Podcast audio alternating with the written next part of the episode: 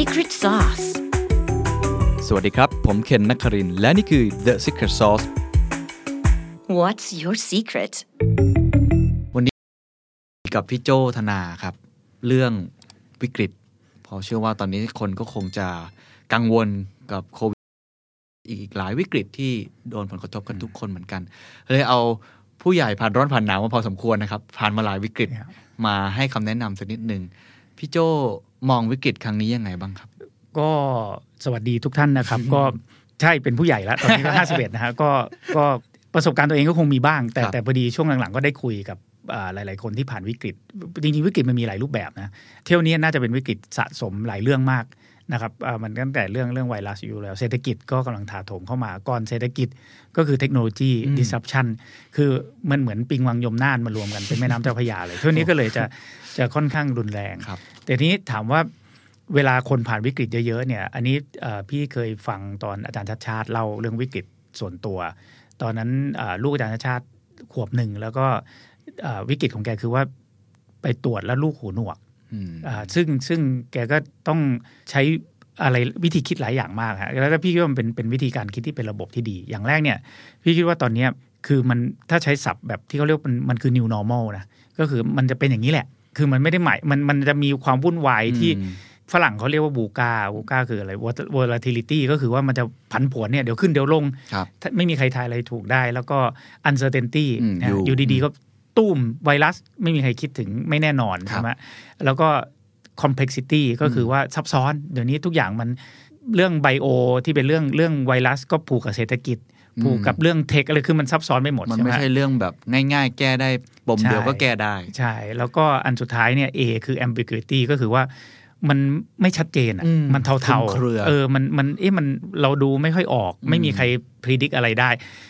ที่เขาว่าบูก้าเนี่ยมันจะเป็นอย่างนี้แหละครับแล้วมันก็จะมากขึ้นเรื่อยๆ อย่างอย่างที่เราบอกว่ามกรายาวนานที่สุด ตั้งแต่เราเคยมีมกรามาใช่ไหมใช่กุมภายาวกว่ามกราอีกมียี่สิบเก้าวันเขาบอกยาวกว่ามกราอีกไม่รู้มีนาจะเป็นยังไงเมมีษานาจะก็เป็เหมืนอนยังไงใช่เหมือนจะยาวมากดังนั้คนรับเนี่ย อย่างแรกเราจะต้องบอกกันว่า มันก็จะเป็นปกติแล้วล่ะอืมมันเป็น new normal ของอืมโลกสมัยใหม่ ที่มันมีการเปลี่ยนแปลงเยอะครับๆนะเราเราใช้ความรู้สึกเดิมของเรา จับเราจะรู้สึกว่ามันผิดปกติอืมแต่ถ้าเรายอมรับว่ามันเป็นเรื่องปกติ พี่พี่ว่าอันแรกสำคัญที่สุดครับว่าเดี๋ยวมันก็จะมาอีกอืมเออต่อให้ไวรัสหายไปเดี๋ยวเดี๋ยวมันก็น่าจะมีไอ้อะไรใหม่ๆแพนเดมิกมาอีกใหม่ ๆ เกิดขึ้นมาอีกอยู่ดีครับนะครับดังนั้นเนี่ยจริงๆเนี่ยอาจารย์ชัชชาติก็พูดข้อแรกเลยอืมให้รู้เลยว่า shit happen คือมีโอกาสแน่นอนว่าไอ้สิ่งที่เราไม่คิดว่ามันเป็นความโชคร้ายทุกครั้งเดิมมันจะเป็นเรื่องที่ผิดปกติ เดี๋ยวมันก็จะเกิดอืมอย่างแรกนะครับ แล้วก็ ข้อสองที่ที่ตอนที่อาจารย์ใช้ใช้วิธีคิดในการแก้ปัญหาลูกก็คือ ไม่มีสิ่งศักดิ์สิทธิ์อะไรมาช่วยเราได้หรอกยกเว้นตัวเองนะฮะต่อให้เราไปบนนะทุกคนเดือดร้อนเหมือนเราหมด คือต่อให้สิ่งศักดิ์สิทธิ์ช่วยก็ไม่รู้จะช่วยใคร เพราะว่าทุกคนก็ก็ก็อยากให้ให้ท่านช่วยหมดดังนั้นเนี่ยเราก็ต้องเริ่มมีอย่างแรกก็คือสติ มันเคยช่วยชีวิตไว้ตอนที่พี่มีวิกฤตในตอนตอนเอ่อหนุ่มๆนะฮะครับคืออ่านจากหนังสือของพี่ตุ้มหนุ่มเมืองจันทร์อืมอยู่ ถ้าจำไม่ผิดคือเล่มที่สองนะฮะมีมีพระอาจารย์รูปหนึ่งสอนเรื่องนี้ไว้ว่า คือ ถ้าอาจารย์ท่านสอนง่ายๆนะปัญหามีสองแบบแบบหนึ่งแก้ได้ แบบหนึ่งแก้ไม่ได้อืมอืมหรือจริง ๆ ตอนหลังๆมีคนบอกว่าแยกได้สามอย่างปัญหาที่แก้ไม่ได้ ปัญหาที่แก้ได้แต่ใช้เวลาอืมปัญหาที่แก้ได้ตอนตอนนี้เลยครับปัญหาที่แก้ไม่ได้ เช่นอะไร เช่น ก็สำหรับเรานะแก้ไม่ได้ เช่นอ่าปัญหาของอ่าหุ้นตกอืมทองขึ้นเราจะไปทำอะไรได้ น้ำมันขึ้นลงหรือว่าไวรัสสไวรัสนี่เรียกว่าเป็นปัญหาที่แก้ได้แต่ใช้เวลาอืมอืมมันก็อยู่ในกลุ่มที่สองใช่ไหมอืมคือคือโดยเราแก้เองไม่ได้ด้วยครับซ้ำ นะฮะแล้วไม่มีปัญหาที่เราแก้ได้จริง ๆ ก็คืออะไรที่เกี่ยวพนักงานเราเกี่ยวลูกน้องเราเกี่ยวธุรกิจเราเนี่ยเราทำได้ ดังนั้นเนี่ยต้องดูสัดส่วนของ conversation ของเราที่เราใช้ต่อเรื่องราวเหล่านี้ว่า เราใช้ส่วนใหญ่ไปคุยเรื่องปัญหาที่แก้ไม่ได้หรือไม่ก่อนอย่างแรกอืมแยกประเภทให้ออกใช่แล้วเราดูว่าเราใช้พลังไปกับส่วนไหนมากใช่สุดถ้าเราใช้ 80 ที่ปัญหาที่แก้ไม่ได้กับ20 ปัญหาที่แก้ได้เนี่ยอันเนี้ยอันเนี้ยน่าจะมันจะไม่ถูกแล้วเพครัราะบเราคุยแต่เรื่องที่แก้ไม่ได้มันก็อืมไปไหนไม่รอดหรอกอืมเช่นอะเราอาจจะโทษรัฐบาล เราอาจจะบ่นเรื่องทรัมป์อืมเราอาจจะบ่นเรื่องเฮ้ยทำไมอิหร่านติดไวรัสแล้วเราไปทำอะไรอิหร่านได้เราก็ทำอะไรไม่ได้หรืออิตาลีโอ้ยโวยวายหรือว่าอ่าอังกฤษติดแล้วเนี่ยคือคุยลิเวอร์พูลจะได้แชมป์ไหมอะไรคืออันเนี้ยก็จะเป็นเรื่องที่มันมัน อยู่นอกเหนือการควบคุมการควบคุมขขอองงเราเรา ดังนั้นเนี่ยอย่างแรกเลยถ้าเรามีสติพอแล้วเวลาที่เราพูดกับในการแก้ปัญหาตัวเองเนี่ยอืมมันควรจะ 80 20 ที่คุยเรื่องปัญหาที่แก้ได้ดังนั้น 80 ควรจะคุยเรื่องตัวเองที่ใช่แก้ได้ เรื่องที่แก้ได้ครับนะครับ แล้วก็พี่ก็อ่านอ่านบทความล่าสุด ไม่ว่าจะเป็น McKinsey หรือว่าอืมเอ่อคนที่เก่ง consult ระดับโลกนะเขาก็จะพูดเหมือนกันหมดว่า ตอนเนี้ยอย่างแรกเนี่ยต้อง ช่วยเหลือตัวเองให้ได้ก่อนอืมช่วยเหลือตัวเองให้ได้คือ จริง ๆ มีคนเปรียบเทียบบอกว่าตอนนี้มันเหมือนเครื่องบินกำลังจะตกยังไม่ได้ตกนะฮะกำลังจะกระแทกที่เขาเรียกว่ามัน brace for impact อะฮะอืมดังนั้นเครื่องบินที่กำลังจะกำลังกระแท crash กเนี่ย landing on you นะใช่ crash landing on you เนี่ยที่เขาต้องทำคืออะไรต้องใส่ออกซิเจนให้ตัวเองก่อน อันนี้อันนี้กดทั่วไปเลยฮะเพื่อเพื่อให้เรามี ออกซิเจนพอที่จะช่วยลูกเราข้างๆใช่ไหมเวลาเราอยู่บนเครื่องบินเขาจะสอนให้เราใส่ออกซิเจนตัวเองก่อนครับเขาไม่ได้สอนให้ใส่ให้เด็กก่อนนะอืมให้เราใส่ก่อนอืมดังนั้นเนี่ยเราต้องอยู่รอดให้ได้ในช่วงนี้ซึ่งซึ่งตามตำรามาตรฐานทั่วไปในเชิงธุรกิจคือ cash flow แล้วฮะใช่ไหม cash flow ก็คือรายได้ไม่แน่นอน cost คือเรื่องหลักจริงอ่า cash flow เรื่องเงินสดเรื่องอ่าการปิดความเสี่ยงทุกอย่างเท่าที่ทำได้ พี่ว่าเป็นเรื่องแรกเลยของธุรกิจที่ต้องทำอะครับอืมเพราะฉะนั้นแล้วต้องหาทำหเร็น้าวด้วกายกออกซิเจนนี้ให้ได้ก่อนกับตัวเอง ใช่แล้วต้องทำเร็วด้วยนะคครัรับบซึ่ง ซึ่งอันนั้นพี่ว่าเป็นเป็นเรื่องแรก ๆ เลยครับที่ต้องทำอืมพอหลังจากนั้นเนี่ย เวลาผ่านไปเนี่ย เราจะเห็นเลยว่า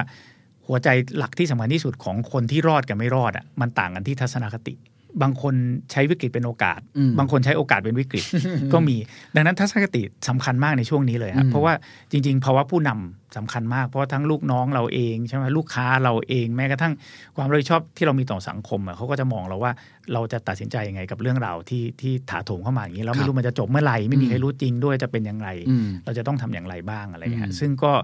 ถ้าดูจากวิกฤตย้อนมาในอดีตนะมันคจะรับมีคนที่ที่รอดออกมาได้ แล้วก็อืมแล้วก็เจออะไรใหม่ ๆ เสมอเลยอืมคนพวกนี้ต่างกับคนที่ตายไปพร้อมวิกฤตอย่างไร อันนี้ก็อืมพี่ว่าน่าน่าสนใจที่ครับที่จะพูดคุยกันครับพี่โจมีตัวอย่างไหมครับ หรือว่าวิธีการที่เราจะหาวิหาโอกาสครับให้เจอในวิกฤตผม ผมว่าทุกคนก็คงได้ยินคำนี้แหละใช่ว่าพลิกวิกฤตเป็นโอกาสแต่ว่า คิดยังไงใช่ไหมเออครับมันจะเจอได้ยังไงก็ผมว่ามันต้องตั้งใจมองมากเลย แล้วเมื่ก็อต้องมีมุมมองที่แตกใช่ต่างมากครับเมื่อเมื่อไม่นานมานี้เพิ่งฟังเรื่องราวของดุสิตธานีครับอ่าฟังของเอ่อพี่แต้มสุปจีครับที่ที่พี่แต้มเป็นกรุ๊ปซีอของดุสิตนะคครัรับบก็อันเนี้ยวิกฤตแกเกิดก่อนไวรัสอีกนะอืมก็คือคือว่าดุสิตธานีจะต้องปิดโรงแรมทุบทิ้งเพื่อสร้างตึกใหม่ครับใช้เวลา4ปีอืมใช่ไหมไอ้ตรงตรงหัวถนนพระรามสี่ครับครับ แล้วก็ปัญหาของพี่แต้มคือว่าทุบโรงแรมทิ้ง ดังนั้นรายได้หายไปแน่นอนใช่คนก็เอาออกไม่ได้เพราะคนคนดุสิตเป็นคนที่มีคุณภาพทั้งนั้น แต่อืมเพียงแต่ไม่มีที่ให้เขาทำงานอะอืมทำยังไงอะคอสบาร์เลยรายได้ไม่มีอืมนะครับพี่พี่ว่าพี่แต้มเนี่ยเป็นคนที่รับมือกับวิกฤตมาได้หลายครั้ง เคครัยบเคยทำแบบนี้ที่ไทยคมมาแล้วไทยคมนี่เทิร์นาราวไทยคมจากขาดทุนเป็นใช่กำไรเลยดุสิตเนี่ยที่น่าสนใจคือพี่แต้มก็แทนที่จะบอกว่าเนี่ยปัญหาบางอย่างใช้เวลาอืม4ปีอืมถ้าเรามาพูดแต่วันนี้มันก็ทำอะไรไม่ได้อยู่ดี เพราะโรงแรมมันไม่ได้ เร่งมาเหลือใช่ปีหนึ่งไม่ได้หรอกมันก็ต้อง4ปี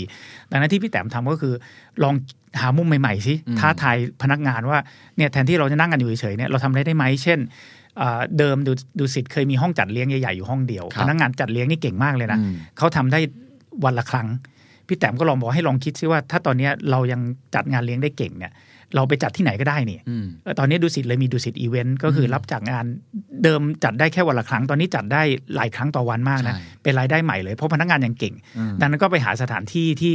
ที่อาจจะเป็น hall ครับที่ convention hall ที่อื่น แล้วคนก็อยากได้มาตรฐานของใช่ดุสิตของด้วย ใช่ ตอนนี้ดุสิตเลยงอกดุสิต์พนักงานก็มีรายได้มีรายได้พิเศษ ได้รายได้พิเศษขึ้นมาใช่โดยที่โรงแรมไม่มีอยู่เลย ใช่ เดิมเราอาจจะ ถูกจำกัดด้วยแค่ด้วยด้วยกรอบเดิมครับว่าครับเรามีห้องเราเราต้องจัดอืมที่เนี้ยอันเนี้ยอืมอันที่หนึ่งอืมอันที่สองพี่แต้มที่ดุสิตมีแม่บ้านเยอะอืมทำความสะอาด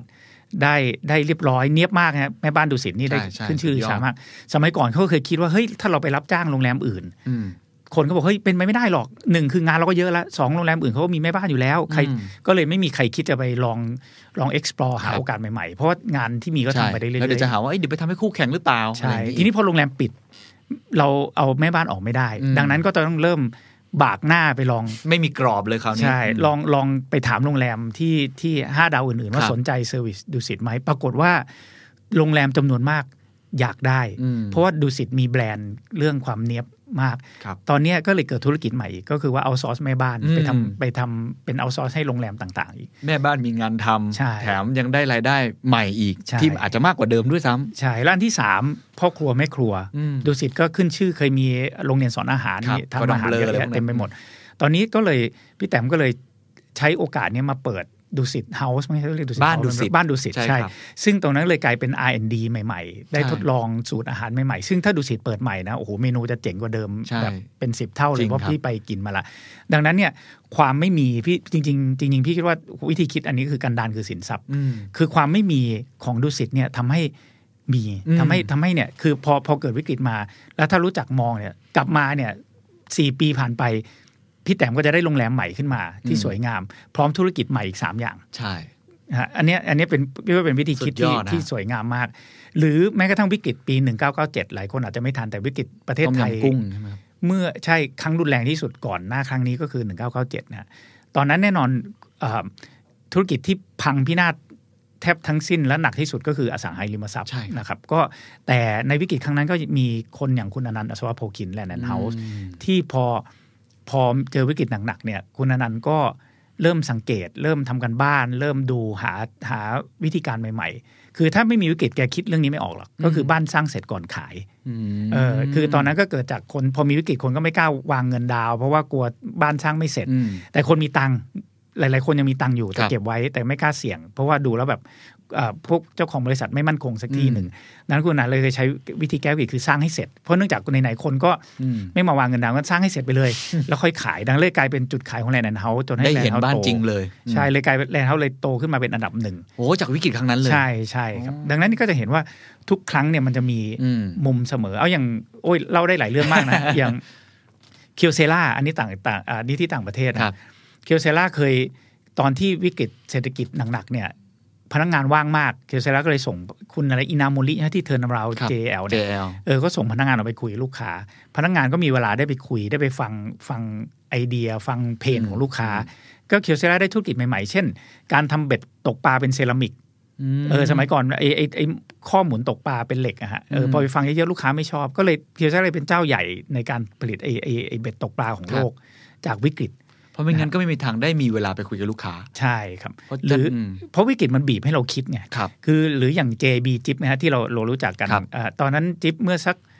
สามสี่ปีที่แล้วก็มีวิกฤต คือจิ๊บเขาเปิดร้านเยอะอ๋อถ้าเราเคยเห็น JB คอมพิวครัเตบอร์ขยายสาขาเพียบใช่แล้วคอมพิวเตอร์เนี่ยมันถูก disrupt ด้วยมือถือออืมจิ๊บก็ขาดทุนหนักอืมนะครับก็มีพอขาดทุนหนักก็ต้องหาวิธีใหม่ๆ จิ๊บก็เลยเริ่มทำ JIB ออนไลน์อืมแล้วพอทำ JIB ออนไลน์เนี่ยก็ก็เฝ้าเองใส่ใจเอง แล้วก็สังเกตเห็นว่าเราจะสู้กับ Lazada หรือ Shopee ได้อย่างไรอืมอ่าอ่าคนทำออนไลน์ก็จะคิดว่าเอ๊ะเราจะสู้ยังไง เพราะ Lazada s h o p e e นี่ของถูกใช่ไหมใช่เราจะสู้ได้ยังไง จิ๊บก็ไปนั่งลองลองซื้อลองขายเองเนี่ยลองไปทำจริงเองก็จะก็เริ่มพบว่า Lazada กับ s h อ p e e ก็มีเพนนะถ้าอืมถ้าจะเห็นคำนี้คือ pain อืมเวลาเวลาเกิดเหตุการณ์พวกนี้มันจะมีคำว่า pain ลูกค้าเราจะ pain มันครับโอกาสจะอยู่แถวๆเนี้ยอืมจิ๊บก็ไปสังเกตก็เห็นว่า Lazada s h o p e e อะเพนของลูกค้าคือสั่งของแล้วไม่รู้มาวันไหนส่งช้าสามวันห้าวันใช่อาทิตย์หนึ่งไม่แน่นอนจิ๊บก็เลยเอาจุดเนี้ยมาเป็นจุดขายพัฒนาโลจิสติกตัวเอง ตอนนี้ถ้าสั่ง JIB เนี่ยยี่สี่ชั่วโมงนะฮะใช่มาส่งภายในสั่งยี่สี่ชั่วโมงมาชั่วโมงเดียวก็มาละใช่เดี๋ยวนี้เร็วกว่าพวกไก่ทอดอีกเร็วใช่ครับเร็วสุดสุดเลย แล้วก็ใช่อย่างบางทีลูกสาวพี่ทำงานส่งอาจารย์ส่งคุณครูเนี่ยสี่ทุ่มหมึกหมด พรุ่งนี้เช้าต้องส่งอืมไม่มีโซลูชันอื่นนอกจากสั่งจากจิ๊บเลยนะห้าทุ่มก็มาละเออเออแล้วก็แล้วก็ทำให้เราติดความเร็วแล้วครับส่งฟรีภายในสามชั่วโมงอืมแล้วแล้วแล้วแล้วเขาก็ค้นพบ unique selling point ของคนไทยก็คือว่าชอบอะไรที่เร็วอืมตอนนี้เขามีเก็บตังค์ห้าร้อยกี่ร้อยมั้งห้าร้อยมั้งแล้ว ส่งเร็วขึ้นอีกชั่วโมงหนึ่งอ๋อคนเหรอฮะคนเอาเต็มเลยโอ้เพราะคนคนเล่นเกมยอมจ่ายเพราะอะไรอ๋อก็อยากคนเล่เล่นนเกมเกมคนเล่นเกมคือแบบอยากได้เมาส์เทพ แล้วเพื่อนมันเล่นอยู่แล้วเนี่ยยอมจ่ายเห็นเห็นบอกจะทำชั่วโมงหนึ่งจ่ายพันหนึ่งนะโอ้เออคือผมคิดว่า fast track อะไรอย่างนั้นเขาก็เลยค้นพบเรื่องพวกเนี้ยแล้วจิ๊บตอนนี้กลายเป็นอีคอมเมิร์ซอันดับสามของประเทศนะใช่ใช่เก่งมากครับเออเนี่ยก็มาจากวิกฤต ซึ่งมาจากวิกฤตอืมเพราะว่าเขาไม่รู้จะทำยังไงกับหน้าร้านที่มันเต็มไปหมดใช่แล้วก็ไปใช่หา pain จนเจอจากไอ้ใช่เจ้าตลาดที่เขาเงินใหญ่ เงินใช่เยอะกว่าด้วย ใช่เพราะก็ฉะนั้มานในจากวิกทุฤกตๆวิกฤตจริง ๆ ถ้าเกิดตั้งใจมองจริงพี่โจเชื่อว่ามันมีโอกาสเสมอใช่ แต่นี่ถามว่าเครื่องมืออะไรที่สำคัญที่สุดในในในวิกฤตนั้นๆนะคืออย่างวิกฤตตอนนี้เป็นวิกฤตที่แบบปิงวังยมน่านอย่างที่บอก เครื่องมือที่สำคัญที่สุดแล้ว แน่นอนเราเราใช้ตังค์เยอะไม่ได้ช่วงนี้ฮะก็คือหนึ่งคือพี่เรียกว่าเท้าอืมตีนก็ได้มีสองข้างเรียกว่าตีนฟีดฟีดนะฮะข้างเดียวคือฟุตอันหนึ่งคือหูเล่าเรื่องเท้าก่อน มันมีเมื่อสักวิกฤตเศรษฐกิจปีหนึ่งเก้าเจ็ดเหมือนกันฮะครับตอนนั้นเนี่ยมติชนเป็นสำนักพิมพ์เดียวที่กำไรอืมตอนนั้นเนี่ยสำนักพิมพ์ตอนนั้นสื่อสิ่งพิมพ์ขาดทุนหมดเลยยกเว้นมติชน ถามว่ากำไรเพราะอะไรก็มีมีคนไปสัมภาษณ์อ่าคุณขันชัยบุญปานครับอ่าพี่ช้างพี่ช้างที่เป็นอ่าเจ้าของด้วยแล้วก็เป็นเป็นเป็นกวีเป็นครับเป็นเป็นคนที่คมขายมากอะเป็นศิลปินเป็นด้วยศิลปินด้วยพี่ช้างเขาก็ตอบแบบศิลปินบ้างนะมีคนถามว่า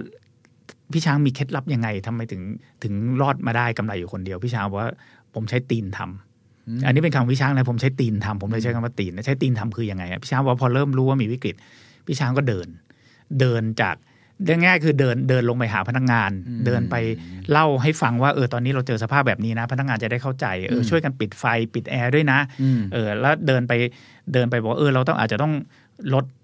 เงินเดือนทุกคนกันคนละนิดคนละหน่อยนะ เพื่อทุกคนจะได้อยู่ได้อยู่กันอืมครบเอออมคือไปอธิบาย แล้วก็เดินออกจากตึกไปเยี่ยมสายส่งตอนนั้นหนังสือพิมพ์เขาจะสายส่ง ไปดูว่าสายส่งเขาติดขัดอะไร บางคนแค่แคชโฟหมุนไม่ทันเดือนหนึ่งเนี่ยจะเจ๊งเอานะอืมคือพี่ช้างก็ยืดหนี้ให้โอ้เนี่ยคือคือพอเราไปเดินช่วงนี้ไปเดินเนี่ยเหตุการณ์มันเปลี่ยนแปลงเยอะเราก็จะเราก็จะได้เข้าใจปัญหาเยอะอืมแล้วเราก็จะได้มีไอเดีย ซึ่งมันต้องประกอบอวัยวะสองส่วนนะเดินเสร็จอีกอันหนึ่งคือ หูจะ ต้องฟังมต้องไปฟังว่าเหตุการณ์ต่าง ๆ มันเปลี่ยนเป็นยังไงแล้ว มันมีโอกาสอะไรอยู่ในนั้นไหมมันครับมีอะไรที่เราจะสามารถช่วยเหลืออะไรคนได้ไหม เพราะว่าหลังจากเราเรามีสติพอที่เราจะใส่ออกซิเจนตัวเองได้ประมาณหนึ่งแล้วอะอืมสิ่งที่เราจะต้องทำหลักๆเลยคือพนักงานกับลูกค้าอ่าจริงครับนะฮะซึ่งซึ่งวิธีการที่ดีที่สุดคือเดินนะฮะเดินแล้วก็ฟังฟังแล้วก็เดินเดินแล้วฟังเยอะๆถ้าเราไม่เคยทำเนี่ยเป็นอุปกรณ์สองอย่างที่เรามีทุกคนมีติดตัว ปกติเราอาจจะไม่ได้มีโอกาสทำเวลาไม่ค่อยได้ ยุ่งมากเลยต้องไปทำขยายกิจการ ตอนนี้จะมีใช่เวลาแล้วใช่งั้นเดินใช้แล้วฟัง ใช้เท้าใช้ตีนแล้วกันนะครับคุณครับฟังเออเดินไปแล้วแล้วก็ก็ใช้หูใช่ฟังโอ้เป็นแนวคิดที่ดีมาก ซึ่งครับถ้าถ้าเรา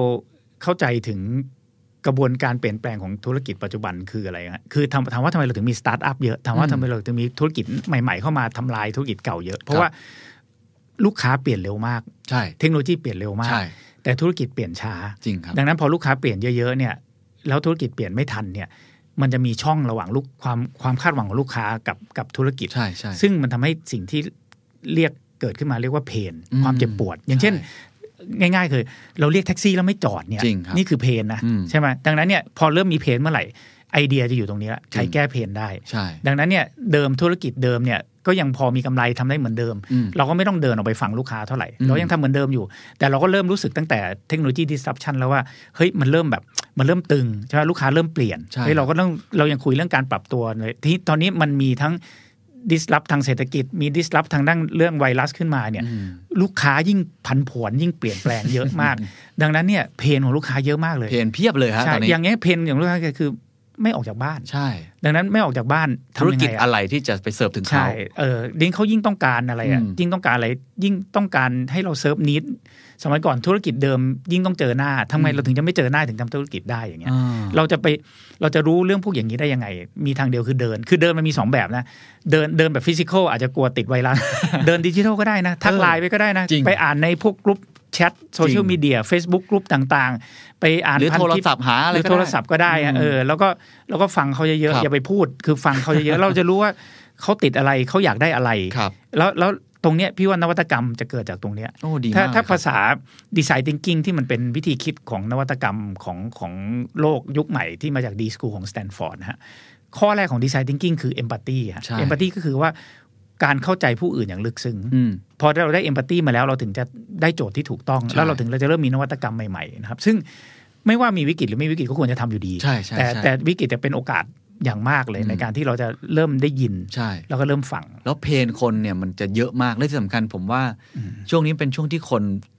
บางคนอาจจะไม่เคยเกิดเพนนี้ฮะตอนนี้เกิดขึ้นมาแล้วมันใช่เป็นโอกาสมหาศาล อย่างเช่น ตัวเรื่องของสมมติผมยกตัวอย่าง work from home ใช่ปกติเราอาจจะไม่เคยทำกันเลยใช่แต่พอตอนนี้ต้อง work from home กลายเป็นใช่อีกเพนหนึ่งแล้วก็จะมีธุรกิจหรือมีวิธีการทานฟอร์มที่เราสามารถแทรกได้ใช่ในในมีโอกาสแล้วเราเปลี่ยนตอนนี้ได้เลยอะไรแบบนี้เป็นใช่ต้นนะมีเยอะฮะแล้วก็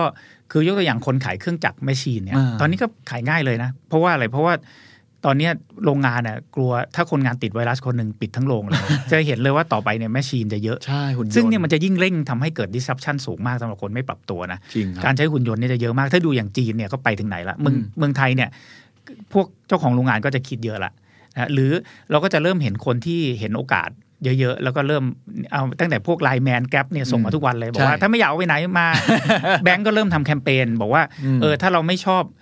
ออกไปเจอสาขานะก็ใช้ mobile banking สิอืมใช่ไหมจริงยอดถ้าเราไม่อยากขึ้นอืมใช่ เราไม่อยากจับธนบัตรเอออย่าลืม QR code นะตอนนี้คือการจะ cashless society เป็นการเร่งขึ้นไปอีก ใช่ มันจะเร่งขึ้นไปอีกดังนั้นเนี่ยวิกฤตครั้งเนี้ยเมื่อผ่านพ้นไปแล้วเนี่ยกราฟของ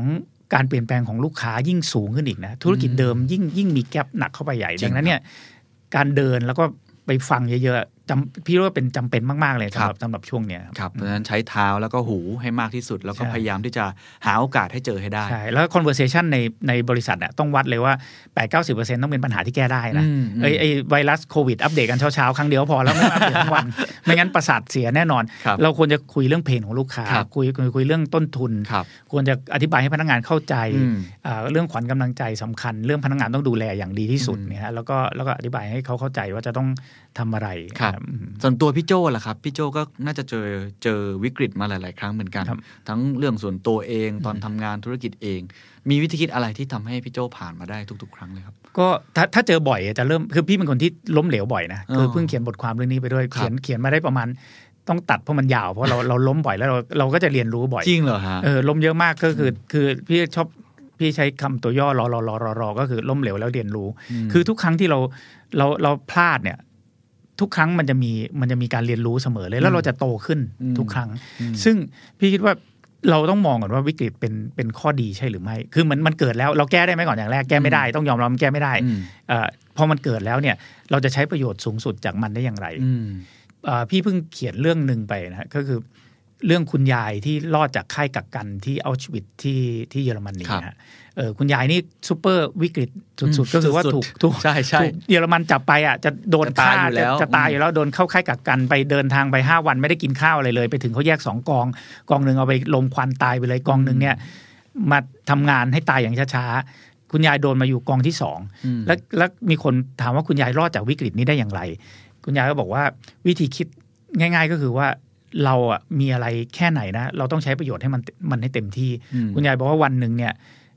พวกค่ายกักกันเนี่ยเขาจะได้ขนมปังคนละก้อนครับคนที่พยายามรีบกินเร็วที่สุด แล้วก็หวังว่าเผื่อฟุกจะได้อีกก้อนที่สองพวกนี้ตายหมดอ๋อ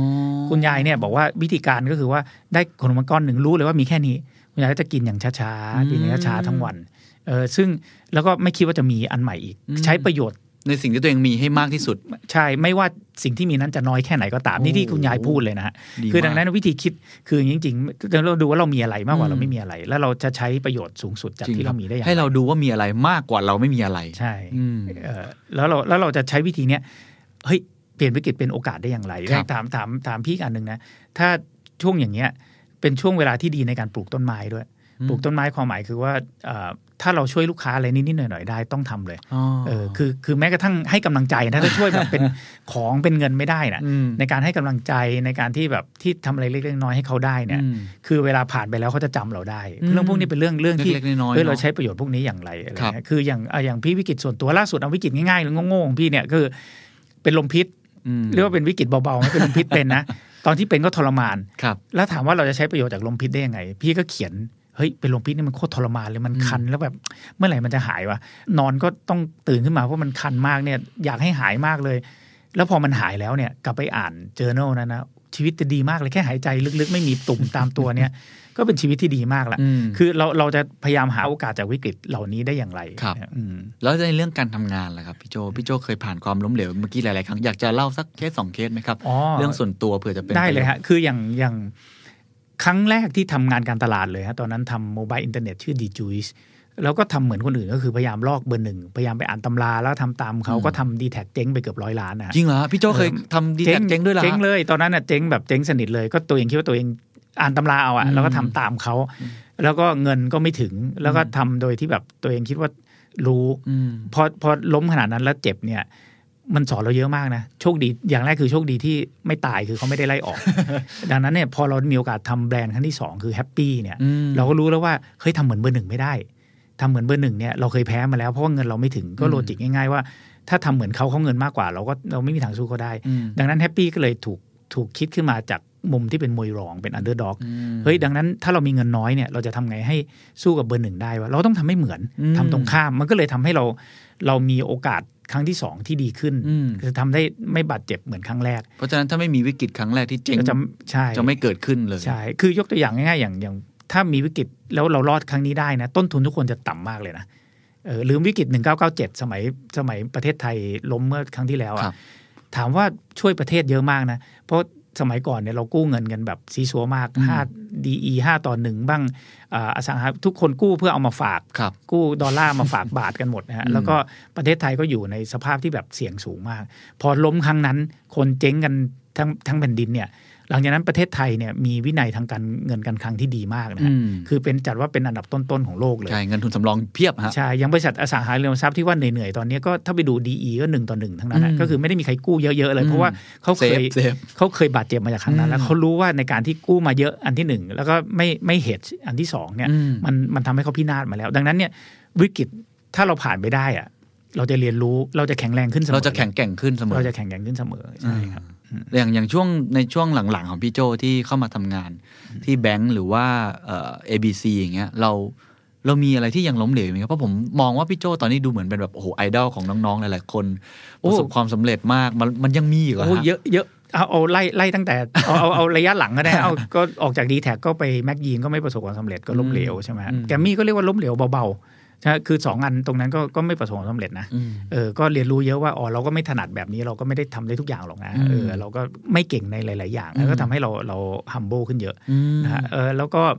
มีไปลงทำธุรกิจตัวเองเล็ก ๆ ก็โดนโกงอ๋อจริงเหรอครับมีมีก็โดนอ๋อก็โดนคือแบบโง่ๆไปแบบคือก็ไปไว้ใจคนแล้วก็เขา ถือหุ้นให้อย่างเงี้ยถึงเวลาจริงเขาก็คุบหุ้นไปอย่างเงี้ยก็เคยโดนก็โดน คือดังนั้นเนี่ยคือมันก็ผิดพลาดมาเรื่อยๆแหละชีวิตนะฮะแต่เราก็เรียนเรียนรู้ว่าครั้งหน้าเราก็จะทำให้ดีขึ้นอืมมีมีมีตลอดเวลาฮะแล้วก็ยังเชื่อว่าในอีกห้าปีสิปีก็จะต้องมีมีไปเรื่อยๆเหมือนกันแล้วทุกครั้งที่พี่โจเจอกับอย่างเงี้ยอย่างอ่ายกตัวอย่างอย่างแกมมี่กับแม็กยีนอย่างเงี้ยพี่โจฟื้นฟูตัวเองยังไง เยียวยาตัวเองยังไง ให้มันกลับมาได้ใช่เป็นพี่โจอย่างทุกวันเนี้ยครับก็ ก็จริง ๆ มันก็ไม่ง่ายนะช่วงที่ช่วงที่เราแย่มากๆแล้วเราล้มเหลวเนี่ยเราจะรู้สึกว่าเฮ้ยเราแม่งที่ผ่านมาเราแม่งของเก๊เปล่าวะเออเออมันจะเออมันจะไม่มีเออความมั่นใจเกิดขึ้นใช่สูญแล้วเสียแล้วแล้วคนก็จะพูดว่า เอ้ยเนี่ย หมดยุคแล้วเออไม่รอดมีมีมีมีความรู้สึกอย่างนั้นเออแต่ไม่ใช่พี่คนเดียวนะสตีฟจ็อบซึ่งเราจะพูดชื่อเขาบ่อยเนี่ยตอนที่เขาโดนไล่ออกมาจาก Apple ตอนนั้นเขาแทบศูนย์เหมือนกันนะอืมแต่เขามีเขามีคำพูดที่พี่คิดว่าเจ๋งที่สุดที่คนคนหนึ่งจะคิดได้ก็คือเขาบอกว่า ตอนที่เขาถูกไล่ออกมาเป็นช่วงเวลาที่ดีที่สุดในชีวิตเขา เขาบอกว่าไอ้การที่เขาแบกความสำเร็จหนักๆอยู่อะมันถูกแทนด้วย the lightness of being เหมือนเป็น beginner's mind นะเกณฑ์อะก็คือคือเหมือนกับไม่รู้อีกครั้งหนึ่งละมก็คือก็คือถอดทุกอย่างออกใช่ไอ้ความสำเร็จที่แบกไว้อะมันถูกแทนด้วยความเบาเขาเรียกใช้ความเบาของของความไม่รู้การเริ่มต้นใหม่ แล้วเขาทำให้เขา enter สู่ the most creative period of ใช่ใช่เป็นช่วงที่ดีที่สุดของเขาเลยใช่เขาบอกอะไรอย่างเงี้ยเขาไปทำ next เขาไปทำพิกซ่าอืมเขาไปทำอะไรคือ คือเขาปลดไอ้ที่เขาแบกอยู่ พี่ว่าแล้วมันเหมาะกับโลกสมัยนี้ก็คือว่าโลกข้างหน้าเราไม่รู้เป็นอะไรอะอืม ประสบการณ์เดิมมันใช้อืมไม่ค่อยได้ ดังนั้น beginner's mind นี่สำคัญก็คือพยายามหาหาวิธีอะไรก็ได้ที่ทำให้รู้สึกว่าตัวเองไม่ค่อยรู้อะไรอืมพี่ว่านี่หัวใจที่ดีสุด แล้วพี่ที่พี่ผ่านความล้มเหลวมาไปบริษัทนี้แล้วอืมไม่ work ไปบริษัทนั้นแล้วไม่ work เนี่ยมันทำให้อีโก้เราหายไปเยอะอืมดังนั้นเนี่ยเราเริ่มอะไรเราจะเริ่มจากความไม่รู้ก่อนถามมันเยอะๆถามอืมถามแบบถามคำถามเขาเยอะๆแล้วแล้วรู้เลยว่าเฮ้ยเรามีโอกาสเราไม่ใช่เซียนนะเรามีโอกาส ล้มเหลวมากกว่าสำเร็จ ดังนั้นในการล้มบ่อยๆเนี่ยมันทำให้พี่ว่ามันทำให้มันฟรีครับ creativity ของเราอย่างมากเลย ในการที่จะลองอะไรใหม่ๆครับแล้วก็แล้วอีกอันหนึ่งคือ ล้มเหลวบ่อยๆเนี่ยทำให้รู้สึกว่าเออเราก็เออไม่เห็นเป็นไรเลยเนี่ยเราเราก็ผ่านมาละเออเราก็เราได้เรียนอันนี้เฮ้ยล้มเหลวที่นี่มันน่าจะมีเรื่องดีนะอืมเออมันก็จะทำให้วิธีการคิดมันมันเปลี่ยนเหมือนคกัรับนเอาแล้วเวลาคนมาเนี่ยสบประมาทเราบอกเอ้ยไม่ใช่ตัวจริงหรอก เอ้ย คนคนนี้เออเก่งแค่ตรงนั้นนี่หว่าอย่างเงี้ยพี่โจเปลี่ยนคำเหล่านั้นเป็นพลังได้ยังไงครับโอ้ก็ยากนะก็เศร้าอะก็เศร้าก็ก็ไม่ได้เปลี่ยนนะอืมพี่ก็ก็เศร้ากับมัน แล้วก็มีความอับอายขายหน้า คือคือจริงๆส่วนตัวไม่เยอะแต่แบบอับอายขายหน้าแทนพ่อแม่อย่างเงี้ยอืมแทนภรรยาที่เขาคงโดนได้ยินคำกันแนกันแหนอะไรมาอืมแต่มันก็ทำอะไรไม่ได้ นอกนอกจากก็ฟื้นฟูตัวเองอืมยอมรับว่าตัวเองไม่รู้อืมแล้วก็ค่อยๆค่อย ๆ สร้าง องค์ความรู้ใหม่ ๆ ขึ้นมาอืมคุยกับคนมากขึ้น แล้วก็ไป คือมันก็ข้อดีมันทำให้เราทำลายอีโก้ทั้งหมดนะฮะครับเออแล้วเราก็ลองทำอะไรใหม่ๆอย่าง ABC ก็เกิดอย่างเงี้ยทำหลักสูตร ABC สถาบันอ่า ABC ที่ที่ทำมาสิบครับกว่ารุ่นเนี่ยก็เกิดจากเนี้ยพอเราไม่เคยทำพอเราเราไม่ต้องแบกไอ้อะไรที่มันสำเร็จในอดีตแล้วเนี่ยเราก็ลองทำอะไรที่เราลองก็ได้ถ้ามันเจ๊งก็เลิกตอนนั้นก็คุยกับ ABC นี่ก็ทำกับศรีปทุมกับอืมพี่ตุ้มหนึ่งเมืองจันทร์ก็คุยกันว่าถ้าลองแล้ว ลองแล้วไม่ work ก็เลิกก็ได้นะพี่ เพราะผมก็เพิ่งทำอะไรที่เจ๊งมาก่อนหน้านี้อยู่ดีก็ลองกันดูอะอันนี้ก็รอดเออเออรอดรอดก็มาพูดได้ว่าโอ้ยเก่งจังเลยก็ทำแล้วรอดแต่จริงๆมันก็มีโอกาสที่จะ fail อยู่ดีอะก็แต่มันก็มันก็พอถึงจุดหนึ่งของชีวิตก็จะรู้แล้วว่าเออชีวิตมันก็อย่างเงี้ยมันมันจะต้องมีขึ้นมีลง มันก็มี volatility ของมันอะไรเงี้ยครับอืมอย่างช่วงที่ก่อนหน้าที่จะพี่โจจะเจอความล้มเหลวแรงๆแบบนั้นน่ะก่อนหน้านั้นพี่โจก็ได้ยินว่าก็อีโก้เยอะมากใช่ไหมก็เยอะนะ คือคนที่มันเคย โอ้โหทำมาเขียนหนังสือประสบความสำเร็จ แล้วแบบตอนนั้นเป็นแบบซูเปอร์สตาร์นักการตลาด ใช่ธุรกิจใช่ใช่เออแล้วก็แล้วก็โอ้โหเทพอะหรือว่าตัวเองเทพมันก็ต้องมีความหลงอยู่อะนะแล้วก็พูดอะไรก็ถูก อยากจะเตือนคนยังไงเออบ้างครับที่ที่กำลังจะแบบกำลังที่จะเกิดภาวะที่เปลี่ยนแปลงแล้วก็ จริงๆอะคุณซิกเว่ตอนนั้นที่เคยเป็นเป็น CEO ดีแทคครับคุณซิกเว่เบเก้เป็นเจ้านายที่พี่นับถือมากอะเขาเคยเตือนนะ ตอนที่สูงมากๆเขาเรียกไปเตือนเลยเขาให้เกรด B เลยตอนนั้นอะอ๋อคือตอนที่ประสบความสำเร็จเยอะแกให้ B เลยเพราะตัวเอมาตลอดอืมแล้วเขาบอกว่าอยู่อะโตขนาดนี้แล้วอะอยู่ต้องฟังอืมนี่คือเป็นคำคำที่เขาสอนตั้งแต่แรกเลยว่า คือพออีโก้เยอะๆอยู่อยู่ ชัดโยเมาอะอืมแล้วฟังให้เยอะขึ้น ซึ่งมันยากมากสำหรับคนที่ประสบความสำเร็จเยอือะมๆเราจะชอบพูดเราจะคิดว่าเราเก่ง เราจะพูดเยอะเราจะฟังน้อยครับทีนี้ถามว่ามันจะฟังได้อย่างไรในในพอคนประสบความสำเร็จเยอะพี่โจมันต้องเปลี่ยนตัวเองได้ยังไงอะก็ก็ล้มเหลวอะอืมคือจริงหลัก ๆ เลยคือคือคือคือเดินเข้าไปซีซัวแล้วก็ไปล้มเหลวเนี่ยมันมันก็มันก็เอามาบวกกับลบทำให้มันชีวิตมันก็ดีขึ้น เออแล้วแล้วก็จะค้นพบว่าวิธีการที่ทำให้เราเรารู้สึกเองตัวเองตัวเล็กก็ ก็คือไปเจอคนที่เราไม่คุ้นอืมเราออกไปนอกคอมฟอร์ทโซนอื่นใช่ๆบ้างไปลองไปคุยกับเด็กเราก็จะรู้ว่าเราไม่เก่งนะอืมไปคุยกับเด็กที่เขาขายของออนไลน์นะโอ้โหไปฟังแล้วโอ้โหมันเก่งว่ะหรือว่าไปคุยกับคนที่ที่ต่างเชื้อชาติต่างศาสนากับเราครับเออหรือว่าไปไปในที่ที่เราแบบ เป็นตัวเล็ก ๆ เราเป็นใครก็ไม่รู้อะไรเงี้อืยมลองไปไปประเทศแปลกๆอะไรพวกเนี้ยอืมอืมซึ่งพี่ว่าพวกอย่างเงี้ยมันทำให้เรา คืออย่าอยู่ที่เดิมง่ายๆอย่าอยู่ที่โฮมคอร์ดเราอืมอืมเออไอไออย่าอย่าเป็นที่เขาเรียกฮิปโปฮิปโปก็คือ highest paid person opinion ก็คือเรานั่งหัวโต๊ะ แล้วก็พูดอะไรทุกคนก็ต้องฟังเราไม่ว่าเขาจะเชื่อเราหรือไม่ก็ตามเพราะเรารายได้เยอะสุดออเป็นความเห็นที่มาจากคนที่สูงที่สุดใช่อันนั้นนะมันทำให้เราหลงอืมดังนั้นก็มีวิธีการก็คือว่าต้องไปเจอทำไงก็ให้ให้เราไม่ใช่เป็นหัวโตะอะอืมเออก็ก็ไป เช่นไปไปลองเตะบอลกับไอ้คนเตะบอลเก่งอะอืมเราก็จะแบบโอ้ยเราไม่เราห่วยอย่างงี้วะคือ คือเราจะรู้สึกกลับมาแล้วหดหูมากเงี้ยเออซึ่งมันเป็นมันเป็นวิธีการที่ดีนะในการที่แบบเอ่อที่ที่ทำให้เราแบบอยู่กับพื้นอะครับเพราะฉะนั้นบางทีอาจจะไม่ต้องถึงขั้นแบบไปทดลองวิกฤตขนาดนั้นเนาะล้มเหลวขนาดนั้นลองออกไปนอกคอมฟอร์ทโซนใช่ออกจากนอกคอมฟอร์ทโซนเพราะมันมีคนที่เก่งกว่าเราในทุก ๆ ด้านอยู่แล้ว ใช่ใช่เราไม่ได้เก่งหรอกบางทีเราก็ฟุกอะอืมเออก็ก็เราก็เราจะต้อง ทำยังไงให้เราไปเข้าไปอยู่ในเหตุการณ์อย่างนั้นไปหัดอะไรใหม่ๆอะครับไปล้มบ้างคือจริงๆอะเอ่อพี่ชอบใช้คำนี้จริงๆ ก็คือมาจากคุณอุดมแต้พันนิชที่เขาซึ่งซึ่งเขาเป็นเทพของเออการพูดนะอืมเอ่อซึ่งอุดมอะก็ยังเคยบอกว่าเขาอะยังต้องไปแป๊กบ่อยๆ เพราะการแป๊กคือวัคซีนที่คุ้มกันอืมอย่างที่ดีที่สุด แป๊กของอุดมคืออะไรก่อนที่เขาจะขึ้นเวทีเดี่ยวได้เนี่ยเขาจะไปพูดตาม มหาวิทยาลัยอ่าตามใช่โรงเรียนใช่เล็กๆเนี่ยแล้วก็ไปแป๊กก็คือไปพูดขำบ้างไม่ขำบ้างบุ๊กนี้ไม่โดนบ้างก็จดมาไม่โดนเขาก็ค่อยๆ ปรับ ค่อยๆ ดูออเดียนค่ขนาอดยๆเงี้ยเทพแห่งการพูดอย่างเขาเขาไปอย่างนั้นเป็นเป็นหลายสิบครั้งมากนะเขาถึงขึ้นเวทีได้ ดังนั้นเนี่ยเราเป็นใครเราถึงจะไม่แป๊กเออพี่ถึงชอบคำว่าแป๊กคือแป๊กเนี่ยมันน่ารักคือมันไม่ได้แบบล้มล้มเหลวจนตายนะอืมแป๊กมันคือแค่แบบเจ็บๆคันๆครับครับเราจะหาตัวเองเข้าไปแป๊กอย่างไรอืมเพราะถ้าถ้าเราแป๊กบ่อยๆ แล้วเนี่ย เราเราก็จะรู้สึกว่าตัวเอง ยังต้องเรียนรู้อีกเยอะอืมแป๊กทำได้หลายอย่างมาก ถ้าเราไม่เคยพูดในที่สาธารณะก็ลองไปดูสิพูดไป แล้วก็ฝืดคนนั่งหลับอย่างเงี้ยเราก็จะรู้สึกว่าเราต้องมาฝึกฝนการพูดใช่ใช่ไหมใช่หรือว่าเฮ้ยเราเราคิดว่าเราพอวิ่งได้แล้วอะลองไปลองไปวิ่งมินิดิเรามาเกือบที่โหลเงี้ยเราก็จะคิดว่าเราก็จะต้องเห็นทำอีกคนเออแก่ๆเด็ก ๆแซงเราตลอด ใช่ใช่เราก็จะมีแรงมีกำลังใจในการแล้วเราสึกว่าเราเรายังต้องพัฒนาตัวเองอีกเยครัอะบคือคือ ถ้าว่างๆเนี่ยแสหาเรื่องไปแป๊กเนี่ยจะจะเป็นแสหาเรื่องไปจะป็นเทคนิคที่ชดีอบที่ครับสุดโอ้โหดีมากเลยครับ ท้ายที่สุดครับพี่โจอยากให้กลับมามองวิกฤตในครั้งนี้ ในมุมมองของพี่โจที่ผ่านวิกฤตมาหลายครั้งเนี่ย มองว่ามันจะหนักหนาแค่ไหน มันจะยาวแค่ไหน และเราต้องอาอันนี้แบบ practical เลย เราควรจะตั้งรับกับมันอย่างไร เพราะเมื่อกี้เราพูดถึง mindset เยอะนะฮะพี่โตลองลองแนะนำคร่าวๆก็ได้ครับ ก็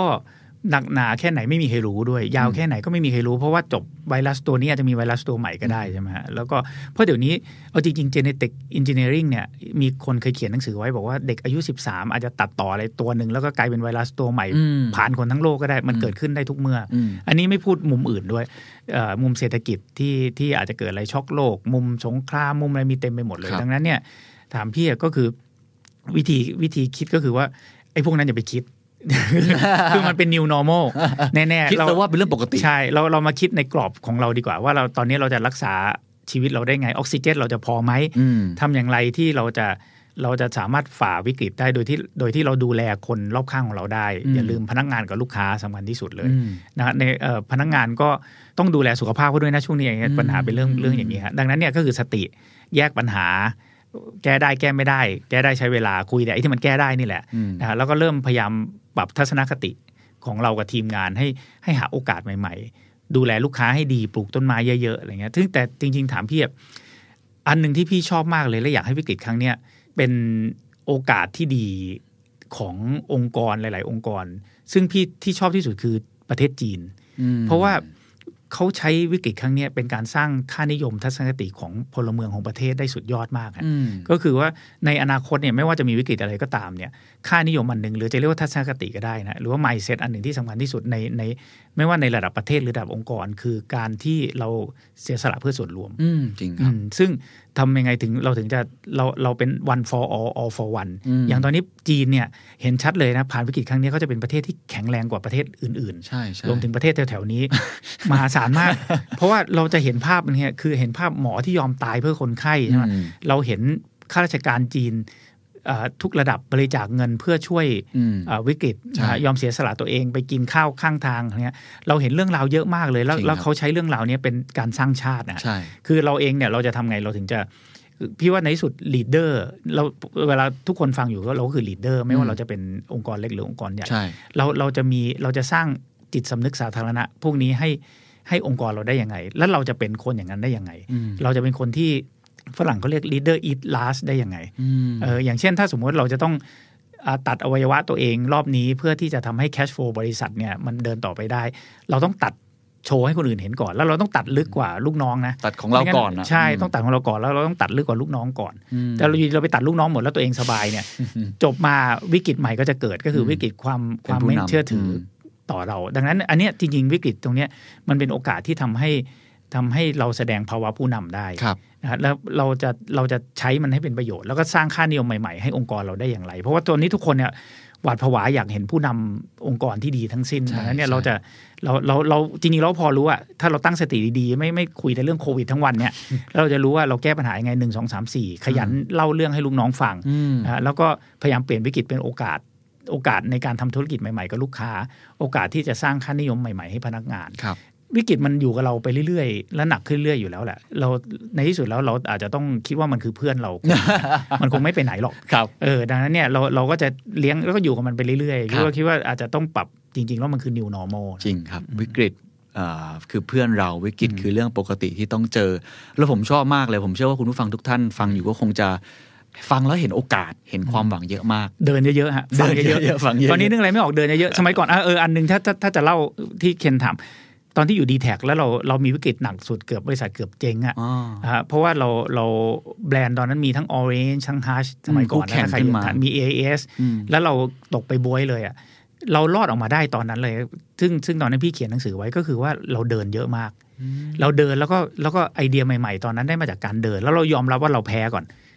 แล้วเราเดินเยอะ แล้วเราก็เอาไอเดียที่ไม่เหมือนเบอร์หนึ่งแล้วมาค่อยๆทำค่อยๆ สร้าง แล้วเราก็ในที่สุดแล้ว หัวใจหลักคือขวัญกำลังใจอืมแล้วตอนนั้นเนี่ยเบอร์หนึ่งอย่างคุณซิกเว่คุณวิชัยตอนนั้นเรามี CEO สองคนน่ะเดินเยอะกว่าเราเยอะเออเขาเดินให้เห็นเลยเขาเสียสละให้เห็นนะแล้วเราก็เลยเชื่อผู้นำแล้วหลังจากนั้นเนี่ย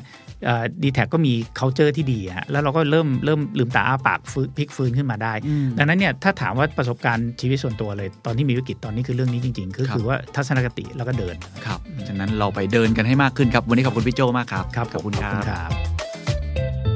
What's your secret?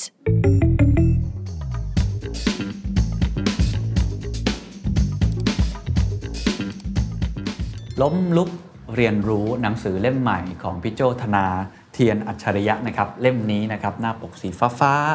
เป็นหนังสือที่เป็นที่กล่าวขานมากเลยนะครับในวงการไม่ว่าจะเป็นนักธุรกิจ หรือว่านักอ่านเองก็ตามที ผมเองเนี่ยได้คุยกับพี่โจธนาหลายครั้งนะครับแต่ก็เป็นคนที่คุยด้วยแล้วรู้สึกว่าได้แรงบันดาลใจ ได้ข้อคิดหลายอย่างเลย พออ่านหนังสือเล่มนี้จบนะครับ ก็ปรากฏว่าไม่รอช้านะครับ ติดต่อพี่โจว่าอยากมาคุยกัน แต่บทสนทนาครั้งนี้ต้องบอกว่ามันเป็นบทสนทนาที่พี่โจเขาเรียกว่ามั่วๆกากาเอาฮะก็คือไม่ได้มีแบบแผนอะไร เพราะว่าผู้ชายคนนี้คุยเรื่องอะไรก็สนุกไปหมดนะครับ เราคุยกันหลายเรื่องนะครับ ตั้งแต่ที่มาที่ไปของหนังสือเล่มนี้ ตั้งแต่บทเรียนที่เขาได้จากการทำฟู้ดเดลิเวอรี่เรื่องโรบินฮูดหรือว่าบทบาทชีวิตใหม่ครับ เพราะว่าตอนนี้เขาได้ วางตำแหน่งการเป็น CMO ของธนาคารไทยพาณิชย์แล้วครับ เหลือแค่เป็นที่ปรึกษา แล้วก็เปิดโอกาสให้ตัวเองได้เรียนรู้สิ่งใหม่ๆ หรือว่าไปล้มลุกในสิ่งใหม่ๆ นอกจากนั้นเรายังคุยกันเรื่องของประเทศไทยนะครับเรื่องของความคิดเห็นที่แตกต่างกันของแต่ละเจเนอเรชันและก็แนวคิดของผู้ชายคนนี้ ที่เขาคิดว่าบางทีชีวิต ก็มั่วๆกะกะเอา ก็อาจจะมีความสุขได้นะครับ ในโอกาสที่พี่โจออกหนังสือเล่มใหม่ครับ ล้มลุกเรียนรู้รอรอรอรอครับแล้วก็พี่โจบอกว่าตอนนี้กำลังมีวิธีคิดเรื่องการใช้ชีวิตที่เปลี่ยนไป เพราะว่าเข้าสู่เลข 5 โดยสมบูรณ์ปีนี้ 52กำลังจะ 52แล้วกำลังจะ 52 ปีก็หลายเรื่องที่คงจะชวนคุยกันนะครับครับแต่ก่อนอื่นอยากจะชวนคุยเรื่องนี้ก่อน ว่าผมบังเอิญเห็นในงาน ไม่รู้ว่าเรียกงานเปิดตัวหนังสือหรือเปล่านะครับ ที่โรงภาพยนตร์เนาะแล้วผมก็เห็นลูกศิษย์ลูกหา เห็นคนใกล้ชิดพี่โจไปเยอะมาก เต็มฟีด Facebook ผมเลยครับพี่โจเขียนใช่ชื่นชมเยอะมากเออคือมองมองจากคนภายนอกมองพอดีวันนั้นผมไม่ได้ไปต้องขออภัยนะครับ ผมเห็นเลยว่ามีคนรักพี่โจเยอะมากเลยครับพี่โจคิดว่าพี่โจเรียนรู้อะไรจากจากเหตุการณ์ในวันนั้น คือเป็นเป็นงานที่ด้วยความเขินมากนะเพราะว่าพี่ไม่ชอบจัดงานให้ตัวเอง ไม่เคยมีงานวันเกิดไม่ชอบมีเลยอะอันนี้เป็นงานที่เป็นงานที่ตัวเองเป็นศูนย์กลางงานแรกตั้งแต่งานแต่งงานเออดังนั้นก็ก็โอ้โหเกือบ20 ปีแล้วนะที่ไม่เคยมีงานแล้วก็เราเป็นศูนย์กลางของงานอะเออตั้งแต่งานแต่งงานอืมเป็นต้นมา ก็ก็ด้วยความแบบน้ำจิตน้ำใจของของพี่ๆน้องๆน้องๆ นักเรียน ABC เขาบอกว่าเฮ้ยพี่เปิดหนังสือทั้งทีพี่ควรจะมีงานงานเปิดตัวนะเกิดครับเกิดจากน้องๆ3ามสี่คนที่เขาไปงานเปิดตัวหนังสือพี่สมชัยเขาบอกว่าพี่น่าจะทำบ้างแล้วเขาก็ไปแอบทำกันอืมแล้วก็เออพี่พี่ก็แบบไปด้วยความเขินๆก็น่ารักมากว่ามีคนวันนั้นก็วันหยุดยาวด้วยนะใช่ครับคนก็ยังมาเยอะมากก็เรียนรู้อะไรเออเรียนรู้ว่าชีวิตมันช่างโชคดี เสียยิ่งนักอะไรอย่างเงี้ยก็ ก็เป็นชีวิตที่แบบโอเค เราก็ต้องตั้งอยู่ในความไม่ประมาทความรู้สึกดีๆอย่างเงี้ยเดี๋ยวมันมีขึ้นได้เดี๋ยวมันก็มีลงอะไรเงี้ยนะครัแต่บเราก็ต้องรู้สึกว่าตัวเองโชคดีก่อนต้อง appreciate ตัวเองว่าโชคดีก่อนอืมนะครับแล้วก็มันเป็นคำที่พี่จะใช้เขียนหนังสือเลยแหละ มันเป็นคำที่ฟังมาจากอาจารย์เกตเกตวดีครับมารุมุระนะฮะอาจารย์เกตเนี่ยอาจารย์เกตเขาจะสอนเรื่องคำญี่ปุ่นเป็นเป็นชาติที่ชอบ ใช้คำขอบคุณเยอะมาก land of gratitude ถ้าเราเป็น land of smile เนี่ยก็จะเป็น land of gratitude ก็คือว่าขอบคุณเขามีแบบเป็น 10 แบบเลยอาจารย์เกตเขาเขาเรื่องอ่าแกแกเล่าเรื่องประโยคหนึ่งที่เป็นคำขอบคุณแบบลึกซึ้งมากคือโอคาเกะสมาเดะอืมおかげさまで ถ้าแปลเป็นภาษาไทยจะแปลว่าขอบคุณที่เป็นร่มเงาให้กับฉันอืมเออซึ่งมันเจ๋งมากเลยเพราะว่าแกเล่าแบบเคสนี่ยิ่งสนุกเพราะแกเล่าบอกว่า คือแกไม่ค่อยเข้าใจความหมายจนวันหนึ่งเนี่ยคุณยายคือแกไปเช่าหออาจารย์เกตไปเช่าหอพักเล็กๆครับข้างในอพาร์ตเมนต์ที่มีคุณยายอายุเยอะๆคนหนึ่งแล้ววันหนึ่งคุณยายเดินมา เจอถือร่มมาแล้วก็พูดกับอาจารย์เกตว่าโอคาเกะสมาเดะแบบอืมเกตสั่งอะไรเงี้ยก็อาจารย์เกตก็งงว่าทำไมคุณยายมาขอบคุณอืมเพราะว่าเราก็เพิ่งเจอกันไม่ได้ไปทำอะไรเลย แล้วอาจารย์ที่สอนอาจารย์เกตอีกทีก็เล่าบอกว่าคุณยายเขาขอบคุณ เพราะว่า โชคดีมากเลยที่เป็นอาจารย์เกตถ้าเกิดเป็นยากุซ่ามาอยู่อะชีวิตคุณยายก็จะไม่ได้เป็นอย่างนี้อืมคุณยายก็แอปพลิเคชแม้แต่สิ่งอย่างเงี้ยสิ่งอืมธรรมดามากๆเลยเออแอปพลิเคชว่าโชคดีที่ไม่ได้เป็นอีกคนหนึ่งนะเนี่ยครับเป็นอาจารย์เกตที่เรียบร้อย แล้วก็อืมสุภาพทำให้แบบบรรยากาศตื่นมาแถวนั้นก็ก็ร่มเย็นครับก็เลยขอบคุณที่เป็นร่มเงา พี่ก็เลยรู้สึกว่าคำเนี้ยพี่เลยพูดในนั้นว่าคือเหมือนทุกคนเป็นร่มเงา คือเราไม่ได้เป็น คือเราเราตัวตนเราวันนี้ก็คือเป็นร่มเงาของคนอื่นอืมช่วยช่วยเราทั้งนั้นนะน้องๆเนี่ยจัดงานให้เงี้ยมันจะมีอะไรที่มีคุณค่ามากกว่านี้แล้วใครอยู่ดีจะลุกมาจัดงาน แล้วก็วันหยุดยาวคนก็มาเยอะแยะอืมเราก็ต้อง appreciate สิ่งที่มีนะวันนี้อะไรก็เป็นเป็นงานที่ที่ดีอยู่ครับในความทรงจำอะไรเงี้ยก็ครัจะบแบบเออก็แต่ดีอะมองมองในฐานะรุ่นรุ่นเด็กแล้วกันนะพี่มองเข้าไปเนี่ย ผมก็เจอผู้ใหญ่หลายคนเนาะแต่ว่าพี่โจเป็นคนหนึ่งที่น้องๆรักมากนะครับ พี่โจจะเขินหน่อยนะ ผมจะเริ่มเขินทุกจะเริ่มจะเริ่มอวยนะคือคือผมรู้สึกว่ามีความพี่โจเป็นคนมีความถ่อมตัวครับมีความไม่ได้พูดเรื่องอีโก้ แล้วนั่นทำให้สิ่งเหล่านั้นมันสะท้อนกลับไปในงานแบบนั้นเพราะว่าทุกคนเขาก็มองว่าพี่โจก็เป็นร่มเงาของเขาเหมือนกัน ทีนี้คำถามนี้มันมันผมไม่แน่ใจพี่โจตอบได้ไหมว่า ตลอดระยะเวลาที่ผ่านมาเนี่ย อะไรทำให้ทำไมพี่พี่โจสามารถ ทำให้ทุกคนรักได้ขนาดนั้นนะทำไมเราถึงเป็นผู้ใหญ่ที่หลายคนเขาเขาอืมรู้สึกว่าเขา look up to ด้วย แล้วก็รู้สึกใกล้ชิดด้วยพี่โจมีวิธีการยังไง มันก็คงเกิดจากความโง่ๆของเราในอดีตหลายครั้งนะคือคือคือพี่เป็นคนที่มีอีโก้ตอนนี้ก็มีตอนนี้ก็มีเราก็แบบอ่าเข้าไปอ่าเวลาคนเขียนชมเยอะๆเราก็มีความพองอะไรก็มีแหละก็ก็แต่มันก็มีจากเหตุการณ์ในอดีต เช่น เคยแบบบ้าสมบัติอยากได้ตำแหน่งแล้วก็ถูกต้องลาออกจากดีแท็กกลับไปก็ รู้แล้วว่าของมันไม่ใช่ของเราครับเออดังนั้นเนี่ยห้องทำงานก็ก็ต้องปรับตัวเอง เคยไปนู่นแล้วก็พี่ว่าไอ้เรื่องล้มเหลวเนี่ยทำให้เราตัวเล็ก เราจะรู้ว่าเฮ้ยพอคิดว่าเจ๋งแล้วก็โดนโดนทุบเออพี่คิดว่าอีกอันหนึ่งคือพี่คิดว่ามีสิ่งศักดิ์สิทธิ์อะคอยช่วยพี่คอยเตือน อันนี้เป็นความเชื่อส่วนตัวเลยนะเมื่อไหร่ที่เราหลงหลงพองพองอะไรเงี้ยก็จะโดนโดนแบบแบบสั่งสอนอะเช่น ถ้ากินอ้วนก็เข้าโรงพยาบาลไปทำให้เราต้องปรับตัว หรือว่าพอเราเริ่มรู้สึกว่าทุกอย่างมันเริ่มปล่อยว่าเออเริ่มแบบชิวๆเนี่ยมันจะมีเหตุการณ์อะไรที่ทำให้เราให้เราแบบเอ่อต้องปรับตัวเองต้องทำตัวให้เล็กไว้อะไรเงี้ยแล้วแล้วจริงๆมันก็เป็นเป็นความที่พี่ว่ามันก็เป็นเป็นเรื่องที่ดีนะคือคือเราเราอยากได้อะไรก่อนต้องถามอย่างแรกในชีวิต คือพอมาเรื่อยๆ แล้วพี่เป็นคนที่โชคดีมากๆอันหนึงคือประสบความสำเร็จเร็วในหน้าที่การงานครับเออซึ่ง คือถ้าเราช้าเนี่ยเราจะไม่รู้ว่าไอ้เทสนั้นเราชอบหรือไม่ชอบ รสชาติของความสำเร็จ คือพี่ไม่ชอบ คือพี่พอขึ้นไปถึงจุดหนึ่งแล้วพี่ไม่ชอบเออพี่ไม่ค่อยชอบอะไม่ค่อยชอบแบบเขาจริง ๆ เป็นคงเป็นข่าวเลยก็ไม่ได้ไม่ได้ไม่ได้ชอบมันมากนะครับเออแล้วไม่ชอบจริงๆอะเป็นคนที่ introvert เออก็แล้วเราก็แบบเฮ้เราชอบอะไรวะ แน่ๆ คือเราไม่ชอบอะไรที่มันเป็นของเลย ไม่ไม่มีความแบบวายก็กินแยกได้แต่ไวน์แดงไวน์ขาวเนี่ยเนี่ยนาฬิกาก็ไม่มีไม่ชอบใส่อะไรเออก็มันไม่มีของสะสมไม่ได้บ้ารถคือเป็นคนที่ตลกดีคือไม่ได้มี แต่มันต้องเคยผ่านจุดนั้นมาบ้าง ก็เคยที่หมือนพยายามแบบหลงระเริงพยายามไปบ้งแบบคล้ายๆไฮโซลองไวน์ก็มันก็แยกไม่ออกอะไรเงี้ยเราก็ชอบกิน Coke Zero คือมันก็มันก็เลยถอยถอยกลับมาเป็นเอออันนี้ก็ไม่ชอบ อันนี้ก็ไม่ใช่ ลองไปแบบลองไปเป็นแนวแบบพับ l ิ c ฟิกเกอร์เยอะๆก็ไม่ชอบว่ะเออแล้วเราชอบอะไรวะเออเราไม่ชอบคนด่า อันเนี้ยคือเราแน่ๆคือเราไม่ค่อยชอบแบบเป็นศัตรูกับใครเรารู้สึกแบบมันขุ่นเออดังนั้นเนี่ยพอไม่ชอบคนด่าเราก็แบบคือมีคืออันนี้เป็นความ sensitive คือครับเรียกว่าจะเรียกว่า over empathy ก็ได้นะ คือคือ empathy ดีคือเราเข้าใจคน แต่แต่พี่ยังมีความ sensitive เรื่องความรู้สึกคนสูง ซึ่งดีเวลาทำการตลาดนะดีมาก มันเป็นอ่าคุณสมบัติที่ดี แต่อันนี้เนี่ยมันทำให้เราจะแบบ sensitive กับความรู้สึกคน พอครับ sensitive เสร็จแน่นอนเราก็จะเป็นคนที่แคร์คนพอเป็นคนที่แคร์คนเนี่ยถ้าให้เลือกระหว่างแก้วแหวนเงินทอง กับเลือกว่าให้คนรู้สึกดีกับเราอะพี่เลือกอันที่สองเลยละเพราะมันรู้สึกว่ามันแบบเออมันดีว่ะ ไปถึงไหนคุยเออช่วยเหลืออะไรจนทำตัวเองไปสักพักหนึ่งอะก็เริ่มเริ่มเข้าใจอะไรหลายอย่างมากขึ้นว่าเออเนี่ยพี่พี่ชอบเชื่อเรื่องเนี้ยพี่จะชอบสอนน้องๆเวลาเรียนครัในบบีซีก็จะคุยเรื่องนี้ก็คือว่าเอ้ยถ้าเราปลูกต้นไม้ไปเรื่อยๆอะเออช่วยนู่นช่วยนี่ช่วยเล็กช่วยน้อยช่วยอะไรแบบคือมันคืออันแรกเนี่ยเหมือนเหมือนมีใครเคยสอนพี่จำไม่ได้แล้วแบบ เช่น คือถ้าเกิดถ้าเสียแรงวันนี้พรุ่งนี้แรงมันก็กลับมาแล้ว คือมันไม่ได้หายใช่ไหมเออเงินทองถ้าเสียไม่ได้มากอะไรเนี่ยมันเราก็มีตั้งเยอะแยะใช่ไหมหรือเสียเวลาคือถ้าเกิดเรามีเวลาเยอะแยะก็ไม่ได้เป็นไรนี่ครับเออดังนั้นเนี่ยเวลามีใครมาขอให้ช่วยอะไร ถ้าเกิดได้พี่ก็จะช่วยเล็กๆน้อยๆแล้วหลายๆอย่างมันเห็นผล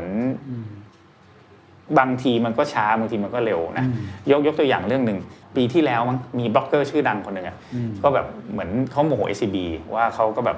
เหมือนเหมือนมีใครไปขายอาม่าลงทุนประกันหรืออะไรประมาณเนี้ยแล้วก็แล้วก็แบบเหมือนกับอาจจะไม่ได้เต็มใจเขาก็เขียนด่าอยู่ในในในอ่าบล็อกเขาซึ่งก็เป็นที่สั่นสะเทือนเหมือนกันเพราะว่าเขามีอิทธิมีมีมีผู้ follower เยครัอะบก็มีคนส่งมาให้แต่พี่จำชื่อก็ได้ พี่ก็แบบเออไม่ได้เจอนานแล้วก็เลยฝากให้ทีมโทรไปว่าเออเดี๋ยวพี่เผื่ออยากคุยด้วยเออไม่รู้ติดปัญหาอะไรไหมอะไรเงี้ยเผื่อแบบจะได้แก้ไขและได้เอาโพสต์ลงเพราะมันกระทบที่แบงก์ปรากฏว่าเขาเห็นชื่อพี่เขาเอาลงเลย แล้วน้องก็ถามว่าทำไมอ๋อเขาบอกว่าพี่จำเขาแบบจำอะไรไม่ค่อยได้นะเขาบอกว่าเมื่อตอนที่พี่อยู่ดีแท็เมื่อ10กว่าปีก่อนเนี่ย เขาเป็นบล็อกเกอร์ตัวเล็กๆ แล้วเขาเขียนเมลมา แล้วเขาขอตุ๊กตาไปจับฉลากสองตัว แล้วพี่ส่งให้เขา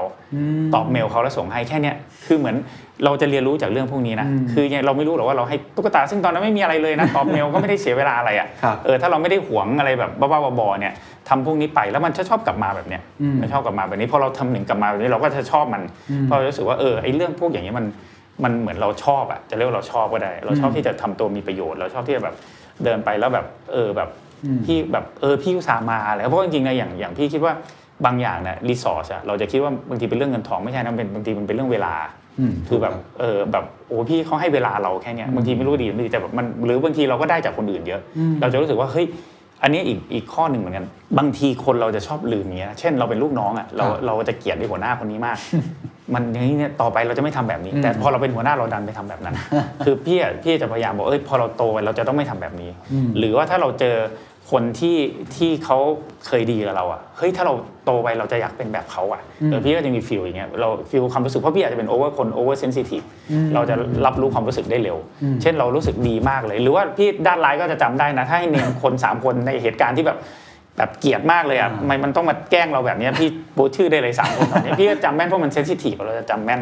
เออดังนั้นเราก็จะจำความรู้สึกดีๆ เวลามีผู้ใหญ่ช่วยเราครับพี่ยังจำได้เลยวันแรกของการทำงานที่บริษัทหลักทรัพย์เอกคำลงพี่ทำงานครั้งแรกที่บริษัทหลักทรัพย์เอกครับคำลง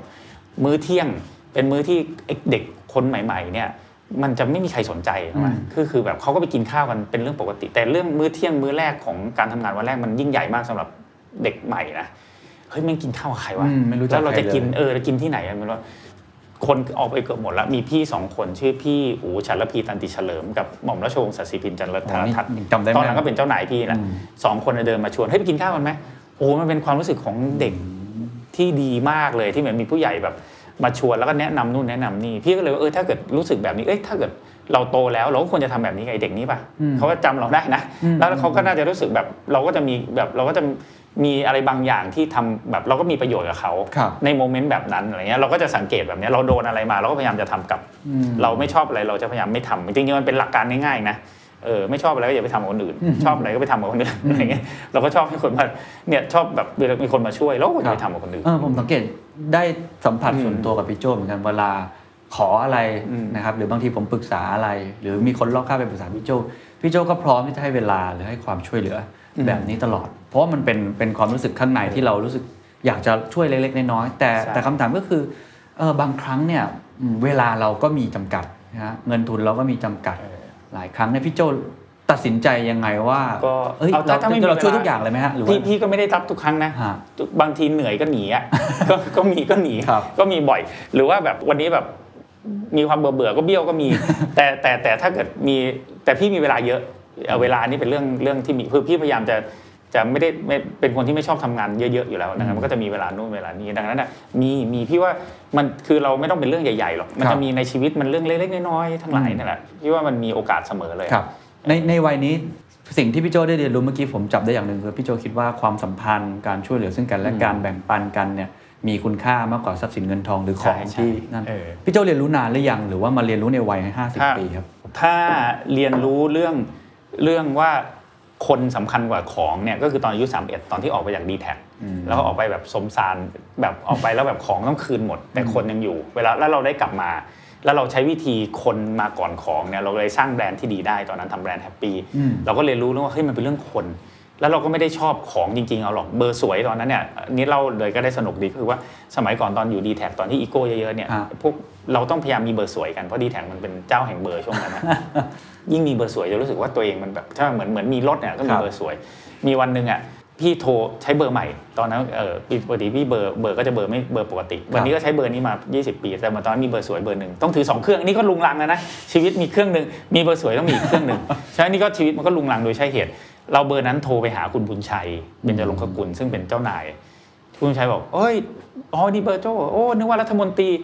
แค่นั้นแหละอายเพราะว่าหนึ่งคือแบบคุณบุญชัยเขา คือ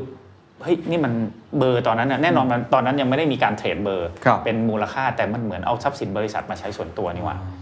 เออแล้วคุณบุญชัยทักแบบเนี้ยอายไหมพี่อายนะ พี่ก็เลยไม่เอาละ คือคือตอนนั้นก็รู้สึกเนี้ยเฮ้ยมันเออมันไม่ใช่ว่ะอย่างเงี้ยมันก็จะมีเหตุการณ์แบบเนี้ยตอนนั้นอันนี้คือเรื่องตอนอายุ3 31ใช่ไหมตอนเข้าโรงพยาบาลอายุ 37 ที่อ้วนๆแล้วเข้าโรงพยาบาลนั่นก็สอนเยอะว่าจริง ๆ แล้วเนี่ยคือร่างกายเนี่ยมันมันไม่ได้ต้องการแบบ อาหารอะไรพิสดารยิ่งกินเยอะยิ่งป่วยนะเราก็ป่วยทีหนึ่งแล้วก็ออกมาเราพยายามดูแลตัวเอง ดังนั้นเนี่ยมีเงินเท่าไหร่ก็กินได้เท่าเนี้ยอืมเราก็จะรู้แล้วเราก็ไม่ได้ชอบของอะไรดังนั้นแล้วเราก็พี่ว่าพี่เป็นคนที่ทำงานหลากหลายดังนั้นครัก็บจะเจอผู้คนเยอะมันก็จะศึกษาเรียนรู้คือมันเป็นเรื่องคนอะเรื่องคนทั้งหมดเลยอะอืมแล้วก็มีความความคือมันมันก็ตอบสนองเอ่อมันก็คงเป็นอีโก้ส่วนหนึ่งนะที่เราที่เราคิดว่า คือเราเราชอบแบบนี้ไงเราก็พยายามจะคือถ้าเราชอบวายเราก็จะไปวายเราชอบตำแหน่งเราจะไปตำแหน่งอืมพี่ชอบให้ให้เหมือนมีประโยชน์กับคนอะอืมเออมันเป็นความชอบเอออมีประโยชน์รู้สึกว่าทำแล้วมีประโยชน์คนบอกเขียนหนังสือ แล้วมีประโยชน์กับชีวิตเขาเนี่ยชอบชอบทำ ABC เนี่ยทำแล้วมีประโยชน์เออแล้วมีพอพี่เปลี่ยนชีวิตเนี่ยโอ้ยมันมีมันฟิลอืมพี่ตุ้มก็เป็นเหมือนกันพี่ตุ้มเนี่ยก็ดูคล้ายๆพี่นะก็ใช่ใช่เออก็ดูแบบ เอาเนาะก็ช่วยคนนู้นช่วยคนนี้เขียนแต่พี่ว่าพี่ตุ้มเนี่ยเขาก็เสพติดความมีประโยชน์ของพี่นี่แหละเออดังนั้นเนี่ยเสพติดความมีประโยชน์เออดังนั้นมีประโยชน์ แต่แต่อันนั้นคือขั้นแต่เพิ่งมาเรียนรู้ตอนอายุ 51 ก็คือจาก ประโยคโอคาเกะสมาเดะนี่แหละอ่าของของอาจารย์เกตที่เรียนใน APC 11 ที่อาจารย์เกตมาสอนเนี่ยว่าอ๋อครับการที่เรารู้สึกว่าเรามีประโยชน์เนี่ยก็ขั้นหนึ่งนะอืมแต่ตอนเนี้ยถ้าเรารู้สึก appreciate คนอื่นที่เขาก็มีประโยชน์กับเราเหมือนกันนี่อืมเออก็คือคนที่มาแบบช่วยเล็กช่วยน้อยหรือไม่อีเวนคนมาถามคำถาม หรือคนมาขอความช่วยเหลืออเราก็ได้อะไรหลายอย่างนะอืมอืมเอออย่างน้อยเขาก็เห็นเราว่าเรามีคุณค่าเออเราก็น่าจะ appreciate เขาคือ อันเนี้ยเป็นอีกอีกขั้นหนึ่งที่พี่คิดว่ามันมันยังดิบๆในความคิดอยู่แต่พี่รู้สึกเออคิดแบบนี้มันดีจังเลยอะเออคือคนคือมัน เราต่างมีประโยชน์ซึ่งกันและกัน ไม่ใช่พี่พยายามทำตัวใหญ่แล้วก็มีประโยชน์กับคนอื่นนะเป็นเออคือทุกคนคือ giver อะให้ครัไปบให้กันมาอะไรเงี้ยคือ มันก็เป็นสังคมที่ดีคืออย่างพี่ทำงานกับพี่ตุ้มที่ ABC พี่ตุ้มหนุ่มเมืองจันทร์นะครับเราก็เจอกันเนี่ยมันเกิดจากเหตุการณ์อย่างเงี้ยคือมันเป็นจริตพี่ว่ามันเป็นจริตคือตอนนั้นพี่ตุ้มก็เป็นผู้จัดการสำนักพิมพ์มติชนครับเออแล้วเขาทำหนังสือ Happy Book Fair อืมพี่เป็นอยู่บริษัท d t แทก็คือทำ Happy ก็มาเป็นสปอนเซอร์งานเขาครั้งแรกที่เจอพี่ตุ้มก็นั่งคุยกันเนี่ยปกติอะถ้าเจอคนเคี่ยวๆอะ มันก็จะแบบเฮ้ยผมขอลดราคา เพราะถ้าลดราคาผมก็ต้องลดป้ายอะไรเงี้ยฮะ คือเจอพี่ตุ้มก็พี่จำไม่ได้ว่าใคร offer ใครก่อนอะแต่พี่ตุ้มเขาก็จะ เอ้ย เดี๋ยวอันนี้ใช่ไหมครับ เดี๋ยวผมแถมอันนี้ให้ พอผมแถมนี่ให้พี่ก็เอ้ย ถ้าเกิดทางมติชนแถมนี่เดี๋ยวผมยิง s อ s เพิ่มให้แล้วกัน เอ้ย ถ้ายิง s อ s เพิ่มให้เดี๋ยวผมเพิ่มอันนี้ให้ คือมันเป็น meeting ที่พี่ตุ้มก็ยังมาเล่าบ่อยว่าเออ มันก็ทำให้รู้จัก กันในมิติที่แบบแย่งกันให้ แล้วงานมันก็จะออกมาดีมาก เพราะเราก็ให้ของอะไรที่มันไม่ได้มีคอส SMS d t แท็ก็มีอยู่แล้วไงแต่ถ้าเราเคี่ยวมันมันก็จะเป็นอีกมุมหนึ่ง ดังนั้นเนี่ยพี่ก็จะเจอคนอย่างพี่ตุ้มอย่างเงี้ยอืมแล้วต่อไปมันก็โยงไปต่อจุดว่า คือพี่ตุ้มก็เป็นคนที่ giver ครับนะฮะแล้วพอเรามาทำ ABC ก็นึกถึงพี่ตุ้มเออมันก็โยงไปเรื่อยๆ พอเราอยู่ giver คือพี่เชื่อเรื่องว่า giver อยู่กับ giver ด้วยกันมันจะเจริญมีคนเขียนหนังสือเรื่องนี้ไว้อืมพี่เล้งอ่าที่ MFEC ครับก็เล่าเรื่องนี้ไว้ว่า มันจะมี curve เสมออะคนประสบความสำเร็จเนี่ยมันจะติ่งนิดนึง คนล้มเหลวเยอะๆก็จะติ่งนิดนึง ทั้งปลายทั้งสองข้างเนี่ยเป็น giver หมดอ๋อเพราะว่า giver ที่มันล้มเหลวสุดๆ เพราะมันไปอยู่ในดงที่คนเอาเปรียบ taker อืมมันก็จะโดนแย่งชิงจนมันอืมมันแบบมันทำอะไรไม่เป็นมันแพ้ครับทั้งหมดก็แพ้ไปครับตรงกลางนี่คือพวก taker ก็คือเอาเปรียบมันก็อยู่กลางๆ กับพวกที่ transact ก็คือหมูไปไก่มา พวกนี้ก็ทำธุรกิจกันไปก็ไม่มีอะไรก็อยู่ตรงกลางๆ แต่ giver ที่มันประสบความสำเร็จมากๆ และมากกว่าคนอื่นเลยก็เพราะว่าอยู่กับ giver ด้วยกัน ก็คือมีการการแบบเฮ้ยคนนี้ให้คนนี้ให้แล้วสังคมได้เรียกตรงนั้นมันก็เลยเหมือนมันก็ทุกคนมันก็ win-win นะอ่าคือตอนนั้นเป็นวิธีคิดที่พี่เล้งก็เคยมาเล่า แล้วพี่ก็จำเออเวลาตอนที่ทำหลักสูตร ABC ก็ครับพยายามจะสอนให้ทุกคนเป็น giver อืมเราก็เป็น part of it ใช่ไหมเอออย่างเนี้ยเวลาทำอะไรเนี่ยถ้าเราไปอยู่ในดง giver แล้วพี่ก็พิสูจน์ว่ามันก็มันก็เจริญมันดีนะเป็นเรื่องจริงใช่ไหมมันก็เจริญดีเนี่ยคือผมฟังเนี่ยเออผมจะเริ่มตั้งคำถาม ว่าเอ้ยในโลกธุรกิจมันทำอย่างนั้นได้จริงหรือ ในการที่เราเป็นคนที่ให้ก่อนอย่างเมื่อกี้ที่คุยกันก็คือพี่โจกับพี่ตุ้มต่างคนต่างให้ ฟังดูก็เออน่ารัก แต่ถ้ามองอีกมุมหนึ่งนะครับ มองกรอบของคนที่ทำธุรกิจ คนที่เป็น CFO มามองเฮ้ยมันไม่คุ้มเลยค่าใช้จ่าย performance ไม่ได้ จะต้องมีคุม cost อะไรต่างๆ พี่โจ balance เรื่องนี้ยังไงครับก็เอาอย่างแรกกับพี่พี่ก็อาจจะเป็นเจ้าของที่ไม่ดี คือเจ้าของมันน่าจะมีความเหี้ยมบางอย่างอะไรเงี้ยเออเออพี่ก็เลยไม่ได้มีไปคุยความเป็นเจ้าของพี่เคยทำอย่างที่พี่ชอบทำก็คือทำ marketing ทำอะไรไป ซึ่งซึ่งมันก็มีมุมตรงนี้ได้ แต่พี่ก็เชื่อว่ามันมันในที่สุดแล้วยังไงก็คือเอาจริงๆอะธุรกิจปัจจุบันเนี่ยมันมันเริ่มจากการให้ก่อนทั้งนั้นนะที่ธุรกิจเดิมมันแพ้เพราะเรื่องนี้ทั้งสิ้นอาลีบาบาไม่เก็บตังค์อะไรเลย ให้ให้คนตัวเล็กใช้ฟรี 7 ปีนะอืมใช่ไหม Grab หรือว่าที่พี่ทำโรบินฮูดครับช่วงแรกๆก็เป็นอย่างนั้นอืม Lazada Shopee ขาดทุนอยู่เยอะแยะเออคือพี่เชื่อว่าหรือไลน์ให้เราแชทฟรีอะคือแน่นอนเขาอาจจะมีมีมีความต้องการ Data อาจจะมีการเก็บข้อมูลอะไรแต่เขาก็เริ่มด้วยด้วย give ก่อน take เออ JOOX จะฟังเพลงฟรีมาตั้งกี่ปีเขาถึงครับมาเริ่ม give เขา give ก่อน take ตอนนี้ธุรกิจมันก็เป็น give ก่อน take นะเออเพราะว่าโลกปัจจุบันเนี่ยมันเป็นโลกของ engagement ใช่เออดังนั้นเนี่ย engage คืออะไรอะเขาถ้า take ใครเขาจะมา engage กับเราอ่าถูกใช่ไหมถูกเออดังนั้นเนี่ยมันก็จริงๆ business model ใหม่ๆเนี่ยมันมีความ give อยู่นะเออกีฟมากกีฟน้อยไม่รู้ว่าเออมันมีครับความกีฟก่อนในนี้เราไม่พูดถึงถึงภาพลักษณ์ครับสมัยใหม่ที่แบรนด์ต้องมีใช่ไหมอืมก็ต้อง sustainability พวกนี้มันก็จะเป็นสายกีฟหมดแหละอืมเออแล้วแล้วพี่ก็เชื่ออย่างนี้จริงๆเพราะว่า ตอนทำธุรกิจอะเสมอทุกครั้งเลยพี่ครัก็บจะมีมันจะมีบริษัทที่นิสัยดีอะหรือว่าคนหรือเจ้าของที่นิสัยดีอะทำทีไรนะโปรเจกต์นั้นก็จะดีทุกทีเลย แต่เมื่อไหร่ที่พี่เจอเอ่อเจ้าของที่เคี้ยวๆหรือบริษัทที่เคี้ยวๆนะบาทหนึงก็เอาสลึงหนึงก็เอาเออแบบเผลอไม่ได้เลยเงี้ย ทำไปก็ไม่มีความสุขอะครับอืมไม่มีความสุขแล้วก็ทำมันก็ทำได้ไม่ดีอืมแต่มีมีถ้ายกตัวอย่างมีเยอะแยะเลยที่พี่ทำธุรกิจด้วยแล้วก็เป็นเป็นคนที่นิสัยดีที่แบบเฮ้ยเหมือนคล้ายๆพี่ตุ้มอะมีอืมมีเอออืมฟังดูน่าสนใจเหมือนเป็นการเปลี่ยนผ่านเหมือนอย่างที่พี่โจเคยพูดว่าตอนนี้มันไม่ใช่เอ่อน้ำไหลเชี่ยวกรากแล้วอืมแต่แม่น้ำมันเปลี่ยนทิศใช่ แล้วการที่จะอยากจะสร้าง engagement ให้เกิดขึ้นกับลูกค้าเอง พนักงานของเราเอง คือเราต้อง give ก่อนใช่ที่จะ take ด้วย นี่เป็นสิ่งที่พี่โจได้เรียนรู้ในในช่วงหลังๆมา ใช่ใช่ใช่นี่แล้วโลกมันเป็นอย่างนี้ด้วยนะอืมเออโลกโลกมันก็หมุนไปทางนี้ด้วย เพราะครับสตาร์ทอัพทั้งหลายอะมันมันคิดก็ไม่เหมือนโลกเก่าอะโลกเก่าเนี่ยใช่คิดเป็น feasibility อ่าคิดเป็น profit and loss ทำปั๊บต้องกำไรทันที พวกบริษัทใหม่แก้ pain ก่อน นี่คือวิธีถูกถูกนี่คือวิธีการคิดของ give เลยนะใช่ไหมอืมถูกเฮ้ยครับเราเราห่วงเขาก่อน เรา empathy ก่อนคือ empathize ก่อนแล้วก็พยายามจะแก้ pain อืมใช้ตังค์เท่าไหร่ไม่รู้แก้ให้ได้ก่อนแล้วเดี๋ยวตังค์มาเอง อันนี้เป็นวิธีใหม่ คนจริงโลกระบบเก่าสู้ได้ไม่ได้ไม่รู้แต่ยาวๆเดี๋ยวก็เริ่มเห็นว่าระบบเก่ามันสู้ไม่ค่อยได้ละอ่าเออเพราะวิธีการที่กีฟก่อนเนี่ยแล้วก็มีคนคนพร้อมที่ให้เงินมาเพื่คอรับเพื่อสร้าง engagement แล้วก็ไปต่อยอดเนี่ยก็เป็นเป็นโมเดลใหม่อืมๆปัจจุบันครับพูดถึงวัยเมื่อกี้ที่กล่าวไป 52ใช่ไหมเข้าถึงใช่ครับ52 มีการเปลี่ยนแปลงอะไรเกิดขึ้น ผมทราบมาว่าฝั่งของทางอ่าตำแหน่งใน SCB ใช่ใช่เราก็พยายามที่จะสเต็ปดาวลงมาใช่นะครับแล้วก็มีความเปลี่ยนแปลงอะไรหลายอย่างพี่โจเล่าให้ฟังหน่อยก็ก็อันนี้ก็น่าจะเป็นรายการแรกนะเพราะว่าที่ที่แบงก์ก็เริ่มเริ่มประกาศกันแล้วก็พี่จริงๆขอ CEO คุณอาทิตย์เนี่ยคุยกันมาเป็นปีแล้วปีครับกว่าๆแล้วว่าแบบเอออยากจะคือจริงๆอะคุยตั้งแต่ก่อนรับตำแหน่งคือพี่ไม่อยากมีตำแหน่ง ตอนนั้นไม่อยากเป็น ตำแหน่ง CMO เลยช่วงแรกใช้คำว่ารักษาการด้วยนะเพราะกะว่านั่งชั่วคราว CEO บอกมาก่อนแล้วกัน คือเขาเป็นคนที่มีเสน่ห์เวลาเขาพูดเราก็จะ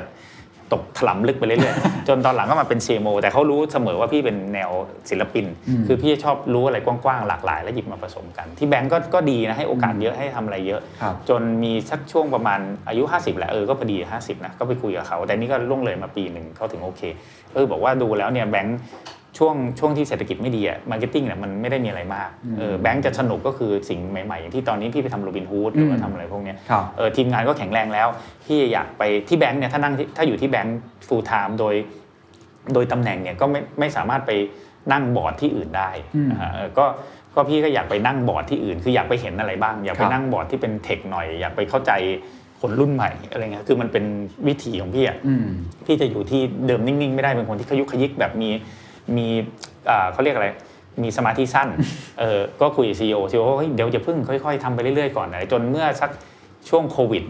เรา work from anywhere อืมใช่ไหมเรามันก็ทำงานพี่ก็บอกซีโอเนี่ยจริง ๆ แล้วเนี่ยก็เราก็ทำงานได้ปกตินะครับเออเออโดยที่แบบทำงานที่ไหนก็ได้ ดังนั้นเนี่ย ก็เลยบอกเขาเอางี้ไหมก็คือขอขอเป็นแค่ที่ปรึกษา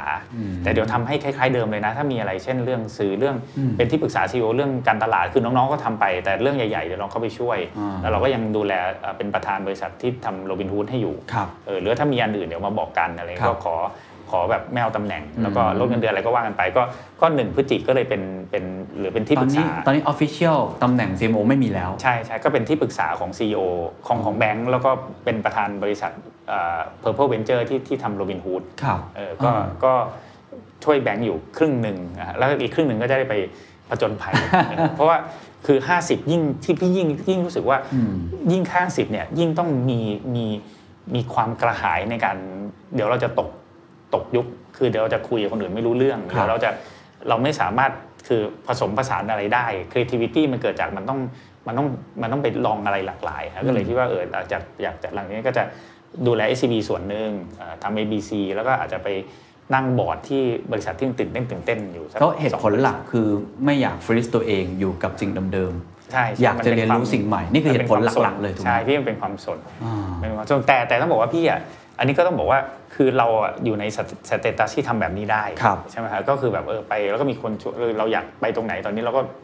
เอ่อเลือกได้อืมประมาณหนึ่งก็เลยเราก็แล้วก็ไม่ได้เดือดร้อนเรื่องเงินทองอะไรอยู่ใช่แล้วเราก็เลือกแบบชีวิตที่เราเออเราคิดว่าเราจะสนุกกับอืมแบบนี้ต่อครับเออจะได้จะได้แบบไม่ไม่น่าเบื่ออะไรแล้วหลังจากนี้เอาไม่ต้องเป็นชื่อบริษัทก็ได้ครับ จะไปนั่งในบริษัทประเภทไหนก็อยากเรียนรู้อะไรเพิ่มฮะเขาบริษัทหนึ่งก็เป็นบริษัทที่ที่เป็น เป็นนักเรียน ABC นี่แหละอืมก็เอ่อช่วยช่วยเหลือดูแลกันมาตั้งแต่เขายังไม่เข้าตลาดตอนครับเขาอยู่ในตลาด ก็น่าจะเป็นเกี่ยวกับอินชัวรันทำอินชัวเทคอันนี้ก็ตื่นเต้นดีมันก็เป็นแนวเรียที่ที่อินชัวรันเมืองไทยก็ยังอนาล็อกมากครับดังนั้นเนี่ยถ้าเข้าไปเปลี่ยนมีมีมีวาลูในการเปลี่ยนอะไรก็สนุกดีอีกครับอันหนึงเนี่ยอันเนี้ยอยากไปทำเพราะคิดว่ามีวาลูอีกอันหนึงเนี่ยอยากไปทำเพราะว่าอยากอยากได้ value บางอย่าง ก็คือว่ามีบริษัทน้องๆที่เป็น Rising Star ที่เขาเป็น consult บวกเป็นพวก สาย tech สาย Data กำลังแบบมีอยู่ประมาณร้อยคน มาจะเป็น consult เก่งๆ แล้วก็เออซึ่งพี่ไม่ค่อยรู้เรื่องพวกนี้เลย ก็เลยอยากไปเออไปช่วยน้องน้องๆเขามีทุกอย่างยกเว้นความแก่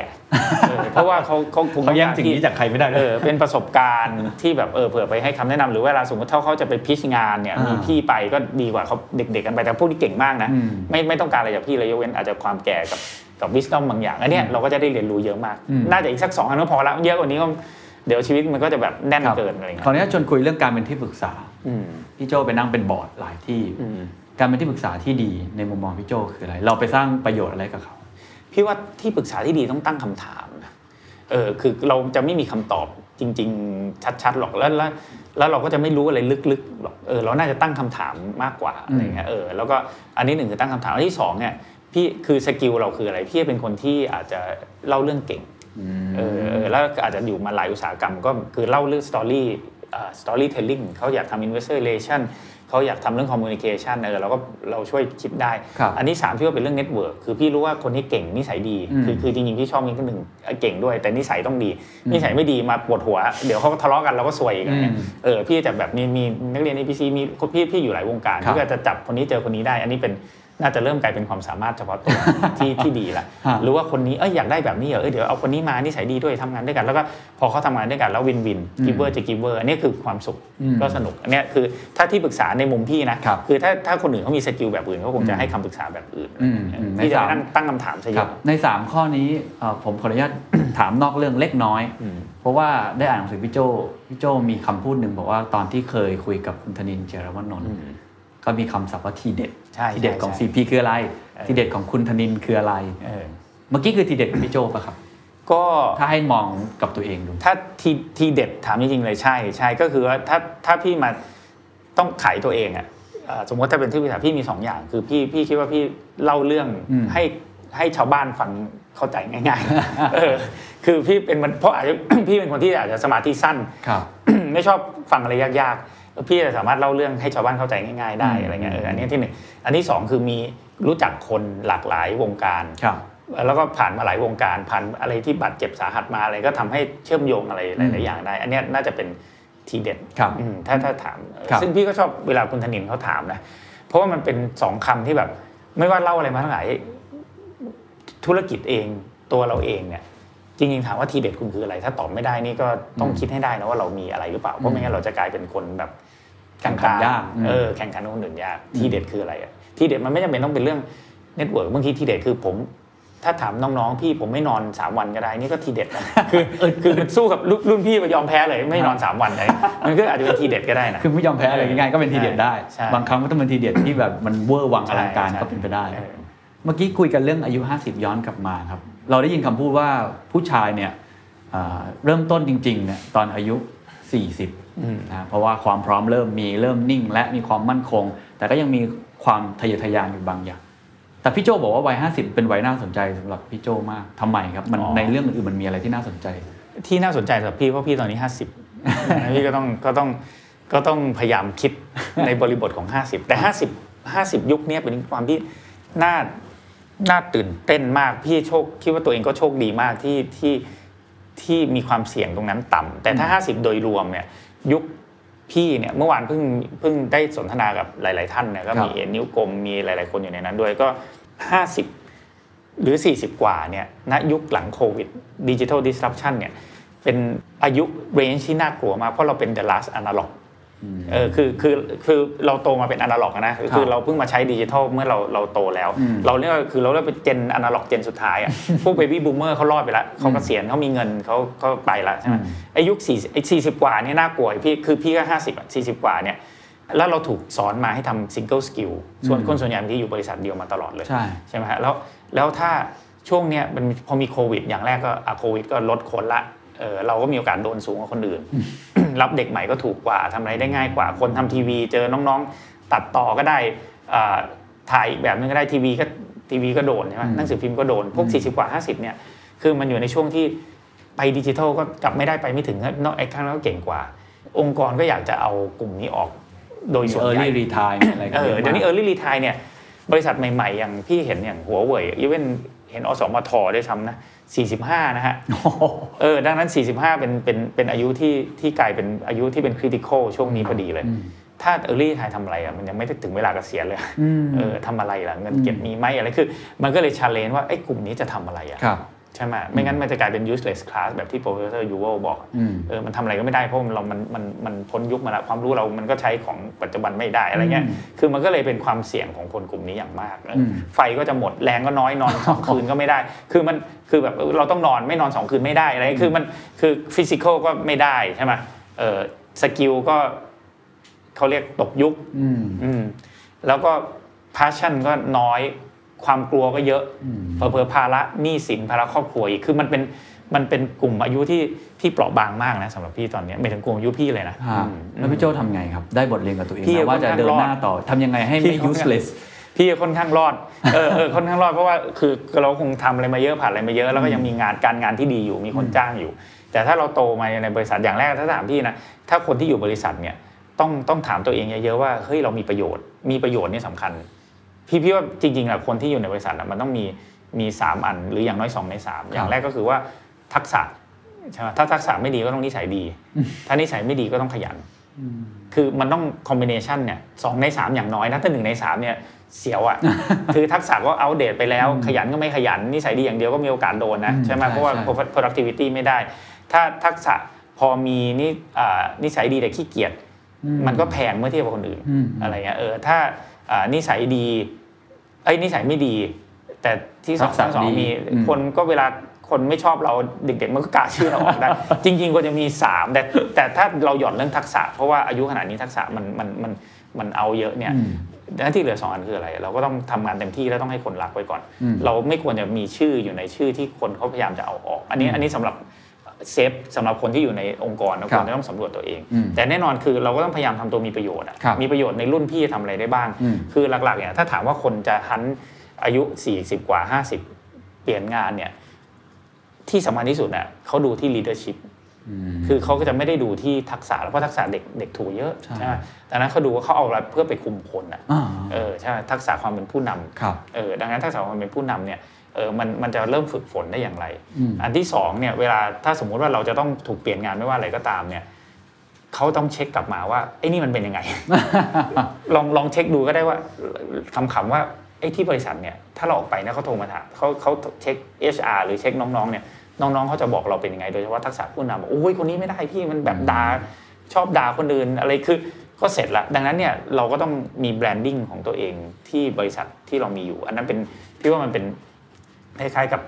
safety net อันหนึ่งอืมเออแต่ถ้าจะต้องออกไปจริงๆอะพี่ว่าก็ต้องซ้อมความคิดของการออกไปจริงๆก่อนอืมในการที่ออกไปจริงๆอะเราต้องมีอะไรบ้างนะอย่างน้อยคือเราเราก่อนออกไปจริงๆ เราควรจะต้องถ้าเราพอมีเวลานะครับเออเราก็ต้องเรียนรู้ทักษะใหม่ ๆ เท่าที่ทำได้ใช่ไหมฮะต้องพยายามที่จะไม่ยึดติดกับสิ่งต่างๆอะไรเงี้ยแล้วเพราะอย่างมันออกไปมันจะเจ็บปวดอะไรเงี้ยอืมเออแล้วอันที่สามเนี่ยเราเราจะเราจะฝึก second job ได้อย่างไรอะอืมจะหาได้ไหมเอออาชีพที่สองอะเออเพราะว่าพี่วันนั้นฟังของคุณแท็บลวิทอะครับ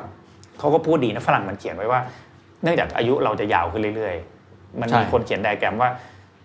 ต่อไปจะเราจะทำงานถ้าดีไซน์ได้ถึง 45 แล้วก็หยุด 45 2 3 ปีไปรีสกิลแล้วก็มี second job ไปถึงสัก 70อืมเออแล้วค่อยเกษียณเพราะว่าคนเราอาจจะต้องเกษียณ7 80ครับแต่คนที่เอาทักษะเดิม แล้วย้วยไปถึง 5 60 มันยากอืมเออเพราะมันมันเอาง่ายมากเลย ดังนั้นเนี่ยต้องถามตัวเองว่า 45 แล้วเนี่ย second job เราควรจะมีอะไรอืมเออหรือเรา second employment จะมีอะไรเนี่ยอืมอันเนี้ยต้องตั้งคำถามแต่บังเอิญความสวยของยุคพี่คือเราเป็นยุคอนาล็อกไงเราแบบเราเราจะไปทำแบบนี้ก็ไม่ได้ใช่ไหมดังนั้นเราจะทำเราเราจะต้องหา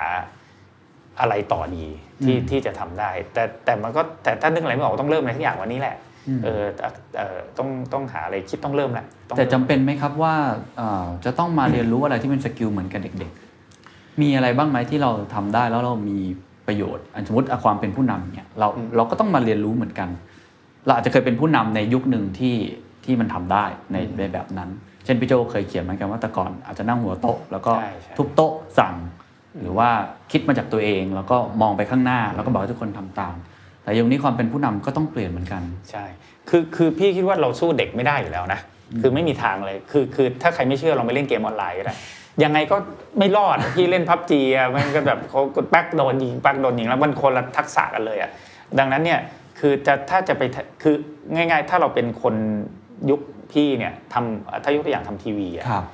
เราจะไปเข้าใจพวกซีรีส์วายได้ยังไง ไม่มีทางเราไม่มีทางทำข่าวอะไรพวกนั้นได้เลยใช่ไหม ดังนั้นเนี่ยถามว่าเราควรจะต้องทำอะไรอะคือมันก็มีหลายมุมมากถ้าคิดสนุกสนุกๆนะเช่นเราก็ต้องทำอะไรในเซกเมนต์เราอะอืมอืมเพราะเราอาจจะเข้าใจดีสุดอืมอืมใช่ไหมคนทำทีวีก็อาจจะไปทำอะไรจัดคอนเสิร์ต ninety อะไรก็ได้คือคือคือมันจะเป็นกลุ่มที่ที่เราเข้าใจมากที่สุดก่อนอ่ายกตัวอย่างอันที่หนึ่งนะครับ หรืออันที่สองพี่คิดว่าคือคนมันจะถอยกลับมาที่พี่ว่าไม่ใช่ว่าเราทำอะไรดี เพราะมันคง list ได้หลายอย่าง เช่นหมอเอาถ้าสมมติว่ามีโดนโดนเทคโนโลยี disruption มา เราควรจะทำอะไรดี พี่ว่านั้นเป็นเป็นคำถามแล้วแต่แล้วแต่อุตสาหกรรมอุตสาหกรรมครับแต่มันต้องกลับมาที่ตัวเองก่อนว่าเฮ้ยเราเนี่ยเป็นเราอะมีถ้าภาษาคุณมุนครีปังสิริคือมี ability to learn ไหมมันเป็นเรื่อง mindset เราเราทำอะไรไม่เราโอ้ยเราแก่แล้วเราทำอะไรไม่ได้อืมเออเอาหัดง่ายๆกันนะถ้าไม่เคยวิ่ง 10 โลลองวิ่ง 10 โลให้ได้ไหมโอ้ยไม่ได้แก่แล้วเดี๋ยวเข่าพังอะไรจะเจอได้ยินตอนเนี้ย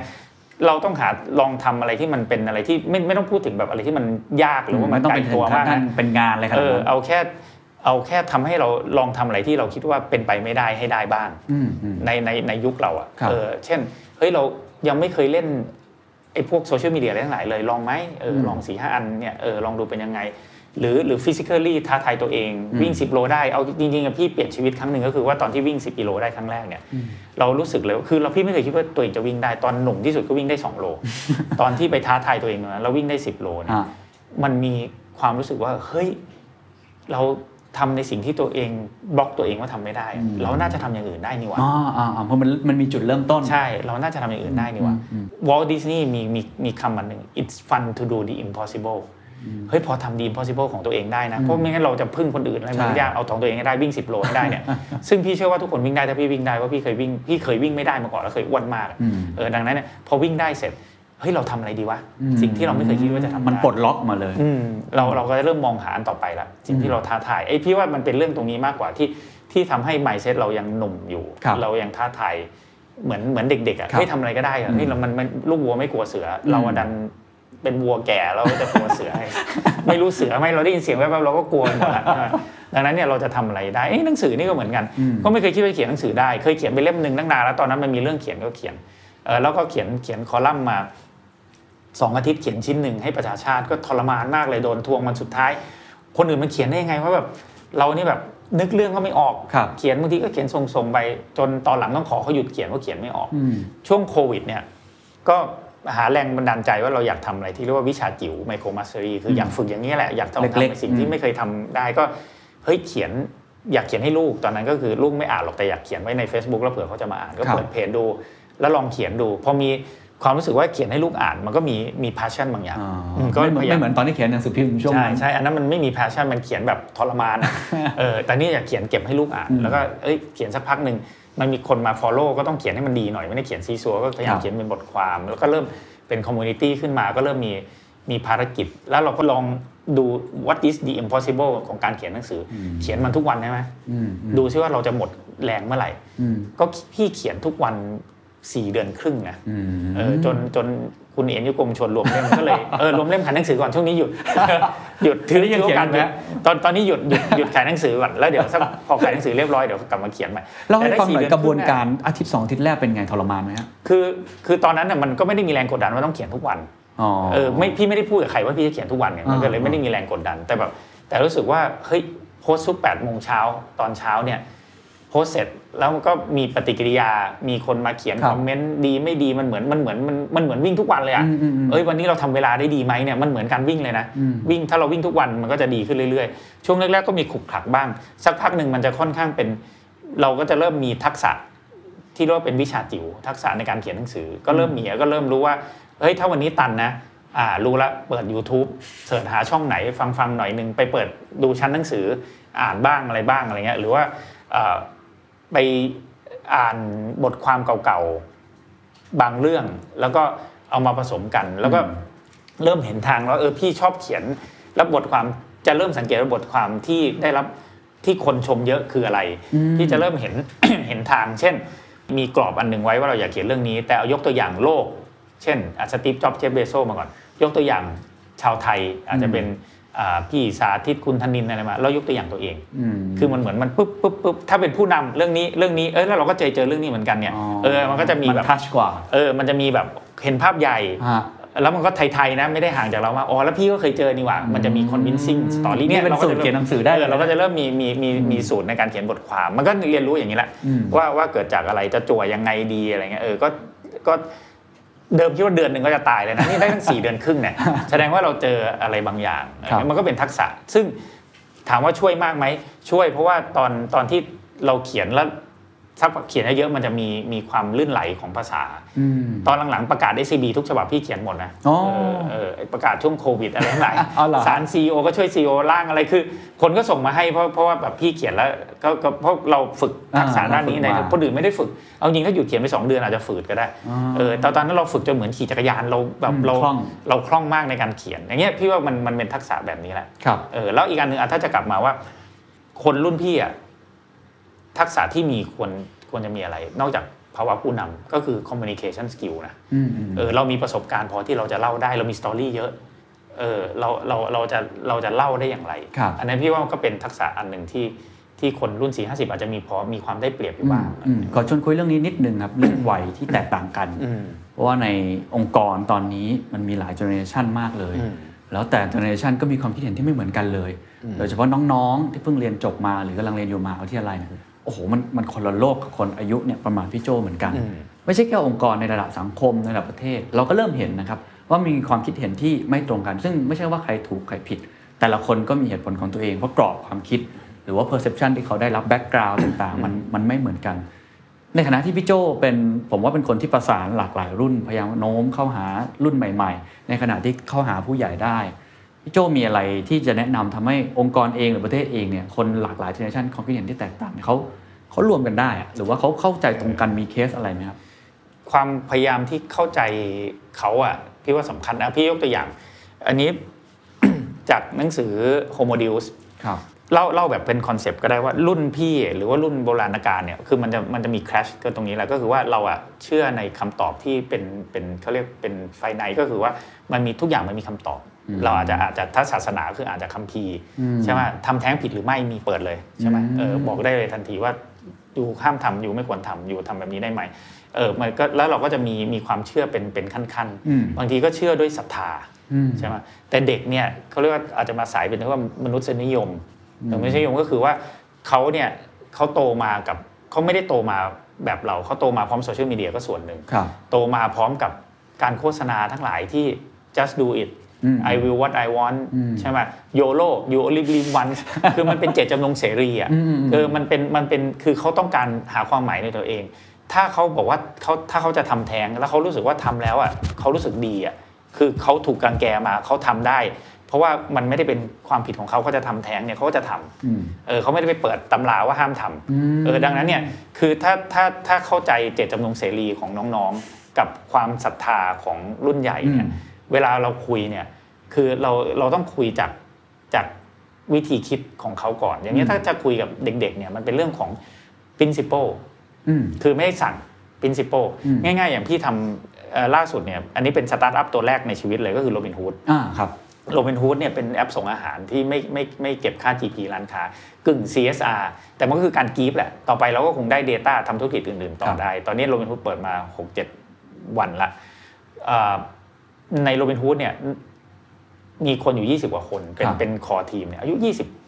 26 27มีคนแก่ๆอยู่2อสคนเองพี่ก็แก่สุดแล้วเป็นประธาน ถามว่าคุยกับน้องๆพวกนี้ได้อย่างไร คือแน่นอนก็คือมันก็ไม่ได้มีเจ้ายศเจ้าอย่างอันนี้เป็นเรื่อง basic นะเป็นเรื่องพี่ว่ามันเป็น prop เช่นอะนั่งทำงานเป็นแบบอ่าไม่มี barrier อะไรไม่ต้องมีตำแหน่งอะไรนี่เป็นพร็อพเป็น prop แต่พี่คิดว่ามันเป็นเรื่องหลักการก่อนเราคุยกันหลักการตั้งแต่แรกอย่างถามว่าโรบินฮูดอะความเชื่อคืออะไรก่อน พี่มีข้อเดียวเลยนะที่บอกเป็น culture โรบินฮูดเพราะว่าโรบินฮูดนี่มันคือ delivery มันคือลูกค้า เราต้องทำให้แบบทุกอย่างมันประสานกันหมด สั่งกดอาหารอาหารน่ากินสั่งมาราคาโอเค เสร็จมอเตอร์ไซค์ต้องวิ่งมาทันทีไปรับอาหารได้ลูกค้าต้อง fulfill คือกลับมาถึงร้านอาหารยังอุ่นอยู่ราคาโอเค มอเตอร์ไซค์มาพูดจาไพเราะสุภาพมาส่งให้ที่บ้านแล้วเราก็ได้กินอาหารที่เราชอบครับคือพี่เขียนคำเดียวเลยตอนที่จริงๆเราพูดมันมันเร็วมากมันทำกันอยู่ไม่กี่เดือนเองคือคือก็CEO เขาเร่งมากก็ตอนที่รับมาใหม่ๆ ทุกคนจะพี่พูดคำเดียว จะได้จำง่ายๆ คือ ที่เนี่ยทำสำเร็จไม่ใช่ทำเสร็จพี่ว่าน้องๆเขาชอบอะไรแบบนี้นะ I will what I want ทำสำเร็จไม่ใช่ทำเสร็จอืมก็คือที่เนี่ยพี่เชื่อแบบนี้ ดังนั้นถ้าเราทำสำเร็จไม่ใช่ทำเสร็จเนี่ยคือไม่มีฝ่ายไหนหรอกถ้าลูกค้าอาหารไม่ได้อะมันผิดตั้งแต่ไรเดอร์ยันไอทียันอะไรแล้วล่ะอืมลูกค้าต้อง happyถ้าลูกค้าจะคืนเงินต้องคืนเขาทันทีอะไรเงี้ยเออทุกคนต้องวิ่งไปถ้าฝ่ายไหนไม่รู้ตรงนี้ไม่ใครไม่อยู่อันนี้ทำแทนไปก่อน ทำสำเร็จไม่ใช่ทำเสร็จเนี่ยมันหมายความว่ายังไงครับทำสำเร็จทำสำเร็จไม่ใช่ทำเสร็จคือ คือถ้าเป็นองค์กรแบบไซโลเนี่ยมันจะทำเสร็จ เช่น ฝ่ายนี้สแตมป์แล้วนะอ๋อส่งอันนี้ส่งต่อไป อันนี้ก็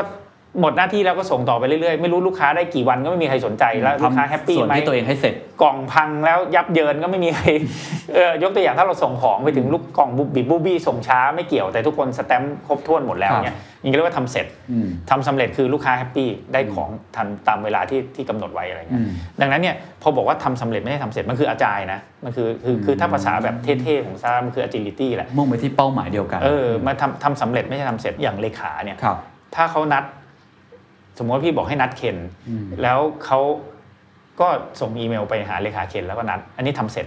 ทำสำเร็จคือส่งอีเมลแล้วเลขาได้อ่านแล้วใช่ไหมเพราะว่าจริง ๆ แล้วที่พี่ให้นัดเคนคือพี่ต้องการเจอกับเคนอืมอืมดังนั้นเนี่ยเลขาอ่านแล้วเลขาถามเคนแล้วเคนว่างเมื่อไหร่กลับมาถามพี่เออว่างตรงกันเดี๋ยวนัดให้เมคชัวร์ว่ามีห้องนะแล้วก็มาเจอกันเรียบร้อยแล้วได้พูดคุยกันจบนี่คืองานสำเร็จ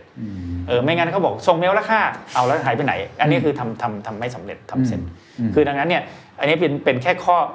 ข้อ จริงๆเราไม่รู้เนื่องจากองค์กรมันเล็กแล้วมันใหม่อะพี่เอาข้อเดียวจำข้อเดียวพอที่เหลือเดี๋ยวค่อยๆมาว่ากันเขาเจอเลยเดี๋ยวมาว่ากันทีหลังนะพี่เลยเชื่อว่าคนรุ่นใหม่เนี่ยต้องมีความเชื่ออืมอืมความเชื่อที่เราเชื่อร่วมกัน ทุกคนก็เห็นด้วยพี่ใช่มันต้องทำสำเร็จเราทำงานนี้เพราะอะไรพอพอความเชื่อเสร็จแล้วเราก็ต้องเราเอง เราก็ต้องไม่คอมคอมพมายความเชื่อนั้น อันนี้คือพี่ใช้วิธีการคือคอนวินให้เขาเชื่อก่อน พอเชื่อแล้วทุกคนต้องเชื่อแบบนี้นะ ไม่มี exception อืมคือต่อไปเราอาจจะมีข้ออื่นก็ได้เช่น อ่าอันนี้พี่ชอบของฝรั่งอย่าง Netflix นะครับ we are sport team not family อืมอืมอย่างเงี้ยคือถ้าเราจะมีข้อเนี้ยความหมายคืออะไร องค์กรเราเป็น Family คือว่าใครไม่ทำก็เลี้ยงเลี้ยงกันไปก็ได้นะเงินเดือนก็เท่าๆกันหมด แต่พวก outstanding มันจะไม่อยู่ใช่ไหมนักกีฬาเก่งๆ มันก็ย้ายทีม เพราะว่ามันทุกคนดูแลเท่ากันเราเหนื่อยไปทำไมเรามันก็ต้องอุ้มกันไปหมดอืมองค์กรจะไม่ได้ competitive จะรักกันอืมสมัยก่อนเป็นอย่างนั้นได้ แต่ถ้าสมมุติว่าเราจะต้องต่อสู้กับคู่แข่งที่มัน โหดมากมาจากจีนเงี้ยเราก็ต้อง via sport team not family sport team คืออะไรถ้าเราเชื่อร่วมกันนะตกลงกันก่อนนะเรา sport team เราไม่ใช่ family นะใครเล่นไม่ดีต้องไปพักนะใครเกเรไม่เล่นเป็นทีมไปนั่งพักนะอืมเออขายคือไม่งั้นขายย้ายทีมด้วยนะครับคือถ้าเกิดมาแบบเล่นไม่เข้าระบบ มันมีระบบอยู่บางทีเข้าใจว่าอยู่เก่งแต่อยู่ไม่เข้าระบบอืมเออแล้วก็เราเป็นโค้ชโค้ชมีหน้าที่อะไรทำให้ทุกคน getting better ใช่ไหม family ไม่ต้อง better ก็ได้อยู่กันเลี้ยงเลี้ยงกันไป คือถ้าเรามีความเชื่อแบบนี้ร่วมกันอืมแล้วเรา enforce ความเชื่อนะนี่พี่คิดว่านี่คือการการดูแล generation ใหม่อืมคือคือคือมันเพราะว่าเขาโตมาจาก just do it นะ อย่าลืมเขาโตมาจากเขาจะมี why เสมอที่มีคนพูดถึงอืมอืมถึง start with why เขาจะมี why ทำไมถึงเป็นอย่างนี้ ที่มันทะเลาะกันเพราะเงี้ยผู้ใหญ่ก็บอกว่าไม่ต้องมันต้องเป็นแบบนี้แหละอืมไม่ต้องมีเด็กวายหรอกวายตอบหน่อยผู้ใหญ่ไม่ต้องตอบคือมันก็ทะเลาะคือเพราะว่าผู้ใหญ่เชื่อมันด้วยความศรัทธาอืมอืมใช่ไหมเป็นศรัทธาเด็กเป็นเรื่องเจตจำนงเสรีครับดังนั้นเนี่ย คือเราต้องตกลงหลักการกับเขาว่าหลักการนี้ใช่ไหมอืมถ้าหลักการนี้ตรงกันเนี่ยพี่ว่าเนี่ยการทำงานมันจะมันจะไหลลื่นในในการการทำงานเด็กครับๆแต่ถ้าคุยผู้ใหญ่เนี่ยมันเป็นเรื่องคือจริงๆทำงานผู้ใหญ่ง่ายกว่านะซีโอสั่งก็ปุ๊บละอ่าคือคือมันเป็นคือเป็นความเชื่อในในในขั้นเป็นตอนครับเออแต่เป็นขั้นเป็นตอนนั้นในแง่ดีในแง่ efficiency อืมตั้งเป้าลุยธนาคารที่ผ่านมาทำแบบเนี้ยเอออืมทุกคนห้ามเอออยู่ในระบบระเบียบมันก็เดินได้ แต่พอ efficiency ต้องใช้วิธีนั้น แต่ถ้าเป็นเรื่องของ creativity เรื่องของการผจญภัย เรื่องของการคิดใหม่ innovation มันก็ต้องใช้กรอบความคิดแบบนี้อืมเออดังนั้นเนี่ยมันขึ้นอยู่กับงาน มันไม่ได้บอกว่าแบบเดิมถูกแบครับบนี้ผิดแบบเดิมผิดแบบนี้ถูกอืมเออมันขึ้นอยู่กับงาน อย่างธนาคารมีหน้าที่ดูแลเงินฝากประชาชน ต้องไม่เสี่ยงทำอะไรต้องรัดกลุ่มใช่ไหมเออผิดพลาดไม่ได้เลยเนี่ย ระบบแบบนี้ดีมากเลยใช่ไหมแต่ธนาคารเองต้องพยายามหา S curve ใหม่อืม ไอ้ระบบแบบนี้ก็ดีมากเหมือนกันอืมการโรบินฮูดดังนั้นธนาคารเลยก็ต้องสปินออฟไงอืมเอ้ยไอ้นั้นเขาเจอแบบหนึ่งได้ไม่ใช่บอกว่าอันนี้ดีกว่าอันนี้นะอืมมันคแต่นมัละนงานมีกัความจำเป็นเออมันในคนละแต่ละเอ่อใช่องค์กรที่มันมีความจำเป็นไม่เหมือนกันใช่อันนั้นเนี่ยต้องหาความเชื่อครับเราเชื่ออะไรร่วมกันอืมอันอันเชื่อแบบเบสิกคืออันนั้นนะเชื่อที่สองอะที่มัน drive อย่างโรบินฮูดคือเราเชื่อว่าเราช่วยคนตัวเล็กอืมคนที่แบบเราช่วยร้านเล็ก ๆ มันมันมันอิ่ม อันนี้ก็เป็น motivation ที่ทำให้ซึ่งความเชื่อที่สองอะพี่เชื่อว่ามัน bridge gap ระหว่างผู้ใหญ่กับเด็กได้อืมอย่างที่แบงค์เนี่ยพอมีโรบินฮูดไอ้เชื่อนี้ก็เชื่อกันไปใช่ไหมแต่เราบอกว่าเฮ้ยเราทำโปรเจกต์เนี้ยเพื่อช่วยคนตัวเล็กๆนะอืมเราคนตัวเล็กๆที่ร้านอาหารเล็ก ๆ ที่ไม่สามารถอ่าขึ้นอยู่บนแพลตฟอร์มที่เก็บ 30%ได้ครับเนี่ยเขาจะได้ค้าขายได้อืมทั้งธนาคารลงมาช่วยหมดเลยอืมเพราะพี่เชื่อว่าอันเนี้ยเป็นตัว ตัวที่ทำให้มันมี purpose ร่วมกันอืมดังนั้นถ้าถามว่าความขัดแย้งของบ้านเมืองคือมันต้องหา purpose ร่วมกันอืมคืออย่างเงี้ยที่แบงค์เนี่ยคนอายุเยอะๆที่อาจจะไม่ได้ชอบเด็กคนเด็กๆที่มองคนอายุเยอะว่าเชยเนี่ยพอมี purpose ว่าช่วยร้านเล็กนะออกไปพร้อมกัน นี่ออกมาทำกันเล็กคือไม่ได้มีคือไม่ได้มีการเถียงเรื่อง generation อะไรเลย เพราะเรากำลังไปช่วยคนตัวเล็กใครช่วยคนตัวเล็กอ่าพี่รู้จักร้านจันทร์เพ็ญซึ่งรุ่นใหญ่มากอะก็ไปไปอะเดี๋ยวพี่ไปติดต่อร้านจันทร์เพ็ญให้ก็คนตัวเล็กเอายกตัวอย่างนะ ไอเด็กๆก็ไปร้านชาไข่มุกอะช่วยคนตัวเล็กเหมือนกันระบบเดียวกัน คือมันมีมันมี common purpose อันนี้ที่มัน drive องค์กรทั้งทั้งรุ่นใหญ่และรุ่นรุ่นเด็กครับเออเท่าที่ฟังหมายความว่าถ้าเป็นคนรุ่นใหญ่เนี่ยควรจะเริ่มมองเห็นว่าเด็กเขามีเจตจำนงเสรีใช่เขามีเรื่องพวกนี้เกิต้ดองตขึ้อนบวายต้องตอบวายเขาให้ได้ ต้องตอบต้องตอบคำถามที่เขาใช่ถามกับเราว่าทำไมใช่ให้ได้ มองกลับกันแล้วครับพี่โจถ้าถ้าเป็นถ้าเป็นเด็กๆเองคนรุ่นใหม่เอง ที่ก็ต้องเข้าใจผู้ใหญ่เหมือนกันว่าเขาอาจจะศรัทธาวิธีการทำงานแบบนี้ศรัทธาสิ่งที่เขาเชื่อมาแบบนี้ตลอด 40-50 ปีเนี่ยต้องเด็กต้องทำยังไงเด็กต้อง respect belief ผู้ใหญ่ respect อืมเออคือคือคือพี่ว่า keyword คือ respect อืมไอ้ keyword ของผู้ใหญ่ก็คือเนี่ยต้อง answer why อืมแต่ keyword ของเด็กคือต้อง respect คือแม่บอกว่าสิ่งที่เขาเชื่อมานั้นไม่ถูกอย่างอย่างถ้าบอกว่าอันนี้เราพูดถึงในบริบทธุรกิจนะครับเช่นถ้าถ้าเด็กๆ ที่แบงก์บอกว่าเฮ้ยที่แบงก์มัน conservative แบบเนี้ยไม่อ่าถูกหรอกแบงก์จะเจ๊งเอานะเพราะแบงก์อยู่ได้ด้วยความน่าเชื่อถืออ่ามันคืออ่า trust ใช่ไหมครับมันมันก็มี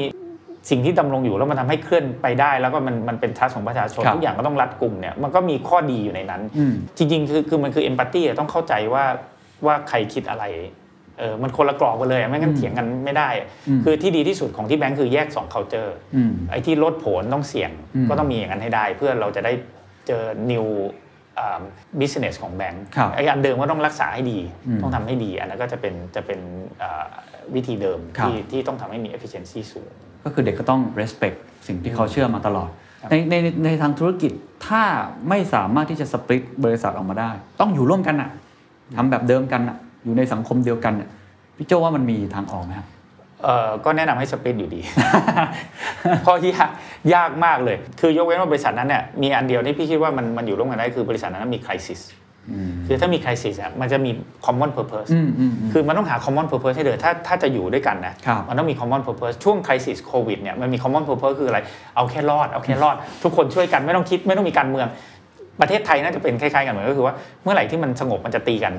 คือคือจริงๆอาจจะหลาย ๆประเทศบริษัทหลาย ๆ ที่ก็จะเหมือนกัน ดังนั้นเนี่ยถ้ามันมี common purpose ตรงนั้นคือเอารอดโอ้โหดูดิผู้ใหญ่เด็กแล้วไม่มีใครสนใจอะไรกันหรอกก็ช่วยกันหมดอะอืมใช่ไหมดังนั้นพอรอดหลังโควิดมาแล้ว ธุรกิจเนี่ยจะหา common purpose ได้อย่างไรอืมเออ common purpose ที่ที่ผู้ใหญ่กับเด็กแชร์วาลูร่วมกันอืมเราทำไปเพราะอะไร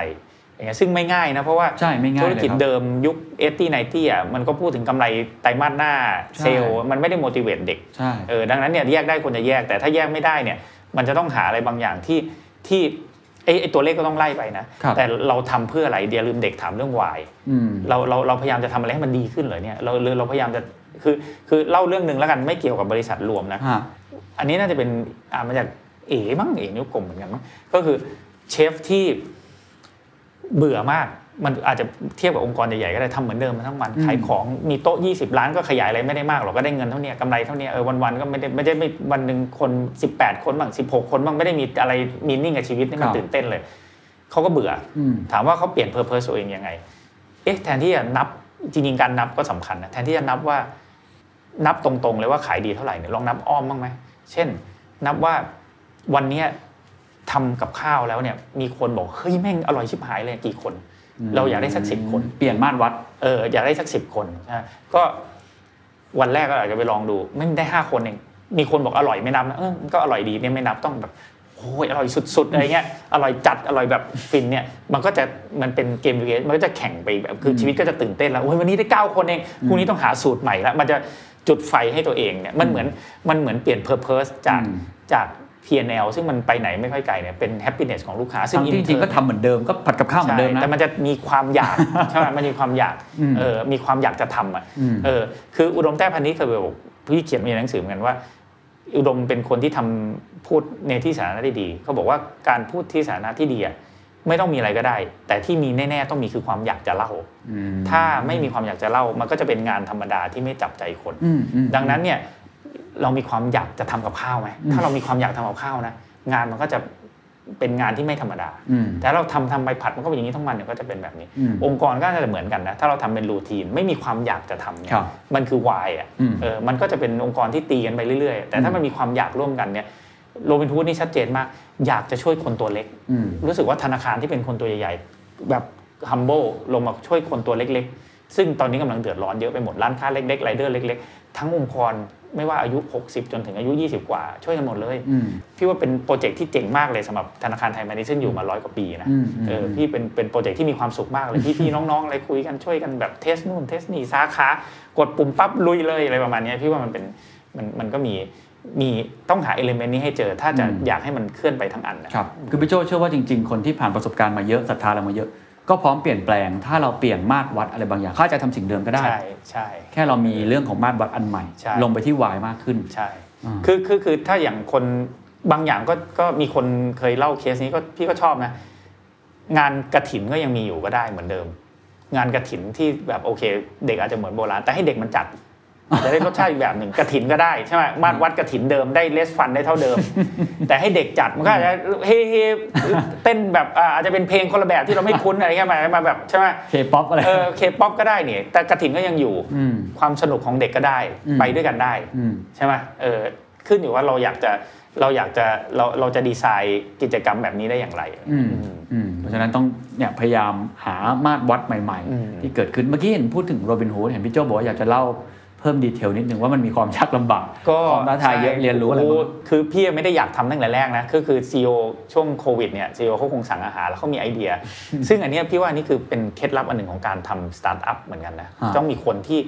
บ้าระห่ำมีไอเดียแล้วก็ไม่ยอมแพ้อืมซีอเขาอยากทำมาก ตอนแรกพี่ก็ค้านน่าจะไปทำได้ไงแกร็บไลแมนแล้วก็อืมโอ้โห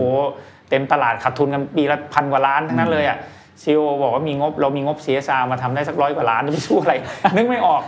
แล้วบอกเอ้ยเดี๋ยวหาคนทำให้ไม่ได้เนี่ยยูอะทำเลย พี่เลยเป็น employee 001 ก็หนีไม่ออกก็แบบ ก็อ่าลุยก็เริ่มเริ่มก็เริ่มคิด ก็ซีอเขาก็จะเป็นแนวแบบเหมือนสตีฟจ็อบคือ reality distortion คือที่ SCB เปลี่ยนเยอะนะต้องให้ให้เครดิตซีอเยอะมาครักบเขาเป็นคนที่แบบ reality distortion อะไรที่ 10 เดือนเขาจะบอกว่า 3 เดือนพอ คือสตีฟจ็อบเป็นอย่างนี้เลยนะ แล้ว perfectionist 3 เดือนคือต้อง perfect ด้วย ตอนนั้นก็มีทีม IT ก็ลงแขกกันมาช่วยกันทำ เอาจริงๆ พอทำสามเดือนแล้วเนี่ย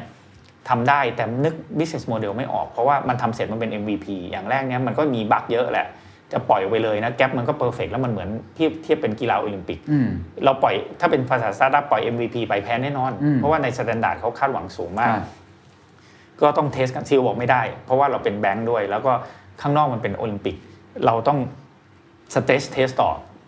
เอามอเตอร์ไซค์มาให้เยอะที่สุดอืมให้สาขาลองสั่งดูวันหนึ่งห้าพันดูซิว่าล่มไหมระบบช่วงแรกก็ล่มนะเละเทะมาก ก็แก้ไปโดนอัดไปเรื่อยๆ แล้วพี่ก็ไปเดินคุยกับร้านใหญ่ๆ เพราะว่าเราก็คิดแบบ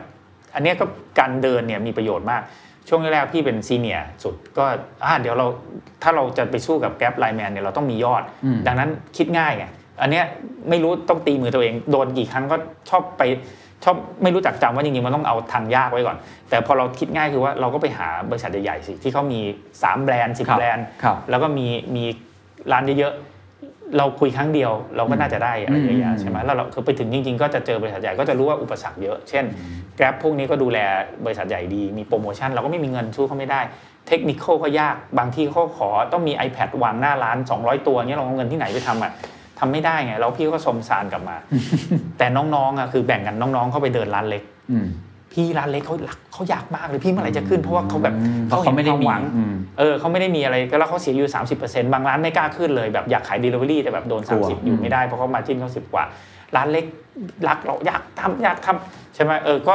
ก็เลยเริ่มค่อย ๆ เข้าใจมากขึ้นว่าเฮ้ยเราเรามีอาจจะมีตลาดก็ได้มันมีรายร้านที่ไม่อยู่บนนั้นนะเพราะมันขึ้นไม่ไหว แต่เราไม่เก็บ GP นี่นะเออก็เลย ก็เลยค่อย ๆ เปลี่ยนเนี่ยก็ไม่ได้ไปเข้าหาร้านใหญ่เออเข้าหาร้านเล็กใช่ ตื่นเต้นจากเดิมวัดเป็นวอลลุ่มเหมือนเชฟคนนั้นเลย มาวัดเป็นร้านเล็กแฮปปี้เนสของร้านเล็กอ๋อเฮ้ยถ้าเราได้ร้านเล็ก แล้วมันแล้วพอพูดกับน้องๆน้องๆตาลุกโพลงเลยพี่เฮ้ยมันเขารู้สึกว่าตัวเองมีประโยชน์เฮ้ยจริงๆในเชิงการตลาดมันก็เหมือนเรา differentiate ด้วยนะฮะกลุ่มใช่มันไม่เหมือนกันใช่อืมแล้ววันหนึ่งคุณตูนสุเทพพันธ์เนี่ยก็ส่งวิดีโออันหนึ่งมาเป็นของแจ็คหมาครับแจ็คหมาเนี่ยตอนที่เขาโตใหม่ ๆ ตอนจะเข้า IPO ก็คืออาลีบาบาเนี่ย เขาคือแอป for small guys อืมเขาเนี่ยตอนนั้นทำไมคนถึงเชียร์แจ็คหม่าเยอะเพราะเขาช่วยคนตัวเล็กอืมช่วยช่วย SME เล็ก ๆ แบบไม่เก็บตังค์ทำให้ค้าขายบนอินเทอร์เน็ตได้ฮะเมืองจีนเนี่ยเจริญคือคน SME รักแจ็คหม่ามากเฮ้ยเราผมพี่เห็นนะแอป for small guy มันคือเราเลยว่ะเนี่ยพี่ก็เลยขออนุญาตยืมแปลมาเป็น For small guy แอปเพื่อคนตัวเล็กอ่า เออเนี่ยแอปเพื่อคนตัวเล็กก็มามาจากอันนี้ ใช่มาจากแจ็คหม่าเลยฮะเราก็แบบมันมันดูแล้วแบบอะดรีนาลีนมันพุ่งเลยนะว่าเฮ้ยเราแบบเฮ้ยเราได้ทำโปรเจกต์แบบเราบอกน้องๆ ไม่มีใครจะโชคดีขนาดเราแล้วนะ อยู่ดีๆแบงก์ funding ขนาดนี้มาโดยที่แบบไม่ต้องมาวัดรายได้นะทำให้ให้ทำให้ร้านเล็กเนี่ยอืมมีรายได้ช่วยไรเดอร์หมื่นคนร้านเล็กสองหมื่นรายเนี่ยเนี่ยเราก็เลยเริ่มโปรเจกต์มาด้วยแบบด้วย purpose เนี่ยพี่อาจจะพูดเล่าทฤษฎีบรรยายหลายอย่างมา อันนี้เป็นครั้งแรกที่ เฮ้ยเห็น purpose ชัดมากเลยอืมอืมเออแล้วแบบทุกคนเนี่ยแล้วแล้วเล่ามันเริ่มด้วย purpose มันเริ่มใช่จากศูนย์ด้วยเลยใช่ช่วยคนตัวเล็กแล้วเนี่ยคุยกับตั้งแต่ไปเล่าให้ใครฟังในแบงครัค์บเฮ้ยช่วยคนตัวเล็กลุยอืมไปเล่าให้ซีอเล่าให้ประธานเฮ้ยใช่เลย ไปเล่าให้บอร์ดบอร์ดก็แบบปึ๊ชอบคือเพราะว่ามันแบบคือเราทุกคนมีเราเราอยากทำแบบนี้อยู่แล้ว แต่เรานึกไม่ออกปกติเราทำ CSR แบบง่ายๆ อันนี้มันคือ CSR แบบแปลกมากอะอืมเออซึ่งก็ แต่มันเพิ่งเริ่มได้7วันนะ มันก็ครับยังแบบค่อย ๆ เริ่ม อันนี้ทดลองใช้อยู่ครับแต่ก็การตอบรับก็ดีเลย แต่มันก็เป็นการเรียนรู้อืมเราต่อไปต่อยอดได้อีกเยอะมากอะต่อไปเราทำธุรกิจอะไรก็ได้อีกเต็มเลยจากจากสิ่งที่เรามีอยู่วันนี้ แต่ตอนนี้ก็ยังเป็นเบบีอยู่ค่อยๆเลี้ยงมันก่อนอืมเออก็เรียนรู้เยอะเรียนรู้การทำงานกับเด็กเรียนรู้เรื่อง purpose แบบชัดๆ เรียนรู้ของการ ท่านนึกอะไรไม่ออกต้องเลือกทางยาก เรียนรู้จากการใช้วิชาเดิมคือเดินเยอะอืมๆเดินไปเจอแล้วเราจะรู้ว่าคือถ้าเรานั่งนะมีคนรายงานบอกว่าร้านใหญ่ไม่เอาร้านใหญ่ไอ้นี่เราก็อาจจะไม่รู้ไม่รู้ แต่ถ้าไปโดนร้านใหญ่เขาปฏิเสธมาเองเนี่ยเราจะอืมต้องทำไงดีอะเออแล้วเวลาเรียนรู้จากdeadline คือแรงบันดาลใจอืมยิ่งใกล้ deadline จะยิ่งคิดออกอะไรอย่างเงี้ยคือมันจะมีความทุกครั้งโปรเจกต์ใหม่ๆ มันจะมีการเรียนรู้เสมอเลยนี่อ่าพี่สนุกมากเลยคือมันอันนี้พูดได้แล้วว่ามันรอดมันไอ้ห้าเดือนนี่แบบโดนทุบตีน่วมมากเลย CEO เขาก็ beat ทุกวันนะเขาเป็นคนที่เหมือนสตีฟจ็อบส์เลย พี่เหมือนแบบหวังว่าพี่เหมือนโจนาธานไอซ์คือแบบคือแบบโดนโอ้ยแบบทุกมุมอะ test เอง อันนี้ไม่ได้ส่งมาโทรมาอะไรเงี้ยคือ คือเขาเป็นคนที่แบบ perfectionist ซึ่งมันดีอืมเออซึ่งทำให้แบบเออสนุกมากเลยนะห้าเดือนเนี่ยเออมห้าเดือนแล้วทำออกมาได้อะเอออืมมันก็แบบเออเนี่ยเป็นแล้วแล้วตอนตอนนี้ออกมาสู่ท้องตลาดแล้วใช่ใช่มองไปในอนาคตข้างหน้า เอาว่ากันตามตรงนะครับมันเป็นสงครามมากนะครับ food delivery เนี่ยหลายเจ้าสู้คนเดียวไม่ไหวต้อง merge กันด้วยใช่บางเจ้ามาจากต่างประเทศอินโดนีเซีย หลายเจ้าก็ทุ่มเงินทุ่มโปรโมชั่นใช่ใช่ไปเอ็กคนนู้นเอ็กคนนี้อืมเราเอาอะไรไปสู้ครับเนี่ยเราใช้ความอยากช่วยคนตัวเล็กมันมันรอดไหมครับซึ่งเราเริ่มเห็นทางแล้วแต่ work ไม่ work เนี่ยเดี๋ยวต้องรอดูครับก็คือว่าในที่สุดแล้วการตลาดที่เจ๋งที่สุดในชีวิต ถ้าเราเคยทำได้ก็คือ word of mouth อืมถ้าถ้ามีคนพูดให้เราโดยที่เราไม่ต้องไป ทำคือเราก็ต้องทำท่ามาตรฐานแล้วต้องมี promo code ต้องทำอะไร แต่ word of mouth ของร้านเล็ก คือถ้าเขารู้สึกว่าเฮ้ยสั่งกับโรบินฮูดเนี่ยครับเขาได้เต็มไม่เต็มหน่วยอืมเขาก็จะไม่ขึ้นราคาลูกค้าอืมลูกค้าก็จะได้ราคาที่ถูกลงอืมเพราะตอนนี้ถ้าโดน 30%ร้านเล็กเขาจะขึ้นครับหรือลดปริมาณอาหาร ดังนั้นถ้าถ้าเขาทำในสิ่งที่เขารักได้ก็คือว่าราคาคือร้านไม่ชอบขึ้นราคาหรอกลูกค้าเขาทั้งนั้นแหละ ไม่ต้องขึ้นใช่ไหมราคาส่งเราจะเริ่มถูกแล้ว เพราะราคามันมันเมื่อเทียบกับคนอื่นราคาร้าน ถ้าเราไม่เก็บ GP จะถูกครับปริมาณอาหารได้ใช่ไหมอืมแล้วร้านเล็กเนี่ยถ้าสั่งผ่านเขาเนี่ยเอ้ยสั่งผ่านโรบินฮูดเนี่ยเขาได้เต็มร้อยหนึ่งได้ร้อยไม่ให้ร้อยหนึ่งได้เจ็ดสิบอืมเขาอะจะมีคนเขาจะเป็นคนพูดบอกลูกค้าเองครั้งหน้าสั่งโรบินฮูดนะอ๋อที่เห็นแล้วมี บางร้านเนี่ยทำป้ายเล็ก ๆ เลยนะ เสียบไปในใน delivery อันหนึ่งอ่าด้วยบอกว่าครั้งหน้าสั่งโรบินฮูดนะคะอะไรเงี้ยอ๋อเพราะว่าเขาได้กำไรอืมดังนั้นเนี่ยพี่เลยคิดว่าตอนนี้เราต้องเพิ่มร้านเล็กให้เยอะที่สุดครับเอออยากคุยกับไรเดอร์ขี่มอเตอร์ไซค์อะไรเดอร์อยากแคปแถวนี้ใช่ไหมช่วยเราหาร้านเดี๋ยวให้ incentive เออร้านเล็กๆทั้งหลายเนี่ยที่ไม่เคยขึ้นเราไปสอนเลยนะอืมสาขาพี่อะคิดดูสาขาที่คนบอกว่าเฮ้ยอนาล็อก สาขาเรานี่คือกำลังสำคัญเลยนะอืมตั้งแต่ไปหาร้าน ถ่ายรูปไปด้วยนะ เราทีม marketing เราไป train สาขาให้ถ่ายรูป food ครับคือถ่ายรูป food มันไม่ได้เหมือนถ่ายรูปธรรมดา มันต้องมีแสงเงาใช่อย่างไรอย่างเงี้ยเออสาขาพี่ถ่ายรูป food ได้ทุกสาขา ไปช่วยร้านร้านก็รักมากเลยอืมไปช่วยเนี่ยเอาขึ้นให้เพราะบางร้านกดไม่เป็นรับออเดอร์ยังไงอะไรเงี้ยสาขาแบบมีปัญหาเข้าสาขาได้ นี่คือพลังของของ SCB อืม training มอเตอร์ไซค์อะที่อื่นเนี่ยเขา train แบบ มอเตอร์ไซค์จุดแข็งโรบินฮูดลองสั่งดูดิไหว้สวยมากเราพูดจาเพราะมาก เพราะว่าเรามานี่เป็นทรจุดแข็งแล้วเรามา train ที่ SCB Plaza เลย คนรู้สึกแตกต่างเลย เพราะว่าสอนที่การไหว้เนี่ยเหรอฮะที่อื่นเนี่ยเขาจะ train แค่ในออนไลน์ เรา train เรื่อง food handling ต้องยังไงพิซซ่าต้องวางยังไง เรา train เรื่องมารยาทเรา train ว่าเรากำลังช่วยคนตัวเล็กๆอยู่โอ้โหไรเดอร์เราเนี่ยมีรู้ common purpose เนี่ยแชร์กันให้หมดเขาก็รู้สึกว่า เขาว่าด้วยทำอะไรมีประโยชน์ด้วย ยกระดับเขาแน่นอนไรเดอร์เราขับหลายที่อืมซึ่งก็ดีเราก็จะยกระดับไรเดอร์นี่เรา train มาหมื่นคนนะนี่ก็ดูที่ทีมแบงก์เนี่ยไม่ได้นอนแบบไม่ได้หยุดกัน 7 วันมาไม่รู้กี่เดือนนะ train ครับให้ได้หมื่นคนนะ train ได้ทีละ 300 ทุกวันอืมครึ่งวันว่างวันหนึ่งบ้างอืมเนี่ยคือมันเป็นงานอนาล็อกมากนะอันนี้คืออาจจะเป็นประโยชน์ของคนอายุ 50นะหรือว่าองค์กรที่คนอาจจะบอกว่าเฮ้ยมันแบบมีแต่ คนเยอะฮะๆ อย่างแบงก์มันก็เวลาทำสตาร์ทอัพมันก็เลเวลเลได้นะครับไม่งั้นเราไม่มีทางได้ 20,000 ร้านค้าถ้าสาขาไม่ช่วยอะอืมอืมเราไม่มีทางได้มาใส่ไรเดอร์ร้อยคนเทรนนิ่งได้ถ้าเทรนนิ่ง HR ไม่ช่วยครับเออ operation เราเนี่ยโอ้โหมากันหมดเลยอืมแบงก์มาช่วยกันครับอันนี้มันก็เป็นความสวยงามเป็น story ที่แต่พี่เล่าให้ทางบอร์ดฟังว่า CEO ก็เห็นด้วยคือ just the end of the beginning คือที่เราได้คือเราเข้าใจว่าเฮ้ย SCB มันมันมี shared value บางอย่าง แล้วมันเวลามีปัญหามีอะไรมันมาช่วยกันขนาดเนี้ยก็เป็นเป็นเป็นองค์กรที่น่ารักมากองค์กรขนาดใหญ่ที่น่ารักมากๆเลยนะพี่บอกเลยน่ารักอืมามกก็เป็นโปรเจกต์ที่เหมือนเป็นศูนย์รวมจิตใจใช่ของคนที่ทำงานในองค์กรนี้มานานใช่แล้วก็เดี๋ยวคงต้องลองดูต่อไปนะครับว่า word of mouth การเทรนไรเดอร์ใช่ให้สวยเนี่ยจะเป็นอย่างไรในๆในซึ่งก็น่าจะอุตสหรรมีนี้ทางเราเราคงไม่ขึ้น ไปที่หนึ่งอะไรนะพี่ไม่ได้คิตั้งเป้าขนาดนั้น ไม่ซีโอไม่ให้ตั้งด้วยซีโอก็ตั้งเนี่ยทำสำเร็จไม่ให้ทำเสร็จก็สำเร็จเขาก็คือว่าร้านเล็กอืมอยู่รอดปลอดภัย คือถ้าเราจะวอลลุ่มเราต้องไปทำโปรกับร้านใหญ่ดังนั้นร้านเล็กคือเรานับจากร้านเล็กที่เยอะอืมเออนั่นเป็น KPI เราแล้วครับถ้าtraffic วันหนึ่งเราอยู่ประมาณที่ 3 อะไรก็โอเคละก็มีคนถามว่าแล้วถ้าคนอื่นเข้ามาไม่เอา GP ล่ะอุ้ยอันนั้นดีเลย ถ้าถ้าทุกเจ้าไม่เอา GP หมดเพื่อค่าเราเนี่ยนะเราก็เลิกได้อย่างสมบูรณ์แล้วเพราะแสดงว่าร้านเล็กเขาก็ happy กันหมดแล้วอะใช่ไหม เอออันนั้นอันนั้นคือเราเลยไม่ได้อยู่เพื่อที่ถ้าภาษาไซมอนซิเน็กเนี่ยคือไม่ใช่ finite game ไม่ใช่แพ้หรือชนะ เราคือ infinite game ใช่ไหมก็คือว่าเกมยาวก็เล่นไปเรื่อยๆ คือทำตัวมีประโยชน์ช่วงไหนแบบถ้ามีคนมาช่วยมีประโยชน์เราก็ตัวเล็กหน่อยครับก็ได้อะช่วงไหนไม่มีเราก็เป็นโรบินฮูดจริง ๆ ก็มาช่วยโอ้โหช่วยคนนี่น่าจะเป็น food delivery delivery เจ้าแรก ๆ ที่ไม่ได้ตั้งเป้าว่าจะเป็นที่หนึ่งนะครับใช่ใช่ตั้งไม่ได้ไม่มีตั้งไม่ได้เออนะเพราะมันถ้าตั้งที่หนึ่งเราจะต้องสูญเสียความเป็นตัวตนของร้านเล็ก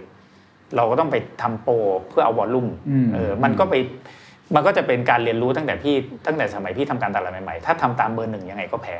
มอันนั้นเป็นกฎในนี้ก็มีเขียนไว้ข้อหนึ่งเออมก็คือทำตามเบอร์หนึ่งยังไงก็แพ้อืมเออเพราะว่าเราเราตัวเล็กกว่าเราครัก็บต้องไปไปอีกทางหนึ่เองอต้องไปอีกทางครับบทสนทนาที่เราคุยกันประมาณชั่วโมงหนึ่งนะครับ ตั้งแต่วัยห้าสัพสิบเพเหระมากเลยใช่เป็นละเล็ดเออเอ่อโรบินฮูดนะครับเอ่อวัยผู้ใหญ่วัยเด็กต่างๆมากมาย ผมจะย้อนกลับมาที่คอนเซปต์ของหนังสือพี่โจล้มลุกเรียนรู้ เพราะว่าผมคุยกับพี่โจหลายครั้ง ผมรู้สึกว่าทุกครั้งที่พูดถึงความล้มเหลวในอดีตเนี่ยพี่โจจะพูดมันอย่างมีอารมณ์ขันนะพูดมันอย่างขำๆมีรอยยิ้ม ใช้คำศัพท์อย่างเนี้ยสงสารกลับมาไม่ได้รู้สึกว่ามันเป็นสิ่งที่เป็นบาดแผลในชีวิตเรา แต่มองมันอีกมุมหนึ่งได้ เราเราทำยังไงให้เรามองอดีตที่แน่นอนมันก็เจ็บปวดนะครับ แต่มองในมุมบวกได้ หรือช่วงระยะเวลาที่พี่โจเนี่ยอยู่ในวัยที่กำลังล้มอยู่ตอนล้มอยู่นะยังไม่ทันลุกเนี่ยผมว่ายากสุดนะในการใช่ที่จะลุกขึ้นมาเนี่ยพี่โจรักษาสภาพจิตใจยังไงหรือทำยังไงฮะเล่าเป็นสองเรื่องแบบอืมอย่างแรกพี่เป็นนักการตลาด เรื่องที่คนชอบฟังที่สุดคือเรื่องที่เริ่มต้นก่อนใช่ไหมแล้วก็ล้มเหลวอืมแล้วก็เข้าใจมัน แล้วก็ค่อยๆ ขึ้นมาใช่ไหมแล้วก็เรียนรู้ คือนี่คือนี่คือนี่คือ plot plot หนังพล็อตของตั้งแต่โซเครติสเพลโตโฮเมอร์กรีกวรรณกรรมกรีกสองสามพันปี คนชอบเรื่องนี้ คนชอบอย่างนี้ ใช่ไหมเนลสันเบเดล่าติดคุกเรียนรู้อะไรนะครับใช่ไหม coming of age คือหนังทุกเรื่องคือเรื่องนี้อย่างนี้หมดอืมอืมเออดังนั้นเนี่ยถ้าเราเข้าใจอันเนี้ย เราจะไปเล่าเรื่องเราสำเร็จอย่างนี้ทำไมไม่มีใครอยากฟังหรอกใครจะอยากฟังว่าหนังสือเขียนได้สามหน้าเองถ้าสำเร็จอะไรอะใช่ไหมคนก็ทิ้งแล้วหนังไม่มีใครดูหรอกมาถึงแล้วพระเอกโอ๊ยถูกชนะรวยอะไรไม่มีใครอยากฟังหรอกอันเนี้ยอันนี้คืออันนี้ก่อนนะในแง่ในแง่การตลาดนะเออส่วนในแง่ตัวเองเนี่ยคือพี่อะมีนิสัยที่ไม่ค่อยชัวร์ทำไปก่อน แล้วแล้วตอนแรกๆก็ไม่ชอบล้มเหลวหรอกแต่ตอนหลังๆเนี่ยจริงๆก็ตอนนี้ก็ไม่ชอบหรอกนะแต่เหมือนพอโดนเยอะๆแล้วมันเนี่ยมันจะได้แบบ มันเข้าใจอะไรเฮ้ยมันทำให้ตัวเองแบบอ๋ออ๋อ มันเป็นอย่างนี้เองแล้วแล้วมันหัวมันโล่งอะอืมเช่นอ๋ออ้วนแล้วออกกำลังแล้วมันอ๋อคืออ๋อร่างกายที่ดีมันเป็นอย่างนี้เองเหรออะไรเงี้ยหรือว่าอ๋อเวลาเรามีเพื่อนดีๆมันเป็นอย่างนี้เองเหรอคือเหมือนเหมือนเหมือนเราได้เจออะไรที่มันเราชอบอะ แต่มันมักที่บอกกันพี่พี่มักจะมีสิ่งศักดิ์สิทธิ์ที่คอยแบบตบกระบาลอยู่เวลาแบบซ่ามากๆเงี้ยอืมเออมันก็จะทำให้เราเราเข้า coming of age ก็ได้มั้งแต่ละ age มันก็ coming of age ไปเรื่อยอืมๆว่า เฮ้ยเราเรียนรู้อะไรอืมเออแล้วเรียนเรียนรู้นี่พี่ว่ามันเป็นเรื่องเรื่องใหญ่ที่สุดของพี่ว่ามนุษย์3 4 0 0 0ปีก็พยายามทำเรื่องนี้แหละอืมพยายามจะเข้าใจตัวเองใช่ไหมเป็นเซลล์อิมพูฟเมนต์แล้วก็ในที่สุดเราก็พยายามจะจะจะแสวงหาความสุขอืมซึ่งจริงๆแล้วความสุขมันคืออะไรครับเออความสุขมันก็คือจริง ๆ วันนั้นก็ฟังพี่เตาก็ดีนะพี่เตาบรก็รคืยองพี่เตาบรรยงพงษ์พาณิชย์อย่าพูดว่าศาสนากับทุนนิยมเนี่ยจริงๆก็มีแกนคล้ายๆกัน ถ้าพี่พี่จบเศรษฐศาสตร์มามันก็จะมีแกนคล้ายๆกันอ่าทุนนิยมเนี่ยคือ คือคือพยายามจะปนเปื้อ expectation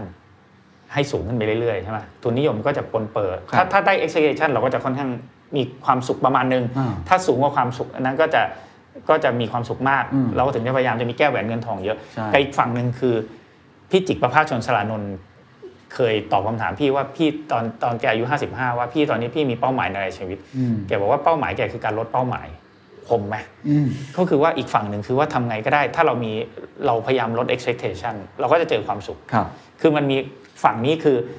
เราตั้งสูงเราพยายามจะขึ้นไป ถ้าไม่ได้ก็จะเศร้าอืมแต่ถ้าในเมื่อเราไม่ได้ เราก็ลดมันลงมา เราก็จะมีความสุขเออดังนั้นเนี่ยมันจะกลับมาตรงนี้แหละ ว่าในที่สุดแล้วไอ้การเรียนรู้ความล้มเหลวอะมันทำให้ expectation มันเปลี่ยนอืมคือมันมันมันมันทำให้แกนมันดีขึ้นมากเลย เราจะเข้าใจ คือคือไม่งั้นเราก็จะพยายามอืมฝันเฟื่องอะไรไปเรื่อยเออทีนี้เราก็อยู่กับความเป็นจริงอืมเออแล้วเจอบ่อยๆจะรู้ว่าเออทุกข์สุขคืออะไรอะไรคือพี่ว่ามันมันเป็นการเรียนรู้ที่ดีมากอืมแล้ว แล้วการที่ไม่ได้มีพี่ว่าไม่ได้มีกรอบอะไรชัดเจนเนี่ยมันก็สนุกนะคือถ้าถ้าจะนิยามการทำงานพี่มีน้องคนหนึ่งชอบเขียนใน Facebook ว่าพี่ชอบทำงานแบบมั่วๆเอากะกะเอา นี่คือเป็นแบบแท็กไลน์พี่เลยมั่วๆกะกะเอาจริงๆพี่เป็นเนี้ยแถลงข่าวอะไรจัดงานเอ้ยประมาณนี้แหละไปเดี๋ยว พลาดบ้างอะไรช่างแม่งอะไรเงี้ยจะต้องใช้พูดอย่างเงี้ยน้องๆมันก็ดีชอบเหรอครับ ก็มันก็คือเราก็ดูว่าแก่นมันคืออะไร ถ้าแถลงได้คือไม่ให้แบบพอน้องทำผิดแล้วไปดุแต่มันก็ไม่ได้มีอะไรนี่งานมันก็ดำเนินได้เราเล่าไปเล่าเล่าแล้วตะกุกตะกักบ้าง มันก็ human ดีนะอืมคือจริงๆอะพี่เลยเลยเป็น oversensitive พี่เข้าใจว่าคน audience อะเขาไม่ได้แคร์เรื่องนี้เขาแคร์เรื่องไหนเขาอยากเห็น human เขาอยากเห็นเรื่องราวแบบนี้นี่อืมเออใช่ไหมแล้วเราเอาตัวเองเข้าไปเล่าเนี่ย การที่เรายิ่งยิ่งที่พี่มีเรื่องเล่าเพราะพี่ไปล้มเหลวเยอะแล้วมันจะเข้ากับที่เคนถามเหมือนกันว่าคนก็เลยชอบฟังเขาไม่ได้อยากฟังพี่เล่าเรื่องสตีฟจ็อบล้มเหลวยังไงหรอกเขาอยากฟังพี่นี่แหละว่าเขาอยากเห็นพี่ลูกพี่ตอนอ้วนๆแล้วพี่รอดมาได้ไงวะหรือว่าอ๋อพี่เคยแบบไปที่ทำงานนี้แล้วพี่แบบแพ้เออ มันเป็นฮิวแมนอะอืมพี่ก็เป็นฮิวแมนอืมเออ แล้วเป็นเรื่องราวฮิวแมนก็ชอบคนที่เป็นฮิวแมนด้วยกันอะไรครับเงี้ยอืมอืมย้อนกลับมาครับถามเรื่องเป้าหมายเมื่อกี้เห็นพูดถึงการตั้งเป้าหมาย ของพี่จิกอายุ 55 ใช่ไหมครับ คือการลดเป้าหมาย ของพี่โจคืออะไรครับ มีคิดไว้ไหมครับเออพี่จะเซนมากเลยนะ ไม่มีเป้าหมายเลยตอนเนี้ยเออเพราะว่ามันคือคืออะไรที่อยากได้มันก็ได้หมดแล้วอะตอนนี้ก็แค่ระมัดระวัง คือรู้คือพยายามทำใจไว้ว่าวันหนึ่งมันจะต้องมีความทุกข์กลับเข้ามาแน่ๆเพราะตอนนี้ชีวิตดีอืมชีวิตดีเลยร่างกายดีใช่ไหมเออแล้วก็แบบทุกอย่างก็โอเคอะอืมงานการก็ดีอะไรลูกเลิกอะไรก็ดีอืมมันไม่มีอะไรที่ดีขนาดนี้หรอก วันหนึ่งมันต้องเจออะไรแน่ๆเออก็ต้องก็ต้องค่อย ๆ คิดไว้ว่าอย่าไปเหลิงอะไรมันมากอะไรเงี้ยเออแต่ไม่ได้มีเป้าหมายอะไรจริงๆอันนี่จะฟังอ่าฮะรู้เซนมากก็คือแบบคือแบบ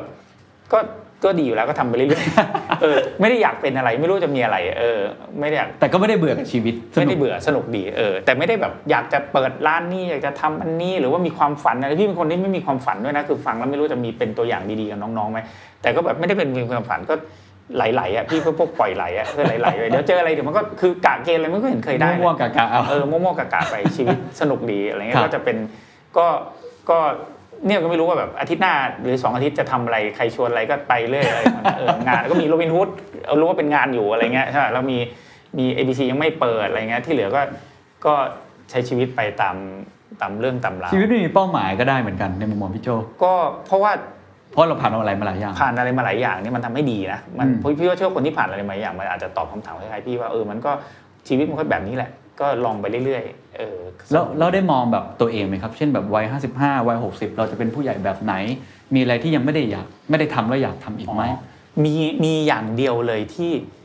ที่อยากที่ฝันไว้แล้วอยากทำให้ได้ก็คือว่าอายุ 6 7 8 0เนี่ยยังแข็งแรงอืม เดินได้โดยที่ไม่ต้องพึ่งใครอะไรเงี้ยอืมเออแล้วก็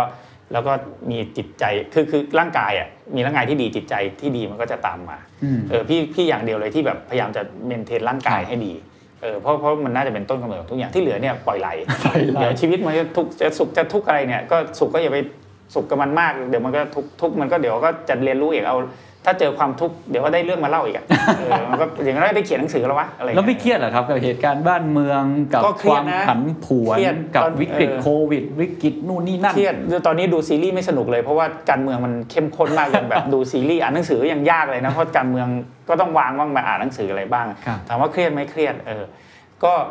ก็พยายามว่าแยกอะไอไอเรื่องเครียดๆที่ปัญหาอะไรที่แก้ไม่ได้ไว้คุยกันขำๆก็แยกไว้กล่องหนึ่งที่เหลือก็ก็บางทีเครียดมากๆก็ก็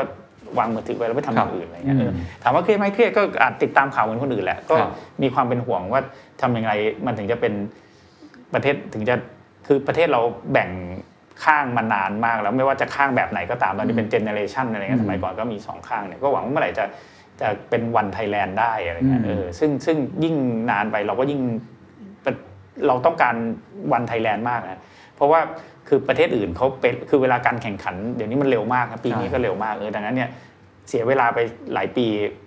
เราจะแพ้เขาแล้วมันจะมีมี consequence เยอะมากเลยอะอืมแต่แน่นอน One Thailand ก็เถียงกันได้อีกว่ามันคืออะไรกันแน่อะไรก็ก็คงไม่จบง่ายๆครับคำถามสุดท้ายแล้วกันนะครับ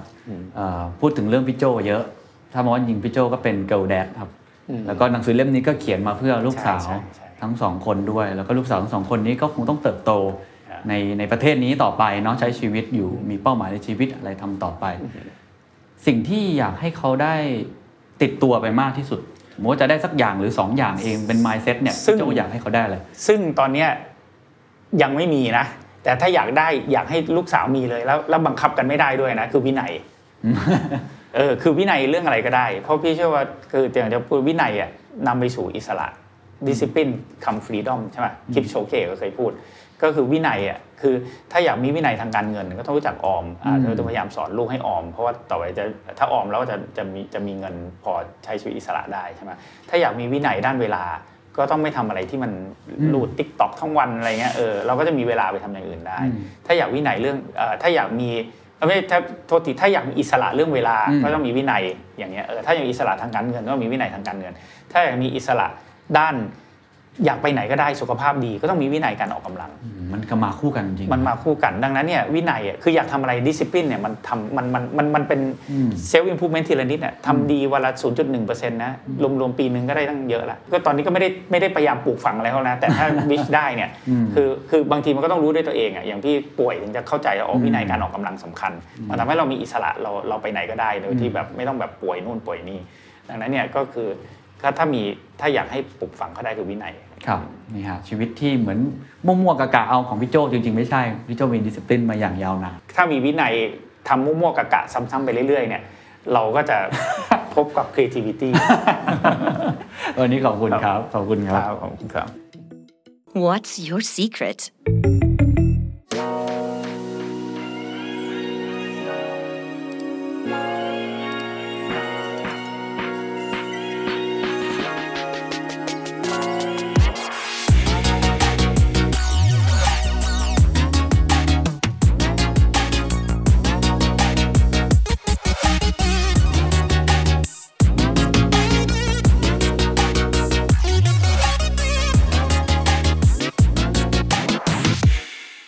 Resilience ปัญญาล้มลุกไม่ได้มีคำตอบเดียว จบไปแล้วนะครับ กับงาน The Secret Sauce Club ครั้งแรกอย่างเป็นทางการนะครับ ผมในฐานะตัวแทนทีมงานต้องขอขอบคุณนะครับไหว้งามๆเลยนะครับ ขอบคุณมากครับที่มาให้การสนับสนุนกันเป็นอย่างดีนะครับ ผิดพลาดประการใดก็ขออภัยมาก แต่ต้องบอกว่าวันนั้นทีมงานรู้สึกดีมากนะครับ รู้สึกอบอุ่นมาก เพราะว่าเราได้เจอกับคุณผู้ฟังทุกท่านนะครับหลายๆท่านเลยที่เป็นผมต้องใช้คำว่าโชคดีแล้วกันเนาะเพราะจริงๆมีหลายท่านที่ส่งเข้ามาไปสมัครเยอะมากต้องขออภัยด้วยจริง ๆ เราเราเป็นการทดลองนะครับเราอยากรู้ว่าถ้าจัดกิจกรรมแบบนี้ ทุกท่านจะรู้สึกอย่างไรนะครับก็ปรากฏว่าได้รับ feedback มาที่ค่อนข้างบวก แต่ก็มีมีคำแนะนำหลายอย่างที่ผมเชื่อว่าครั้งหน้าปีหน้าน่าจะจัดอีกหลายครั้ง ทั้งในแง่เวิร์กช็อปที่หลายคนเรียกร้องมามากทั้งในแง่ของคลับที่สามารถที่จะแลกเปลี่ยนนะครับ mingle กันได้ด้วยมี networking หรือว่าได้ถามคำถามกับวิทยากรระดับประเทศมากยิ่งขึ้น อันนี้ผมว่าจะเกิดขึ้นแน่ เพราะฉะนั้นติดตามกัน แล้วก็มีหลายท่านเริ่มบอกแล้วว่าจริงๆ เขายอมที่จะเสียเงินด้วยนะครับ ซึ่งนี่เราอยู่ในการพิจารณา เพราะว่าถ้าเกิดเราคัดเลือกกันอีก มันก็อาจจะเกิดความไม่เป็นธรรมแบบนี้ ก็มีโอกาสที่โอเค ถ้าเกิดงานนี้คิดว่าเหมาะกับคุณนะครับอยากจะเข้ามาร่วมก็ยินดี แต่วันนั้นผมก็ได้เรียนรู้หลาย ๆ อย่างนะครับ ผมได้เรียนรู้ว่าแฟนๆ The Secret Sauce เนี่ยนอกจากจะหน้าตาดีเนาะบุคลิกดีแล้วเนี่ย เป็นคนที่พูดเก่งกันมากเลยอะผมะไม่รู้ว่าแน่ใจว่าใช้คำว่า extrovert ได้หรือเปล่านะครับ แต่ว่าทุกคนเนี่ยน่ารักมากเข้ามาคุยกับผมเยอะมาก แล้วก็ผมเห็นบางคนไม่ยอมกลับบ้านนะครับ นั่งคุยกันจนหกโมงเย็นคือผมต้องบอกว่าผมกลับก่อนนะครับ บางคนสั่งหมูกรอบมากินคุยกันสนุกสนานมาก ก็ในงานก็มีเครื่องดื่มมีอาหารแจกงานแบบนี้จะเกิดขึ้นอีกแน่นอนนะครับ เพราะเราไม่ได้ตั้งใจแค่ เราอยากจะเป็นแค่ media อย่างเดียว เราอยากจะสร้าง community ให้ทุกคนมาแลกเปลี่ยน ได้ network กันได้ประสบการณ์ดีๆ ซึ่งกันและกันได้แลกเปลี่ยนความรู้ด้วย แล้วก็ต่อยอดธุรกิจหรือว่าสิ่งที่ตัวเองทำอยู่นะครับก็ขอบคุณมากๆอีกสักครั้งหนึ่งนะครับแต่ว่าใครที่ไม่ได้ไปวันนี้นะครับเรามีการตัดเนื้อหาบางส่วนมา ที่เป็นเนื้อเนื้อเน้นๆเลยนะครับเป็นซอสที่เป็นประโยชน์มากในงานวันนั้นในวันนั้นเนี่ยทั้งพี่โจธนา แล้วก็พี่ตุ้มสรกลนะครับมาพูดคุยกันก็น่าเสียดายที่พอดีพี่โยติดธุระด่วนจริงๆ ไม่สามารถมาได้ แต่สองคนนั้นคุยกันออกรสชาติมาก แล้วก็คนถามถามกันสนุกมาก จะแบ่งเป็น 2 ตอนให้กับทุกท่านนะครับ ตอนแรกเนี่ยเราจะพูดกันในเรื่องของ resilience เลยครับ เรื่องปัญญาล้มลุกเลยนะเพราะว่าจริง ๆ แล้ว หลายท่านก็เห็นตรงกันว่าปีนี้เนี่ยเป็นปีที่ความไม่แน่นอนเกิดขึ้นสูงมาก ปีหน้าก็น่าจะเป็นอย่างนี้อยู่ดี จะทำให้เราอยู่รอดได้เนี่ยแน่นอนเราต้องยืดหยุ่นก็คือเขาชกมาเราหลบได้ทันเขาเตะมาเราหลบได้ทันเขาจะสอกมาเราก็หลบได้ทันอยู่ดี แล้วก็สามารถที่จะ counter attack กับสถานการณ์ที่เกิดขึ้นได้ ตอนแรกก็เลยจะพูดคำว่า resilient ก่อนนะครับว่าทั้งสองท่านมีมุมมองกับ เหตุการณ์ที่เกิดขึ้นยังไง และเขามองว่าหลังจากนี้ ซึ่งอันนี้เป็นส่วนที่ผมชอบมาก หลังจากนี้วิธีการวางแผนธุรกิจ การสร้างโมเดลธุรกิจ การปรับตัวของตัวเองเนี่ยมันไม่เหมือนเดิมอีกต่อไป คุณจะต้องมี resilient มากขึ้น ตัวอย่างของ resilient ของทั้งสองท่านคืออะไรเดี๋ยวลองไปฟังกันดูนะครับจริงๆ อยากชวนคุยเริ่มต้นอย่างนี้ก่อนนะครับ ผมว่าปีนี้อย่างที่ทราบกันเป็นปีที่ค่อนข้างหนักนะครับแล้วก็เป็นปีที่ผมว่ามีความเปลี่ยนแปลงหลายอย่างเกิดขึ้นมากเลยนะครับผมว่าหลายคนก็คงได้รีวิวแล้วแล้วรู้ว่าเหตุการณ์หลังจากนี้ก็ยังไม่แน่นอน เลยไม่รู้เลยว่าอะไรจะเกิดขึ้นนะครับ ก็เลยน่าจะดีถ้าเราลองมาสรุปบทเรียนกัน แล้วก็มองไปปีข้างหน้านะครับ อาจจะให้เริ่มที่พี่ตุ้มก่อนนะครับว่าพี่ตุ้มมองปรากฏการณ์ที่เกิดขึ้นนะครับทั้งโควิดเองที่มาเปลี่ยนแปลงโลกธุรกิจนะครับหรือว่าเรื่องเรื่องของสถานการณ์บ้านเมืองของประเทศไทยเองก็ตามทีเนี่ยมองปรากฏการณ์นี้ยังไงบ้างครับพอพอคุยการเมืองปั๊บโจ้ถอยออก ออกนอกเฟรมได้นะนะครับ ผมว่าสถานการณ์ปีนี้เป็นสถานการณ์ที่ที่ที่หนักหนาสาหัสที่สุดนะฮะทั้งเรื่องเศรษฐกิจคือเศรษฐกิจอะทุกคนรู้อยู่แล้วว่ามันมันไม่ค่อยดีตั้งแต่ปีที่แล้วนะครับพอมาเจอโควิดปั๊บเนี่ยมันเป็นปรากฏการณ์ที่ผมเชื่อว่ามันไม่เคยเกิดขึ้นในในช่วงอายุของคน เพราะเรื่องโรคระบาด มันเป็นเรื่องที่ทำให้เห็นเลยครับว่าสิ่งที่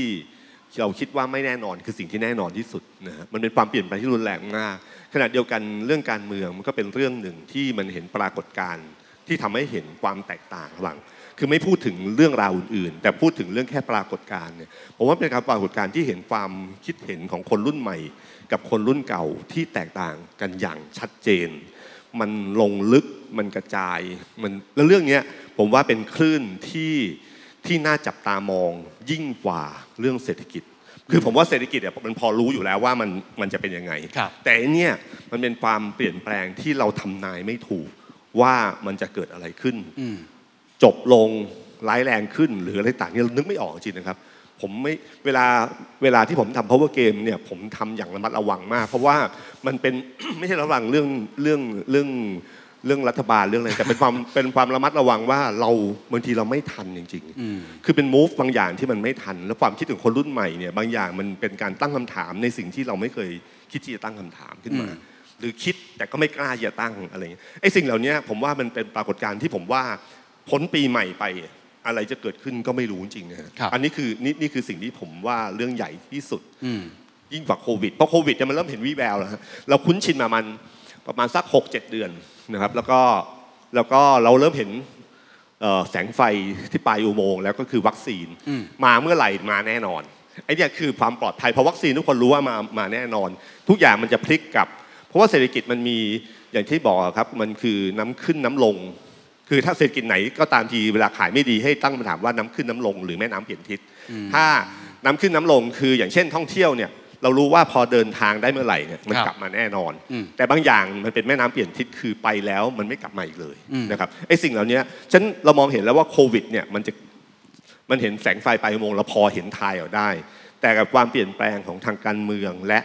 คนรุ่นใหม่คนรุ่นเก่าในวันเนี้ยมันถ่ายไม่ถูก ว่ามันจะออกมารูปแบบไหน มันเป็นะครับแม่น้ำเปลี่ยนทิศหรือว่าเป็นแค่ อันเนี้ยมันไม่รู้ เพราะว่าเวลาดูเนี่ยผมเลยถึงเวลามองของคนรุ่นใหม่เรามองอย่างสังเกตการณ์และจริงๆในเรื่องของการเคลื่อนไหวของการเมืองของคนรุ่นใหม่ ที่เกิดขึ้นในวันเนี้ยม็อบที่เกิดขึ้นในวันเนี้ยถ้าเรามองดูแบบไม่ใช่เรื่องการเมือง แต่มองแบบปรากฏการณ์ว่ามันมีอะไรที่แสดงถึงความคิดของคนรุ่นใหม่บ้างเนี่ยผมว่าไอ้เนี่ยมันมาใช้เรื่องการตลาดใช้เรื่องธุรกิจใช้เรื่องมันเป็นพฤติกรรมที่เปลี่ยนแปลงไปอะครับไอ้สิ่งเหล่านี้ คือสิ่งที่ผมว่าปีหน้าเป็นสิ่งที่น่าจับตามองที่สุดสำหรับผมนะครับ ในแง่ของรายละเอียดแล้วครับพี่ตุ้มขอชวนคุยอีกเล็กน้อย รายละเอียดสาเหตุที่มันเกิดการเปลี่ยนแปลงในแบบนี้นะครับต้นเหตุของปรากฏการณ์ในแบบนี้ เราพูดภาพกว้างๆนะครับไม่ได้พูดเป็นเรื่องท็อปิกการเมืองเรื่องใดเรื่องหนึ่งที่คนรุ่นใหม่เขา ออกมา ซึ่งผมคิดว่าไม่ใช่แค่ในเรื่องของประเทศ แต่ว่าในบริษัทเอง เราก็เริ่มเห็นว่าคนเจเนอเรชันใหม่ๆ เริ่มเริ่มมีการเปลี่ยนแปลงเกิดขึ้นในบริษัทมากยิ่งขึ้นพี่ตุ้มคิดว่าสาเหตุของมันมันเกิดขึ้นเหมือนกันทั้งโลกไหมครับ หรือจริง ๆ มันเฉพาะประเทศไทยมีความเฉพาะตัวอะไรยังไงบ้างครับ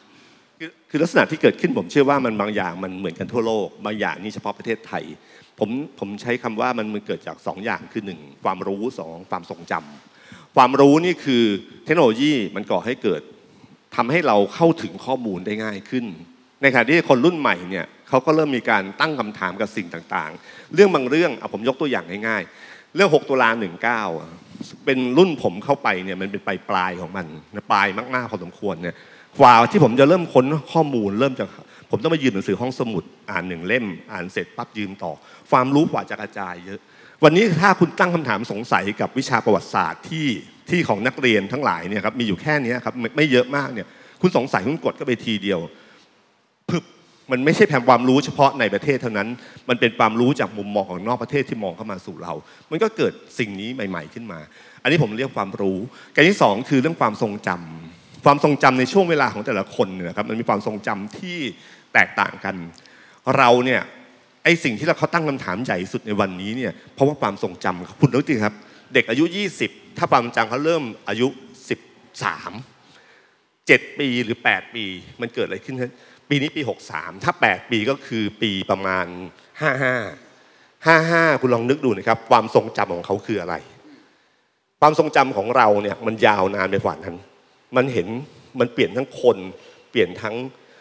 ความทรงจำของเขาว่าเขาเห็นกับสิ่งเหล่านี้ เพราะความทรงจำเขาเป็นแบบนั้น แล้วคุณจะเรียกร้องให้เขาไปจำในเรื่องเล่าในอดีตไหม ผมจำได้ผมเข้าธรรมศาสตร์เนี่ยเอ่ออะไรที่ทำให้ผมอินมากก็คือ 6 ตุลา 14 ตุลา เพราะมันใกล้ผม แต่มันพูดถึงพอพออาจารย์พูดถึงเดินธรรมศาสตร์ตอนทวงคืนธรรมศาสตร์ เมื่อประมาณสองสี่กว่าเนี่ยผมไม่อิน ผมไม่รู้สึกกับเรื่องนี้เท่าไหร่เพราะว่ามันห่าง แต่พอเรื่องใกล้เนี่ยพอเรื่องใกล้เนี่ยมันมีความทรงจำฉะนั้นความทรงจำอันนี้มันคือสิ่งที่ทำให้เกิดอันสิ่งนี้ขึ้นมา บวกกับความรู้ฉะนั้นเนี่ยคือความเปลี่ยนแปลงที่เกิดขึ้นอืม ประมาณนี้แล้วกัน ครับ ความรู้กับความทรงจำพี่โจ้ล่ะครับ มองปรากฏการณ์ปีนี้ยังไงบ้างครับ คือต้องต้องบอกว่าผมได้รับผลกระทบไม่เยอะใช่ไหมครับเพราะว่ามีงานประจำมีอะไรอะดังนั้นผมสนุกมาก เพราะว่าเพราะว่าปีที่ผ่านมาเนี่ยมันเหมือนถ้าเป็นคนสักยุคพ่อเราอาจต้องใช้หนึ่งเจเนเรชันเพื่อเจอประสบการณ์แบบหนึ่งปี แม้กระทั่งยุคเราเนี่ยปีที่ผ่านมานี่มันซีรีส์โอ้โหรักโลกสนุกดราม่าสะเทือนขวัญมี มีทุกรสชาติในปีเดียวอะซึ่งผมว่ามันหาได้ยากมากนะแล้วมันเป็นปีที่เราจะจะจะคุยกันอีกยาวเลย แล้วมันมีอย่างที่พี่ทุกบอกมีเยอะมาก คือเรื่องที่แน่นอนที่สุดอย่างที่ทุกคนคงได้ยินคำว่าบูก้าอยู่แล้วนะคือคือโลกมันก็เป็นอย่างนี้แหละก็คือ V คือ volatility ดูหุ้นก็รู้ใช่ไหมต้นปีไม่มีโควิด มีโควิดลงไปอย่างนี้ ตอนนี้ขึ้นมาแบบนี้กำลังดีใจกันอยู่อะไรเงี้ยก็ปีหน้าไม่รู้เป็นไง แต่มันก็จะเป็นอย่างเงี้ยมันจะสวิงแรง หลังจากนี้จะสวิงแรงขึ้นลงขึ้นลง U คือ uncertainty ไม่แน่นอนอ่าโควิดมาตัวใหม่มาแบบไม่รู้อะไรเดี๋ยวอาจจะมีภัยมีอะไรมาเต็มไปหมด มันก็ไม่มีอะไรแน่นอน C นี่คือ complexity ครับโลกมันก็ไม่ขาวดำแล้วใช่ไหมฮะเปิดประเทศดีไหมเปิดเปิดมาสุขภาพเศรษฐกิจ เปิดแค่ไหนดี เปิดนิดนึง เปิดเยอะๆ คือมันไม่มีอะไรขาวกับดำละใช่ไหมต่อไปมันก็จะเป็น complex อืมแล้วก็สุดท้ายคือ ambiguity ไม่ค่อยแน่มันมันเทาๆอะคือ ผมว่าโลกหลังจากนี้มันจะเป็นมันจะเป็นแบบนี้แหละ อันเนี้ยซึ่งซึ่งมันก็ถ้าเราไปคิดว่าทุกอย่างมันจะเป็นขาวกับดำเนี่ยเราจะ suffer แต่ถ้าเราบันเทิงไปกับมันอะคือผมว่ามันบันเทิงนี่นะคือคือมันมันมันเหมือนขึ้นรถไฟเหาะมีช่วงหนึ่งช่วงการเมืองเข้มๆนี่ผมดูซีรีส์ไม่สนุกเลยนะอืมเพราะการเมืองมันเข้มกว่าซีรีส์อะแล้วตอนนี้เพิ่งมาดู Queen's Gambit ยังหยุดดูซีรีส์ไปสักพักเลย คือช่วงนี้มันมันมีเรื่องเข้มมากเลย แล้วก็มันมีอันหนึ่งด้วยที่ที่ผมผมคิดว่ามันเป็นเรื่องที่ ในแง่ความคิดก็มันมากนะ ผมไม่เชื่อว่ามันอาจจะเป็นปีแรกก็ได้ที่เราเรารวมฮิตหลอมรวมในประเทศไทย มันมีอันนี้ผมขออ้างอิง professor ยูวัลฮารารีที่เขียน Sapien เซเปียนโฮโมดิอุสนะฮะแกแกบอกว่ามันมีอยู่สามยุค แต่ผมคิดว่าเมืองไทยมันดันรวมสามยุคอยู่ในอันเดียวเลยอะก็คือว่าครับแกแกบอกว่าช่วงแรกผมจำไม่ได้แกเรียกว่าอะไรก็คือ ช่วงที่เราเราอยู่ด้วย faith อันนี้ก็คือผู้ใหญ่ที่ที่ตีกับเด็กอะเพราะว่าเราอยู่ด้วยศรัทธาเราเชื่อ เชื่อโดยที่เช่นเราเราพูดถึงอย่าง บอกว่าทำแท้งผิดหรือไม่รุ่นรุ่นผู้ใหญ่หรือรุ่นโบราณกาลเนี่ยไปเปิดคัมภีร์ก็รู้ ไปเปิดแมนนวลอะไรบางอย่าง ก็จะบอกว่าผิดห้ามทำถูกอะไรเงี้ยคือเราเราอยู่ด้วยเฟสใช่ไหมฮะยุคเด็กที่เถียงกับผู้ใหญ่เนี่ยอยู่ด้วยสิ่งที่เรียกว่าเหมือนกับเสรีนิยม จิตวิญญาณเสรีอืมเราเจตจำนงเสรีที่พี่โจใช่เคยพูดถ้าเราคิดว่าทำแท้ง เพราะเราถูกกระทำมา เราครับต้องทำได้สิวะใช่ไหมเขาโตมาในยุค ที่เอาจริง ๆ ก็เกิดจากโฆษณาก็เยอะนะ just do it อืม I will what I want ใช่ไหม YOLO you only live once เออคือมันเป็นเจตจำนงเสรี ซึ่งก็ฟังดูเหมือนกับจะเป็นจะเป็นสิ่งใหม่ แต่จริงๆก็ไม่ใหม่อีกละเพราะว่าใครๆคงเคยดูอะไรโซเชียลเดล m ม่าใช่ไหมครับ อันยุคที่ professor ยูวัลทำนายในอนาคตปัจจุบันและอันใกล้เนี่ยต่อไปมันจะบุตที่ว่าเป็นเหมือน Data นิยมอะฮะอืมก็คือในที่สุดแล้วเจตจำนงเสรีอะไรทั้งหลายเนี่ย หรือเฟซทั้งหลายเนี่ยมันถูกกำหนดด้วยเคมีในสมองครับดังนั้นเนี่ยมันถูกกระตุ้นจากโซเชียลมีเดียได้อืมใช่ไหมถ้าเรามีเอาทุก Data นิยมเขามองเราเป็นอัลกอริทึมซึ่งก็ฟังดูก็ make sense อีกนะ คือเราทำนู่นเราทำนี่เราเราหยิบมือถืออันหนึงปั๊บโดพามีนก็หลั่ง คือมันเป็นมันเหมือนจริงๆ ก็ไม่ใช่เจตจำนงเสรีประเทศไทยดันมันมาซ้อนกันสามอันเลยอะผมก็เลยแบบเฮ้ยสนุกดีว่ะแต่ยังไม่รู้มันจะเป็นยังไงคือมันมีมีมีมีสองกลุ่มครับกับมี Data ครอบ เพราะเราเป็นประเทศที่ใช้ social media mobile internet อันดับหนึ่งของโลกนี่ต้องภูมิใจมากนะ เราใช้วันละหกชั่วโมง อันดับสองคือบราซิล แพ้เราห่างเลยถ้าเป็นบอลโลกนี่เราจะเจ๋งมากเลยตอนนี้เราใช้มือถือเยอะสุดในโลก ดังนั้นเราก็เป็นทาสของอัลกอริทึมอะไรบางอย่าง ที่บอกชักจูงให้เราไป 1 2 ดังนั้นเนี่ยในคนคนเดียวเราอาจจะมี 3 อย่างในตัวเลยนะ เรามีเฟสในบางอย่างรุ่นผมเนี่ยมี 3 อย่างเลยมีเฟสด้วย ผมก็มีความเป็น liberal ในตัวด้วยใช่ไหมอืมแล้วดันมี Data อะไรที่มันบางทีมันก็ส่งอะไรมาให้เรากดซื้อเราก็ทำตามมันไปด้วย คือเฮ้ยสนุกว่ะแต่ผมไม่รู้จะสรุปยังไง แต่มันแล้วปีหน้าก็ไอ้พวกนี้ก็จะยิ่งบันเทิงขึ้นไปอีกเพราะว่ามันก็ยิ่งยิ่งทุกคนก็จะเริ่มชินกับพวกนี้ก็จะมีมีความที่เราควบคุมอะไรไม่ได้เยอะมากเลยอะดังนั้นถ้าเราพยายามจะควบคุมบอกว่ามันต้องเป็น 1 2 3 หรือที่ผ่านมามันเป็นแบบนี้ มันจะไม่เป็นแบบนั้นครับเออถ้าเราถ้าเราคิดว่ามันจะไม่เป็นแบบนั้น เราจะเราจะไหลๆไปกับมัน แล้วก็อืมจะจะคืออย่างที่บอกว่าเออเราควรจะผมไปพูดงานหนึ่งบอกให้พูดถึงผู้นำในศตวรรษที่ 21 ผมว่าพูดปีหน้ายังไม่รู้จะพูดได้หรือเปล่าเลยนะสามเดือน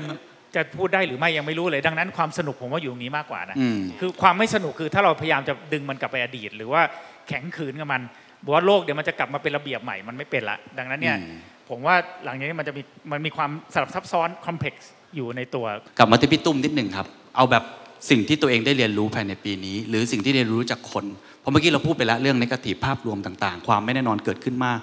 แต่มันก็มีคนที่สามารถไปรอดได้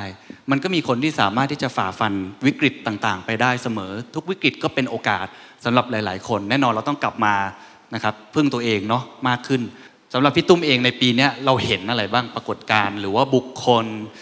หรือว่าสิ่งที่ตัวเองได้เรียนรู้ว่ามันสามารถที่จะผ่านพ้นไอ้วิกฤตไปพวกนี้ไปได้ครับ สิ่งที่ผมเรียนรู้จากปีนี้เนี่ยส่วนใหญ่มันมาจากเรื่องโควิด ค่อนข้างเยอะนะครับ คือผมรู้สึกว่ามันเป็นปรากฏการณ์ที่อย่างที่บอกว่าเราไม่เคยคาดคิดมาก่อน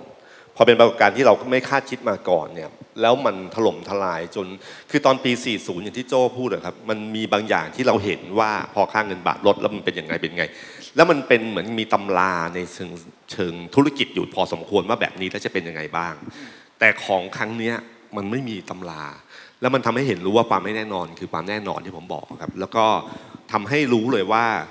พอถึงเวลาที่ใครทุกเออคนทุกคนเนี่ยควรจะมีทางเลือกที่สองอยู่เสมอ ไม่ควรจะทิ้งไพ่ไปอันใดอันหนึ่งนะครับคนที่ผมว่าคนที่จะพูดดีตอนนี้ก็คือพวกที่เป็นกัปตันเป็นแอร์โฮสเตสเป็นอะไรธุรกิจท่องเที่ยว ทุกคนรู้เลยว่าถ้าแทงไพ่ใบเดียวไม่ได้นะครับอันที่สามที่ผมเห็นก็คือว่า ผมรู้สึกว่าถ้าเอ่อมันมีคำคำหนึ่งของแจ็คเวลที่ว่าจงเปลี่ยนแปลงก่อนถูกบังคับให้เปลี่ยนแปลง ผมว่าคำคำนี้ยังใช้ได้วันนี้อยู่ หลายคนเปลี่ยนแปลง เพราะว่าถูกบังคับจากสถานการณ์ในวันนี้ แล้วก็พอถึงจุดนั้นเนี่ยมันเปลี่ยนแปลงแทบไม่ทัน องค์กรต่างๆ ที่ใช้ซูม ใช้การ work from home กัน ผมว่ามันคิดอยู่บ้างบางบางส่วนแล้ว แต่ไม่กล้าทำสถานการณ์เนี้ยบีบให้ก็ต้องทำแล้วพอเขาทำเขารู้เอ้ยมันน่าจะดี หรืออย่างเช่นเราพูดถึงการค้าออนไลน์ ขายออนไลน์ทุกคนรู้ว่าควรจะทำธุรกิจ หลายธุรกิจเลยนะครับที่ไม่ได้เริ่มต้น แต่ธุรกิจไหนที่เริ่มต้นอยู่แล้วเนี่ยพอถึงเกิดเหตุเกิดเหตุการณ์โควิดอะเขารอดเลยครับแล้วมันกลายเป็นโอกาสการเติบโตของเขาเอ่อ JIB จิ๊บเนี่ยครับชัดเจนที่สุด คือเนื่องจากเขาทำช่องทางการขายออนไลน์ของเขาอยู่ระดับหนึ่งอยู่แล้วพอเกิดเหตุการณ์ปั๊บผมจำได้เลย ผมโทรไปด้วยความเป็นห่วงเฮ้ยเป็นไงบ้างวะแบบสถานการณ์แบบเป็นห่วง บอกพี่อย่าบอกใครนะ ผมดีขึ้น คือดีขึ้นจากยอดขายออนไลน์ที่ทดแทน คุณคิดดูนะจิ๊บ JIB อยู่ในห้างสินค้าครับหน้าร้านเขาเต็มไปหมดเลยก็โดนปิดขายไม่ได้ แต่เขามีช่องทางอันเนี้ยทดแทนที่เขาทำไว้แข็งแกร่งพอสมควร มันก็เกิดโอกาสทันที พอเขามีช้อยที่สองตรงนี้ปั๊บทุกอย่างมันเปลี่ยนนะครับแล้วฉันใครฉันมันเป็นบทเรียนอันหนึ่งที่บอกให้รู้ว่าทุกครั้งที่ก่อนที่จะเกิดวิกฤตอะให้ลองคิดแบบว่ามีวิกฤตก่อนเสมออแล้วเราจะทำอะไรกับมัน ซึ่งผมว่าอันเนี้ยคือสิ่งสำคัญเอ่อ แม้ว่าสถานการณ์นั้นเป็นสถานการณ์ใหม่ที่เราไม่รู้ก็ตามที ถ้าเรามีทางเลือกที่สองเรามีอะไรต่างๆได้ แล้วก็อย่าให้อยู่ในสถานการณ์แต่วันนี้ที่ผมเห็นหลายคนก็คือว่าแม้เขาไม่ได้เตรียมการมาก่อน แต่วันที่เขารู้ว่าหลังชนฝาอย่างเร็วกว่าคนอื่นเขาหันกลับไปสู้อย่างรวดเร็วได้ทันที แต่ใครก็ตามทีเนี่ยชอบคิดอยู่ต่อเสมอว่าเราจะรอดจากอันเดิมรูปแบบเดิม มันคล้ายๆกับเวลาเราตกจากหน้าผาลงมาครับ เราจะพยายามกับกระพือปีกในอากาศตลอดเวลาไม่มีทางขึ้นนะแต่ถ้าวันใดคุณยอมรับความจริงว่าตึ้งแล้วขาติดพื้นเมื่อไหร่คุณมีโอกาสที่ย่อแล้วกระโดดขึ้นอีกครั้งหนึ่งฉะนั้นการยอมรับความจริงในฐานการวิกฤตเป็นเรื่องที่สำคัญที่สุด ยอมรับว่าเป็นแบบนี้ไม่ได้แล้วนะ จมให้ลงอะไรต่างๆเนี่ยในท่านท่านในแง่บุคคลเนี่ยผมเห็นหลายคนนะครับ ที่พอมันจมไม่ลงไม่กล้าตัดสินใจเด็ดขาด พอเกิดเหตุการณ์นั้นขึ้นเมื่อไหร่ปั๊บเนี่ยเขากลับขึ้นช้ามาก แต่ใครก็ตามทีที่ยอมรับสถานการณ์ยอมรับความเป็นจริงได้อย่างรวดเร็ว แล้วปรับตัวกับมันอยู่กับมันได้เขาคจะรับกลับขึ้นมาได้ครับแต่ว่าอย่างที่หนึ่งที่เมื่อกี้ผมจับได้คือต้องยอมรับก่อนว่าหนึ่งโลกไม่แน่นอนหลังจากนี้สองก็คือวิกฤตมันจะซ้อนวิกฤตอย่างนี้ไปเรื่อยๆนะครับให้คิด worst case scenario ไปก่อนตลอดนะครับ ซึ่งมันก็มาถึงไอการทิ้งไพ่ที่เมื่อกี้พี่ตุ้มพูดว่ามันมากับชื่อหนังสือโลกไม่ได้มีคำตอบเดียวพี่ตุ้มต้องการจะสื่อสิ่งนี้ในหนังสือถูกไหมครับว่ามันไม่ได้มีคำตอบที่ตายตัวอีกแล้วหลังจากปี 2020 ไปหลังจากนี้ ใช่ครับคือหนังสือเล่มนี้จริงๆเอ่อก่อนหน้านั้น ผมมีหนังสือเล่มเอ่อแค่เริ่มต้นใหม่ไม่ใช่พ่ายแพ้อะไรครัเงี้บยก็คือเป็นการให้กำลังใจรูปแบบหนึ่งว่าเวลาที่เราคิดว่าเราพ่ายแพ้เนี่ยมันจริงไม่ใช่พอเริ่มต้นใหม่เนี่ยมันคือมันแค่สิ้นสุดอันหนึ่งแล้วไปเริ่มต้นอันใหม่เท่าเท่านั้นเองครับ ส่วนโลกนี้ไม่มีคำตอบเดียวความหมายของผมมันคือผมรู้สึกว่าอย่าไปสรุปอะไรเร็วเกินไป คนเราพอสรุปอะไรเร็วเกินไปอะเราหรือเราจะไม่ให้โอกาสกับสิ่งที่เราไม่รู้ คือมันโลกเนี้ยความรู้ในโลกเนี้ยผมว่าวันนี้ยิ่งชัดว่ามันมีอยู่สองอย่าง คือรู้ว่ารู้อะไร กับรู้ว่าไม่รู้อะไร ถ้ารู้ว่ารู้อะไรเนี่ยเราไปต่อได้ แต่ถ้าเราเปิดใจว่าเรามีสิทธิ์ที่เราไม่รู้นะเรามีสิทธิ์โง่นะพอเรารู้ว่าเราพร้อมจะโง่กับบางสิ่งบางอย่าง เราจะได้เรียนรู้ฉะนั้น พอพอเราสรุปตรงนี้ได้ปั๊บเนี่ยมันเปิดโอกาสกับสิ่งที่เราไม่รู้ ฉะนั้นบางทีคำตอบบางคำตอบเนี่ยมันไม่ได้เป็นคำตอบเดียวเหมือนกับที่คุณคิดว่า1 บวก 1 ต้องเป็น 2 เสมอมันอาจจะมีคำตอบอื่น ทิ้งช่องว่างตัวนี้ไว้เนี่ยครับพอทิ้งช่องว่างตัวนี้ไว้เนี่ยคุณจะได้เรียนรู้สิ่งใหม่อยู่เสมอเอ่อในคำนำหนังสือเล่มนี้ผมผมผมชอบเรื่องเรื่องที่ผมเคยเขียนมาแล้วนะครับคือเรื่องของแมนเดลาแมนเดลาเนี่ยเนลสันเบเดล่าเอ่อเนลสันแมนเดลาเนี่ยมีคนไปทำประวัติชีวิตเขาอะครับ เป็นนักเขียนอเมริกันคนหนึ่งไปใช้ชีวิตร่วมกัน แล้วก็เพื่อจะมาเขียนประวัติเขาชื่อหนังสือวิถีแมนเดลาก็เล่มนี้ดีมากครับเขาก็บอกว่ามีวันหนึ่งแมนเดลาก็เล่าเรื่องของนิทานชนเผ่าขึ้นมา นิทานชนเผ่านั้นมีสั้นๆ ง่ายๆนะครับก็คือว่ามีผู้ชายคนหนึ่งออกเดินทางเพื่อไปหาผู้หญิงคนหนึ่งที่จะมาเป็นภรรยาของเขา เดินทางไปทั่วโลกแล้วกลับมาที่เดิม แล้วก็พอมาก่อนเข้าหมู่บ้าน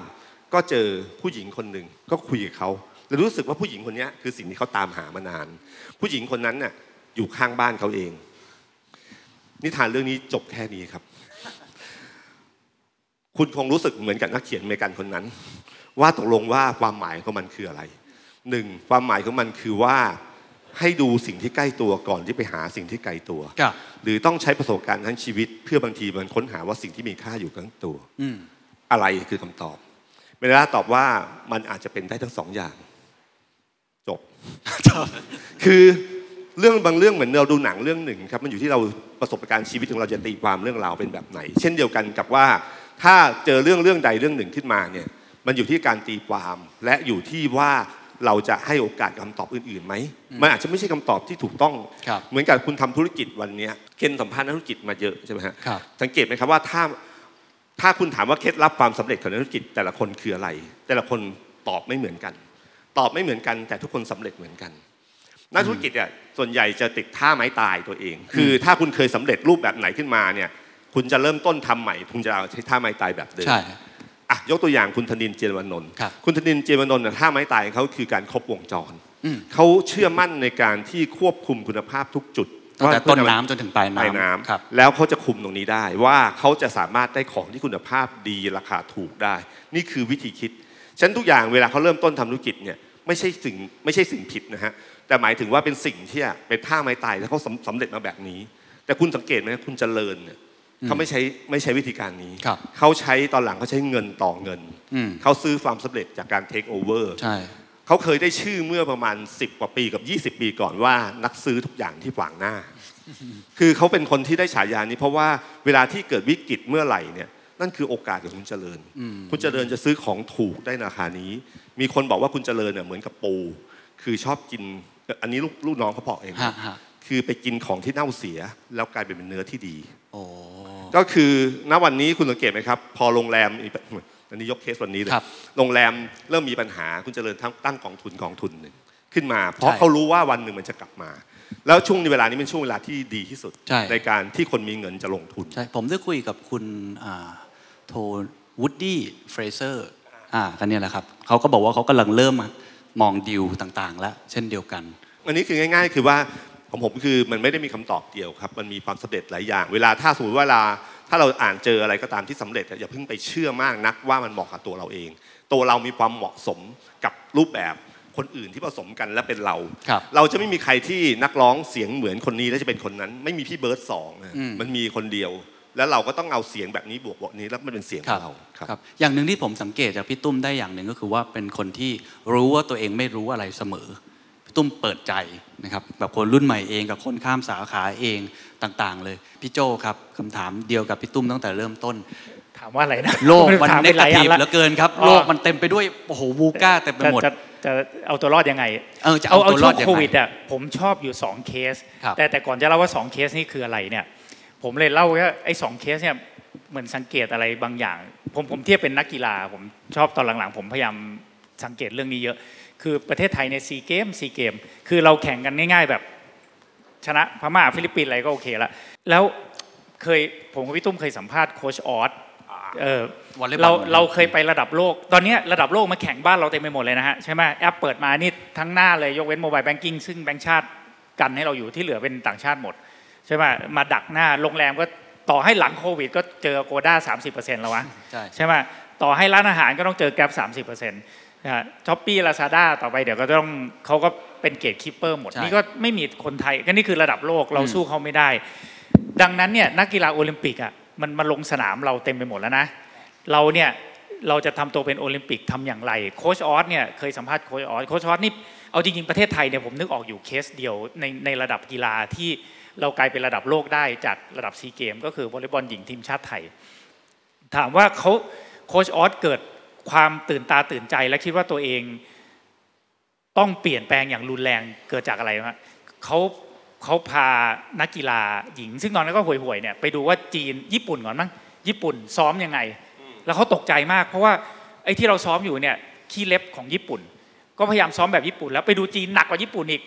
เออเขาถึงเห็นโอลิมปิก standard นะครับนะแล้วเขากลับมาก็ถึงพยายามดิ้นรนทุกอย่างเพื่อทำให้นักกีฬาไทยอะได้ ได้ฝึกแบบโอลิมปิกให้ได้ เพราะถ้าไม่ฝึกแบบโอลิมปิกก็ไม่มีทางโอลิมปิกอย่างแรกก่อนนะ ฝึกไม่ได้หมายความว่าจะชนะ แต่อย่างน้อยผมว่าในการที่เห็นสิ่งที่เป็นโอลิมปิกอะมันเปิดโลกมาก ซึ่งเขาก็พาตอนนั้นพาพาทีมงานทั้งหมดไปที่ยะลาหาทุนอะไรไปอยู่ เก็บตัวมีสาวๆก็มีแบบงองแงมีอะไรโอ้ยกว่าจะค่อยๆฝ่าฟันขึ้นมาได้ แล้วต้องหาเห็น standard แล้ว ก็ต้องหาสิ่งที่เรียกว่าเป็นทีเด็ดของตัวเอง เพราะคนไทยตัวเล็กใช่ไหมจะไปสู้โอลิมปิกก็ต้องเร็ว ดังนั้นเขาก็จะต้องหาท่าไม้ตายของตัวเองด้วย ผมว่าอันเนี้ยคือโลกธุรกิจปัจจุบันเลย Olympic standard และท่าไม้ตายของตัวเอง ซึ่งผมชอบอยู่สองเคสในช่วงที่ผ่านมา ใครเคยกินย่างเนยไหมฮะย่างเนยเป็นน้องหมูกระทะๆผมเพิ่งไปกินมาเออเพราะผมสนใจเคสย่างเนยมาก มันคืออะไรครับ คือเราอะไม่จำเป็นต้องไปแข่งกับโอลิมปิกนะอันคนี่รับคือหมูกระทะ คือหมูกระทะมันก็มีเยอะแยะเศรษฐกิจไม่ดีมันก็ขายไม่ค่อยได้ แต่ทำไมย่างเนยอยู่ดีๆปุ๊บปุ๊บปุ๊บปุ๊บปุ๊บตอนนี้60 สาขา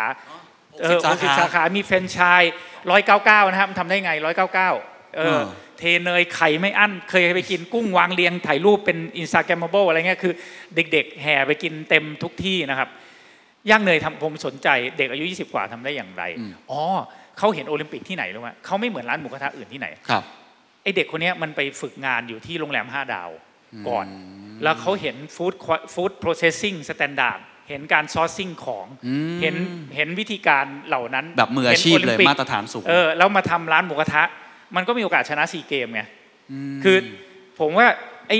ไอ้มุมเหลี่ยมตรงเนี้ยน่าสนใจมาก เราจะเห็นโอลิมปิกได้อย่างไร อีกเคสหนึ่งผมก็ชอบเพิ่งคุยกับเคนเหมือนกันว่าหลังน่าจะต้องพาออกมาซีเคซอเป็นคนที่ประหลาดที่สุดที่ผมเคยคุยด้วยในช่วง 5ปีที่ผ่านมาเลยพี่ตุ้มจะรู้ผมหมายถึงในรอบ 5 ปีนี้เลยใช่ไหคมมสันลีคมสันแซ่ลี Flash Express คมสันแซ่ลี Flash Express ใครเคยใช้บริการ Flash Express ใช่ไหมมันถูกมากนะ แล้วมันขึ้นเร็วมากเลยคมสันแซ่ลีเผลอๆผมประวัติเขาน่าจะเป็นคนลำปางจบราชภัฏเป็นคนที่เรียกว่าแบบแทบจะไม่มีโอกาสในประเทศนะฮะแล้วเขาก็ไปอยู่เหมืองตอนอายุ21ไปทำอะไรได้เงินมาก้อนหนึ่งทำอสังหาริมทรัพย์ แล้วได้เงินมาจำนวนหนึ่ง แต่เขาเนี่ยอยู่ในแวดวงคนจีนนะครับ เขาไปเมืองจีนเขาเห็นสตาร์ทอัพจีนเขาเห็น Olympic standard ว่าคนจีนมันทำงานยังไง คนเก่งในความหมายสตาร์ทอัพเนี่ยประเทศไทยนี่ขี้ผงมากอะพอเห็นคนจีนอะแล้วเขาอะเอาโมเดลนั้นเขารู้ว่าเมืองไทยยังพอมีช่องว่าง เมืองจีนมันเกิดมาแล้วเขาเห็นเมืองจีนเขามาทำ Delivery เขาเคลมนะครับว่าเขาจะแซงเคอรี่เร็วๆนี้นะครับทำมา 3 ปีเองนะ แต่เขาทำงาน Olympic standard ของเขาคืออะไร เอาครับแค่เวลาก่อนไม่พูดถึงเทคนิคนะ เขาบอกว่าอาลีบาบาทำ996คือทำงาน9โมงเช้าถึง3ทุ่ม6วันไม่หยุด นี่คือ Olympic standardแน่นอนคนไทยก็บอกเราต้องเลือกไร้บาลานซ์อันนี้เราก็สีเกมไปแล้วอย่างแรกนะ คมสันน่ะจะชนะโอลิมปิกสแตนดาร์ดมันทำนายนายเซเว่นนะครับนายนายเซเว่นน่ะ7วัน เราจะถ้าเราสู้คมสันไม่ได้เราควรจะไปทำธุรกิจอื่น เพราะว่าใช่ไหมนี่มันโอลิมปิกเออถ้าแต่คมสันจะชนะเคอรี่ได้มันต้องนายนายเซเว่นมแล้วมันไปขโมยคนอาลีบาบามา นั่นคือนักกีฬาโอลิมปิก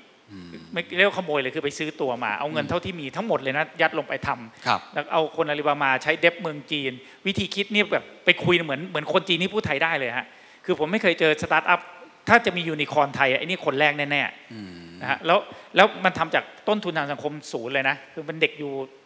ลำปางอะไม่รู้จักใครเลยอะถ้าไป search คมสันแซ่ลีอะ มันลงหนังสือเส้นทางเศรษฐีนะฮะไม่ได้ลงหนังสือสตาร์ทอัพอะไรมันไม่ได้ทำ PR ไม่ได้อยู่ตามอะไรอย่างเงี้ยเลยลองไป search ดูเจ้าของ Flash Express ผมทำนายเลยว่าคนนี้จะเป็นยูนิคอร์นคนแรกถ้ามันไม่ตายก่อน เพราะว่ามันทำงานหนักมากเลือดบางทีบอกกระอักเลือด แล้วเขาอายุยี่สิบเก้าโอ้โหยี่สิบเก้านะฮะไอ้ย่างเนยยี่สิบแปดโอ้เออ นี่คือที่สิ่งที่ผมผมคิดว่าโลกตรงเนี้ยถ้าเราถ้าเราจะรอดตรงไหนมันเป็นพวกซีเกมอยู่วะ เราควรจะไปแข่งแถวๆเนี้ยโอลิมปิกจะไปแข่งเราสู้ไม่ได้ใช่ไหมแต่พวกซีเกมเนี่ยแล้วเราอะจะฝึกโอลิมปิกได้อย่างไรอืมโอลิมปิกมันมีหลายทางมากนะฮะเช่นเราเราไปเปิดหูเปิดตาไปทำงานกับบริษัทที่เป็นโอลิมปิก ไปมี mentor ที่เขาเป็นระดับโค้ชระดับโอลิมปิกอะถ้าเราเป็นนักวอลเลย์บอลหญิงทีมชาติไทยแล้วโค้ชอ๊อตฝึกให้เราแม่งเก่งแน่นอนอืมนะถ้าไม่ตายก่อนนะเก่งแน่นอนใช่ไหมหรือผมเคยอยู่กับคุณซิกเว่ซึ่งตอนนี้เขาเป็น global leader เนี่ยผมก็เรียนรู้เขาหกปีนี่โอ้โหแบบเหมือนเรียนรัดอะ เราจะเอาตัวเองเข้าไปเห็น Olympic standard ได้ไงก่อน อันเนี้ยผมคิดว่าทำที่จะคล้ายๆกับพี่ตุ้มด้วยพอเราเห็น Olympic standard เราจะถ่อมตัวมากเราจะ humble เราจะรู้ว่าตัวเองไม่รู้ เรายังโอ้โหเราอีกไกลอะแล้วเราจะชัดมากเลยว่าเราต้องทำอะไร เราสู้เขาได้ไหมถ้าสู้ไม่ได้ เราเอาวิธีโดมิกแสนั้นมาแข่งสนามนี้ได้ไหมอันนี้ผมเรียนรู้อยู่ 2 เคส คือในช่วงที่ช่วงโควิด มันก็จะมีคนที่มันโผล่ขึ้นมาอย่างเงี้ยครับแล้วก็เป็นดาวรุ่งขึ้นมาได้ใช่ไหมฮะแน่นอนอีกคนหนึ่ง อยู่ข้างหลังนะครับนั่นเน็กก็รวยมากอยู่ข้างหลังนะครับเป็นเป็นช่วงโควิดเนี่ยก็โอ้โหรายการทะลุทะลวงใช่ไหมก็มีต้องมีนั่นเองก็โอลิมปิกแต่แต่นั่นโอลิเน็มกปิกนี่สแตนดาร์ดเหมือนกันนั่นใช่เองไหมไม่รู้โอลิมปิกไหมนะฮะแต่ไม่รู้อะแต่รวยแต่รายการคนดูเป็นแสน เดี๋ยวติดตามรายการใหม่กับโรบินฮูดได้นะฮะศุกร์หน้า แต่เล่าให้ฟังว่าครับมันโอลิมปิก standard อะ เออถ้าเราถามตัวเองอะมันคืออะไรวะแต่แน่นอนเราจะมี excuse เสมอ ผมก็เรียกว่ามันคือเป็น growth mindset กับ fix mindset อืมคือถ้าเรามี growth mindset เนี่ยเราจะตื่นเต้นเราจะอยากจะฝึกเราอยากจะไป แต่ครับ fix mindset ก็คืออะไร nine nine six ใช่ไหมผมก็เคยเขียนเรื่องนี้ก็มีคนมาเขียนคอมเมนต์โอ้ยอย่างนี้ก็ไม่มี work life balance ก็แน่นอนก็มันอยู่จะแข่งกับเขาไหมล่ะเออคือมันจะมีเหตุผลเสมอแหละเวลาเวลาโอ้ยย่างเนยย่างเนยทำไปโอ้ยร้อยเก้าเก้าโอ้ยเราเราก็ไม่รู้จัก ร้านแบบเขาหรือไม่มีซัพพลายเออร์แบบเขาเราทำไม่ได้หรอกครับคือเนี่ย fix mindset อืมเออไม่ต้องสงครามหมูกระทะหรอกมันมีสงครามอื่นเยอะแยะที่ยังประเทศไทยที่ที่ยังมีซีเกมอยู่เยอะมากอะอืมเพียงแต่เอาเราเราเอเชียนเกมเราก็ชนะแล้วไม่ต้องโอลิมปิกหรอกแต่เราเราจะไป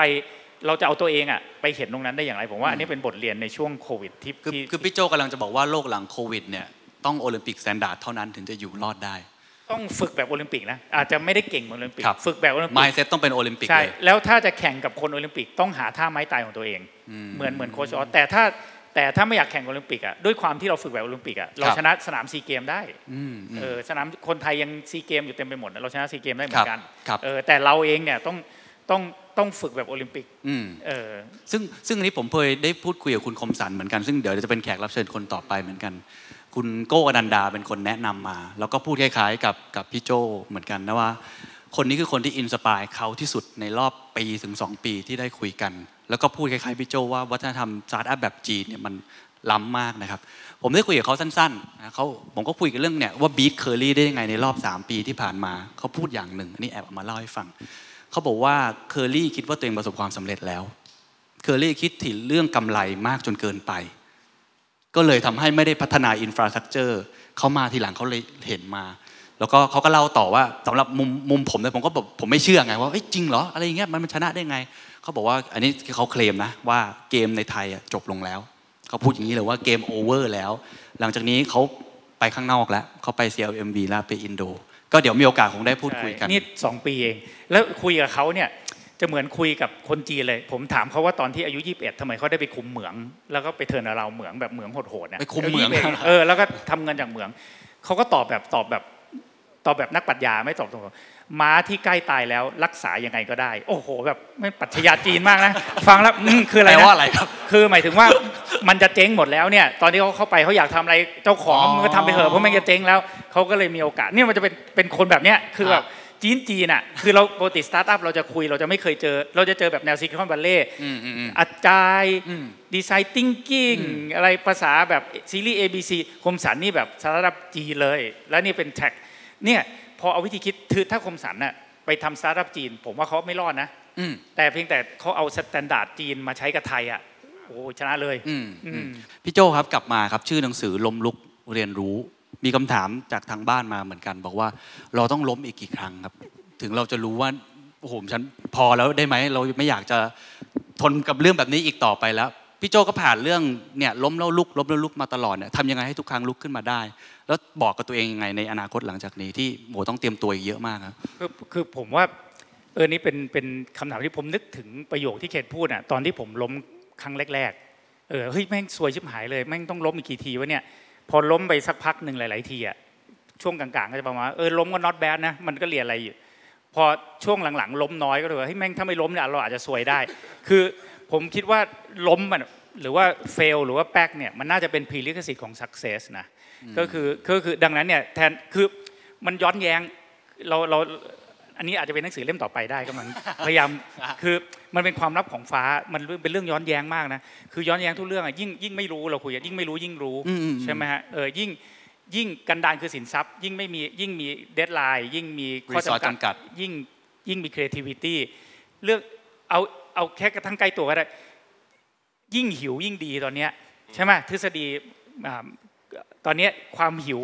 คือการการ healing ต่อสู้อืมเออสมัยก่อนมันยิ่งย้อนแย้งนะยิ่งมีวินัยยิ่งอิสระ เราจะพูดเรื่องนี้ตอนจบก็ได้นะคิปโชเก้ก็บอก ถ้าถ้าไม่มีวินัยเลยเป็นทาสของ passion อืมอ่าไอ้นี่ก็เหมือนกันยิ่งล้มยิ่งเรียนยิ่งสำเร็จอืมดังนั้นเนี่ยมันก็เหมือนกันก็คือ ถ้าไม่ล้มเราจะรู้ได้ไงว่ามันไอเนี่ยมันเป็นมันมันจะเกิดกระบวนการความคิดเข้าใจเรื่องราวต่างๆอะเราไม่สามารถเข้าใจได้เองโดย คือโดยเฉพาะคนอย่างผมที่ อีโก้เยอะๆเนี่ยถ้าไม่ล้มเนี่ยจะไม่เข้าใจมันเลยอืมดังนั้นผมก็เลยคิดว่าจะจะใช้คำบอกว่าล้มก็ได้แป๊กคือบางคนล้มมันแบบล้มเดี๋ยวลุกไม่ได้ คือแป๊กอะไปแป๊กบ้างอะไรนิดๆหน่อยๆนะผมว่าอันเนี้ยถ้าเกิดเราไปถึง stage ที่บอกว่าเฮ้ยถ้าไม่แป๊กเนี่ยเดี๋ยวซวยแน่ๆเลยเราไปทำอะไรใหม่ๆแป๊กมันคือการออกจาก comfort zone อืมถ้าเรากลัวล้มเราจะอยู่ใน comfort zone comfort zone มันมันไม่มีอะไรงอกในนั้นอะอืมเวลาคนบอกอะอืมเออดังนั้นเนี่ยผมก็เลยคิดว่าคือถ้าเราจะเรียนรู้เนี่ยเราต้องล้มอื มมันเป็น period ทุกทุกครั้งที่พี่โจล้มนี่บอกกับตัวเองว่าอย่างไงตอนหลังๆนะตอนแรกๆก็ซวยชิบหายอะคือทำไมต้องเกิดขึ้นกับเราว่าอ้วนอ้วนตอนอายุ 37 แล้วเข้าโรงพยาบาลครับเข้า CCU อะไรคนอ้วนคนอื่นแม่งไม่เห็นต้องเข้าเลยคือเราจะโกรธโกรธคนอ้วนทั้งประเทศทำไมเราซวยอยู่คนเดียวอะไรเงี้ยแล้วเราก็เลยต้องเป็นพานิ c ดิสออเดอร์ทำไมต้องเกิดขึ้นเราคนเดียววะใช่ไหมแล้วเราก็ต้องมาวิ่งต้องมา กินผักต้องมาออกกำลัง จนตอนนี้แข็งแรงก็จะรู้สึกว่าตอนนั้นโคตรโชคดีเลยที่ล้ม เพื่อนหลาย ๆ คนที่มันไม่ได้ล้มช่วงเดียวกันไอ้อ้วนๆพวกนั้นตายไปหลายคนแล้วดังนั้นเนี่ยโชคดีหรือโชคร้าย อืมโชคดีหรือโชคร้าย เออมันมันขึ้นอยู่กับเราคิดโชคดีหรือโชคร้าย หลาย ๆ ครั้งที่ถามว่าเราเราเข้าใจและ appreciate คนเกิดจากอะไร เกิดจากเรามีอีโก้เยอะเราเราลาออกไป แล้วเราก็สมสารไปทำอะไรที่ล้มเหลว เราจะเริ่มเข้าใจเราถนัดอะไรไม่ถนัดอะไร พวกนี้มันมันต้องเล่นจริงเจ็บจริงเสมออะผมก็เลยมันมันก็เลยเป็นเป็นสิ่งที่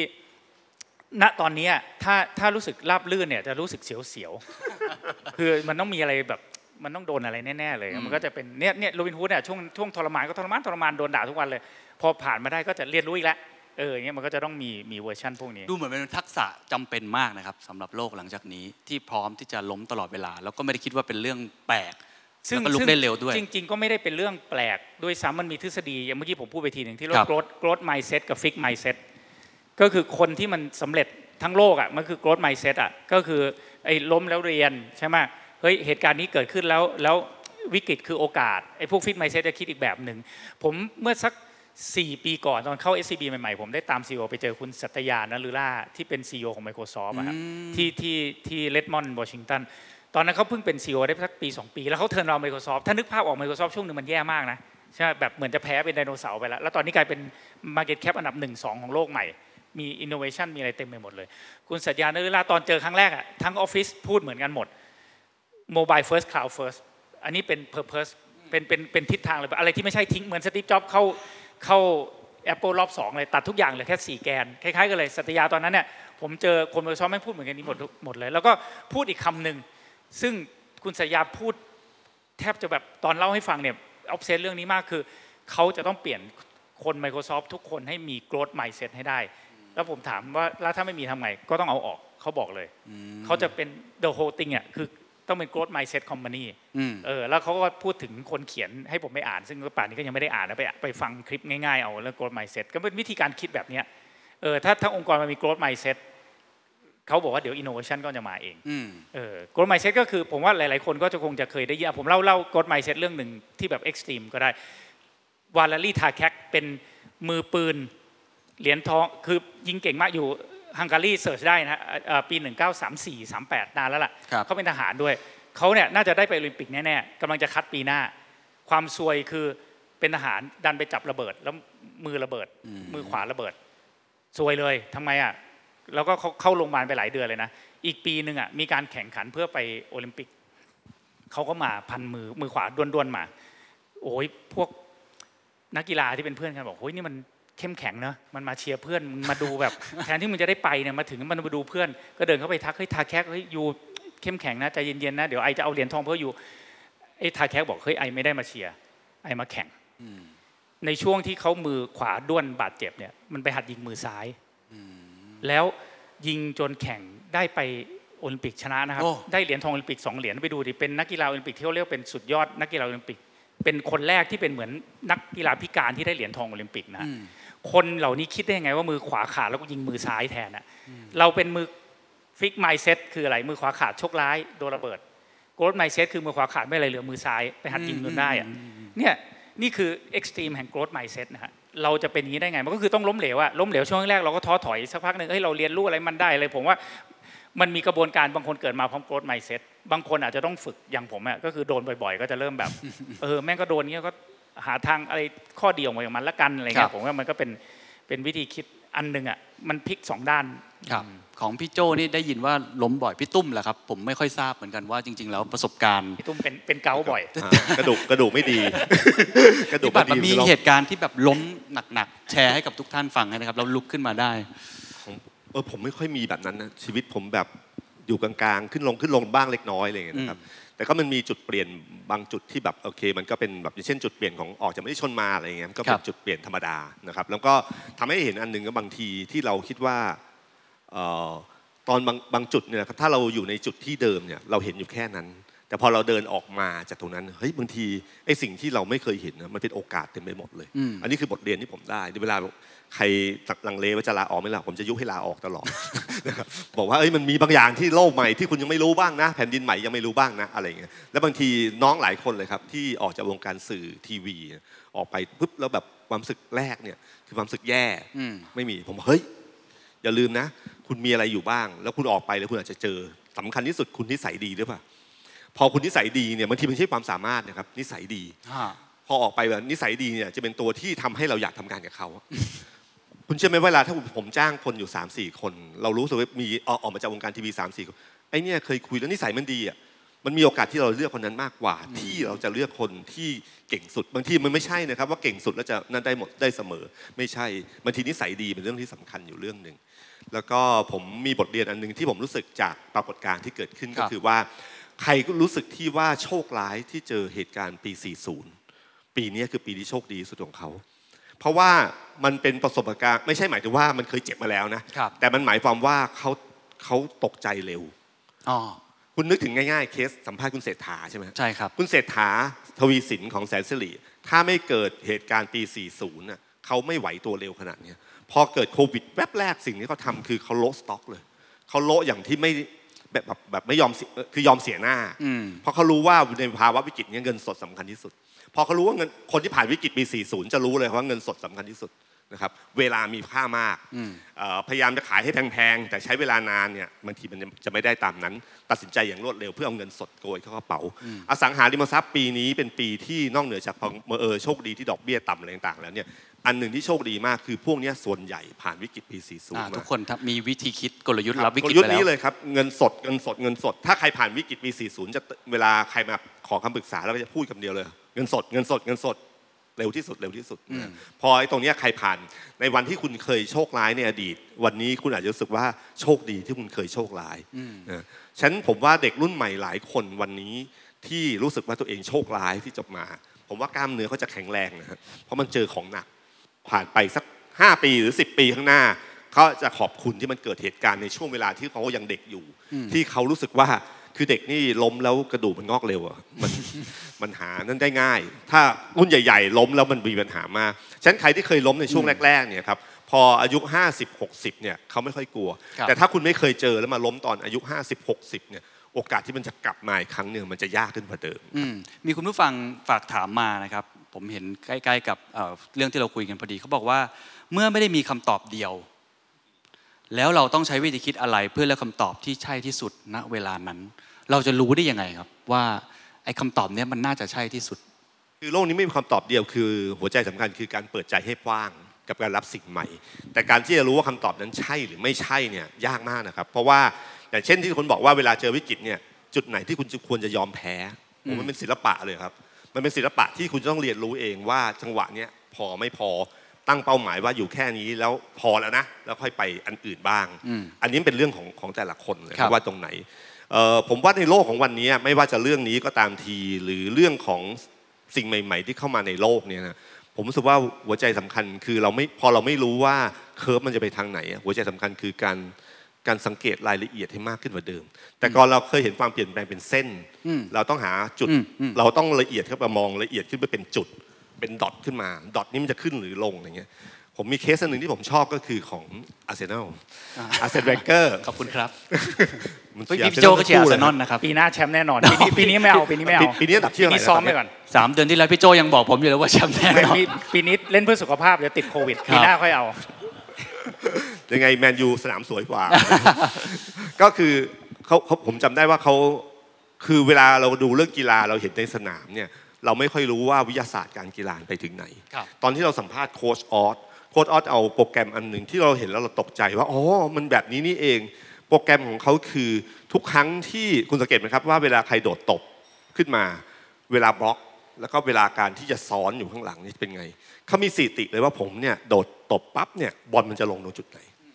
มันมีสถิติเรียบร้อยเลยนะครับฉะนันพอคนนี้ขึ้นเมื่อไหร่ปั๊บคุณรู้เลยคุณไปดักตรงจุดไหน นี่คือโอกาสเหมือนกับเวลา นักบอลเวลายิงลูกโทษเนี่ยครับเขาจะรู้เลยว่าไอ้คนเนี้ยมันจะชอบยิงมุมไหนครับใช่ไหมครับประตูจะรู้เลยว่าถ้าไอ้คนนี้ยิงลูกโทษเนี่ยโอกาสที่เขาจะพุ่งไปตรงจุดไหนมีโอกาสมากที่สุด อันนี้ก็เหมือนกันวิทยาศาสตร์การกีฬาเนี่ยมีละเอียดยิบ มีละเอียดว่าเวลาคุณโดดเสิร์ฟอะครับร่างกายที่เวลาคุณสปริงขนาดเนี้ยกล้ามเนื้อคุณไปถึงขนาดไหน คุณไปถ้าคุณไปแบบนี้มันจะตบแรงขึ้นกว่าเดิมอะไรเงี้ยอืมรายละเอียดมันมีเยอะมาก ฟุตบอลก็เช่นกัน อาร์เซนอลเกอร์นี่จ้างนักวิจัยทีมทีมหนึ่งเลยนะครับ ให้ไปสแกนลูกตาของนักบอลอืมสแกนลูกตานักบอลนะครับคือไปแบบกล้องจับแล้วก็สแกนลูกตาเลย ว่าในเวลาสิบวินาทีเขามองคือคือมันมีนักบอลระดับโลกก็เลยทำได้อ๋ออ๋อคือเวลาเราเล่นบอลใช่ไหมคเขารับก็ต้องมองกว่าเขาจะมองกวาดสายตาว่าดูคู่ต่อสู้อยู่ตรงไหน ฝั่งเราอยู่ตรงไหนบอลจะมายังไง สแกนเนี่ยแต่ละคนสแกนกี่ครั้งอืม แล้วก็เห็นว่าสถิติว่านักบอลระดับโลกนี่มันสแกนเยอะมาก คือตาของเขาเนี่ยมันมองปุ๊บปุ๊บปุ๊บถ้าผมจำไม่ผิดนะครับ ประมาณ 10 วินาทีเนี่ยสแกนกัน 8 ครั้ง 9 ครั้งแบบมองตลอดหัวหลายวินาทีเรดาร์เขาใช้คำว่าเรดาร์อืมก็การสแกนอย่างเงี้ยทำให้เขาตัดสินใจได้ว่าเมื่อบอลมาถึงเขาเขาจะตัดสินใจยังไง เพราะคนในแต่ละแต่ละตำแหน่งเนี่ย แต่ใช้เวลาตัดสินใจไม่เหมือนกัน กองหลังมีเวลาเยอะครับกองหน้ามีเวลาน้อยสุดว่าบอลมาถึงปั๊บเขาต้องตัดสินใจวินาทีไหนวินาทีไหนแค่นั้นเลยฉะนั้นใครสแกนได้เยอะเนี่ยนะครับมันก็จะสามารถที่จะอ่านอนาคตได้ง่ายอืมฉะนั้นผมก็เลยคิดว่าในโลกแห่งความเปลี่ยนแปลงเรื่องนี้เรื่องสำคัญ คือคุณไม่รู้ว่ามันเกิดอะไรขึ้น คุณจะมองมันเป็นเส้นไม่ได้ฉะนั้นคุณต้องสแกนบ่อยๆสแกนที่จะมองจุดต่างๆ แล้วคุณทำพอทำนายได้ เพราะคุณเห็นดอทของมันเป็นยังไง ผมว่านี่คือเวลารับมือกับความเปลี่ยนแปลงกับ สิ่งที่เราไม่รู้ครับพี่พี่โจครับพี่โจต้องเสริมตรงนี้นิดนึงเพราะผมว่าช่วงปลายปีเนี้ยผมคุยกับนักธุรกิจหลายท่าน ผมก็จะถามว่าปีหน้าแผนเป็นไง ทุกคนจะตอบคล้ายๆกันว่ายังไม่รู้เหมือนกันว่าจะเป็นยังไง แต่เขาอาจจะคิดเป็น scenario scenario หรือเป็นจุดๆ ซึ่งผมว่ามันเป็นวิธีการฉีกตำรา การวางแผนไปข้างหน้าตลอด เหมือนกันนะครับตัวพี่โจเองวางแผนเนี่ยไม่ว่าจะไปเป็นบอร์ดในที่ไหนเนี่ยเวลาเขาคุยกันเขาวางแผน หรือมีคำแนะนำวางแผนไงฮะ วางยุทธศาสตร์20 ปีป่ะ ถามถามพี่ตุ้มพอดีก็ถามพี่ตุ้ม คือผมผมเป็นคนที่อาจจะไม่รู้เป็น reference ที่ดีได้ไหมนะคือผมเป็นศิลปินมากอะคือน้อง PR ก้อยอะครับ ตั้งวิธีการทำงานผมว่ามั่วมั่วๆกะกะ นี่คือเป็นวิธีการผมเลยอะในการทำงานก็คือมั่วๆไปก่อนแถลงข่าวก็ กะกะเอาประมาณเนี้ยไม่ต้องเป๊ะหรอก ไม่ต้องมีคิวอะไรขึ้นมาแถลงแล้วพี่แล้วถ้าเกิดมีใครปลั๊กหลุดเอาปลั๊กหลุดก็พูดคำๆไปคือคือผมจะเป็นคนที่ไม่ได้มีแผนเลยเลยอะก็คือคือมีคร่าวๆอย่างโรบินฮูดก็คิดเป็นอาทิตย์เอาเฮ้ยที่หน้าแถลงข่าวอะไรดีวะเออรู้เรารู้แค่ว่าเราทำเพื่อคนตัวเล็กผมยกตัวอย่างนะเราก็จะแบบโอกาสเข้ามาก็คุยกันครับว่าเอ้ยอันนี้ดีก็ทำ คือผมผมเลยไม่มีแผนนี่ไม่มีคือยังคิดว่าเฮ้ยเราต้องเขียนแผนว่าเราจะขอ budget เขียนเขียนอะไรขึ้นมาก่อนสักอันหนึ่งก็ได้นะแต่แผนนั้นก็ไม่คิดว่าจะได้ใช้ ผมเชื่อไมค์ไทสันครับไมค์ไทสันบอกว่าทุกคนมีแผนเต็มหัวได้หมดเลยจนกว่าจะโดนหมัดแรกใช่ไหมเออแล้วมันก็จะแบบมั่วๆแล้วหลังจากนั้นก็ผมก็ใช้วิธีนี้มั่วๆกะๆเอาอะแต่แต่ถ้าเป็นภาษาสตาร์ทอัพฟังดูมีหลักการเขาเรียก pivot ก็คือว่าทำไปแล้วก็เลี้ยวเอาได้เนี่ยมันไอภาษาสตาร์ทอัพทั้งหลายมันตาม คือเราชอบเอานั้นมานำเอาจริง ๆแล้วเนี่ย คือมันมีคำทุกคำนี่แหละ คือคือ pivot เอาอะก็คือไปถึงแล้วมันมันเจอทางตันก็เลี้ยว เขียนไปเต็มที่วาดยังไงก็ตามเนี่ย ขับรถจริงรถบรรทุกขวางก็ต้องเปลี่ยนทางแล้ว คือมันมันกะอะไรไม่ค่อยได้อะเออแล้วผมก็ทำงี้มาตั้งแต่ก่อนโควิดนั่นแหละอืมคืออย่างเป็น master ด้านนี้เหรอฮะเออเบื่อเบื่อๆจะออกอะไรนี้ก็ก็ก็ออกแล้วก็ไปสทำอะไรซวยๆมาตั้งหลายรอบอะนะคือแบบทำอะไรที่ล้มเหลวมาก็เพราะแบบคิดอย่างนี้แหละ แต่มันก็สนุกดีชีวิตมันก็อาจจะ ถูกลิขิตมาให้ทำอย่างนั้น มันก็คือลองทำไปลองทำไปถ้าถ้าอย่างนั้นช่วยช่วยถอดบทเรียนตัวเองนิดนึงได้ไหมครับ ผมว่าบางคนอาจจะไม่ได้คิดแบบพี่โจตั้งแต่เริ่มต้น คือเราวางแผนเป็นเส้นตรงมาก เรามีแผนบางคน 5 ปี 20 ปีด้วยซ้ำแล้วก็ค่อย ๆทำไป พอเจอเหตุการณ์ที่มันคาดคิดไม่ถึงเราก็ตกใจ เราก็ไม่รู้สึกว่าต้องหมุนไปทางไหนอะไรยังไง ตลอดเวลาที่พี่โจวางแผนอะไม่ได้วางแผนนะฮะมั่วๆกะๆเอาแต่ในชีวิต หรือว่าในการทำธุรกิจเองก็ตามทีเนี่ย มันมันได้หรอครับ โดยที่ไม่มีแผนอะไรเลยเนี่ยมันมันทำยังไงฮะคือคือทำแผนเป็นนะคือหมายถึงว่าเวลาถ้าเกิดบอร์ดหรือว่าใครอยากให้ทำแผนก็เขียนสวยงามมากเออคือทำแผนได้คือเอาจริงๆอะโดยวิชาชีพพี่เป็นตั้งแต่เป็นการเงินคือทำ financial modeling นั่นคือการทำแผนชนิดหนึ่งนะ forecast 10 ปี 5 ปี ยิ่งทำเรายิ่งรู้ว่าแม่งก็ทำไปงั้นแหละคือพอยิ่งทำนะมัน assumption เลยมันก็ไม่เคยไม่เคยเป็นไปตามนั้นสักทีหนึ่งเลย มันก็เลยอาจจะตกผลึกจาก จากตรงนั้นฮะคือถามพี่มันก็เลยมันคือขึ้นขึ้นอยู่กับ positioning นะว่ามันคงอาจจะใช้ไม่ได้ทั้งหมดนะแต่เราโตมาแบบ underdog คือเราไม่ได้มีอะไรเด่น เราทำดีแท็กก็บ๊วย เอาเอาทำโรบินฮูดนี่ก็เป็นรองเยอะ underdog อะมันมันวางแผนไม่ได้อะคือมันเหมือนเวียดกงสู้กับอเมริกา มันคือกอริลลาวอลแฟร์เองมาฆ่ามุด ถ้าเองหยุดฆ่าแย่ ถ้าเองแย่ฆ่าตี ถ้าเองหนีฆ่าตาม ใช่ไหมคือมันมันมันยืดหยุ่นอะมันเหมือน วิชาของบูตึงอะไทเก๊กอะเออมันมันมันมันเป็นโฟล์ของน้ำอะพี่คิดว่ามันมันก็เป็นในพูดนี้มันดูมีหลักการเออแต่มันแต่แต่จริง ๆ มันคือมันคือถ้าเราเป็นอันเดอร์ด็อกอะเราก็ต้องพยายามไหลอย่างนี้แหละเออหาหาอะไรหาทางมันไปเรื่อยๆ ก็ลองพี่ว่าวิธีการมันก็กลับมากับตรงเนี้ยคำว่าแป๊กมันไม่ใช่ล้มเหลวในชีวิตแป๊กคือว่าอะไร มันคือวิมังสาในอิทธิบาทสีนะฮะในหนังสือหนังสือมันจะมี 4 บาทใช่ไหมเราเราพูดถึงฉันทะเรารู้คืออะไรอยู่แล้ว วิริยะเรารู้จิตตะเรารู้เราไม่ค่อยรู้ว่าวิมังสาคืออะไรครับพระพุทธเจ้าสอนวิมังสาถ้าแปลภาษาอังกฤษเรียกว่า testing reasoning คือ test และทำความเข้าใจ test คืออะไรอะทดลองคือล้มเหลวอะทดลองมันจะสำเร็จเลยไม่มีหรอกวัคซีนมันทดลองเป็นพันครั้งเป็นหมื่นครั้งอะแล้วมันถึงจะรู้ว่านี้ไม่ work ที่เขาชอบชอบยกยกตัวอย่างเอาโทมัสอัลวาเอดิสันหลอดไฟทำเป็นหมื่นครั้งถึงจะเข้าใจ นั่นคือวิมังสานะฮะพี่เลยคิดว่าถ้าเรายึดหลักว่าวิมังสาคือทดลองไปลองไป คือยิ่งโลกสมัยนี้ใครทำโซเชียลมีเดียใครทำคลิปแล้วการันตีล้านวิวได้บ้างอะมันไม่มีหรอกคือทำล้านวิวนี้ล้านไม่รู้จะล้านวิวหน้าได้ไหมมันต้องลองเพราะโลกมันเปลี่ยนเร็วรสนิยมคนเปลี่ยนเร็ว อะไรที่เป็นสูตร มันยิ่งไม่มีสูตรพี่เลยชอบไงแต่กลับมาคำถามแรกก็เลยไม่โคตรสนุกเลยมันเหมือนจะเข้าทางเราไอ้วูก้าเนี่ยคือมันแบบมันไม่มีกฎละใครทำอะไรมันก็แบบมันก็ต้องกะกะเอาเอ้ยก็ต้องช่วงคือมันเลยต้องอยู่กับสถานการณ์แล้วกะกะเอาช่วงนี้แบบนี้ช่วงนั้นแบบหน้าม็อบก็ทำอย่างนี้แหละ What's your secret?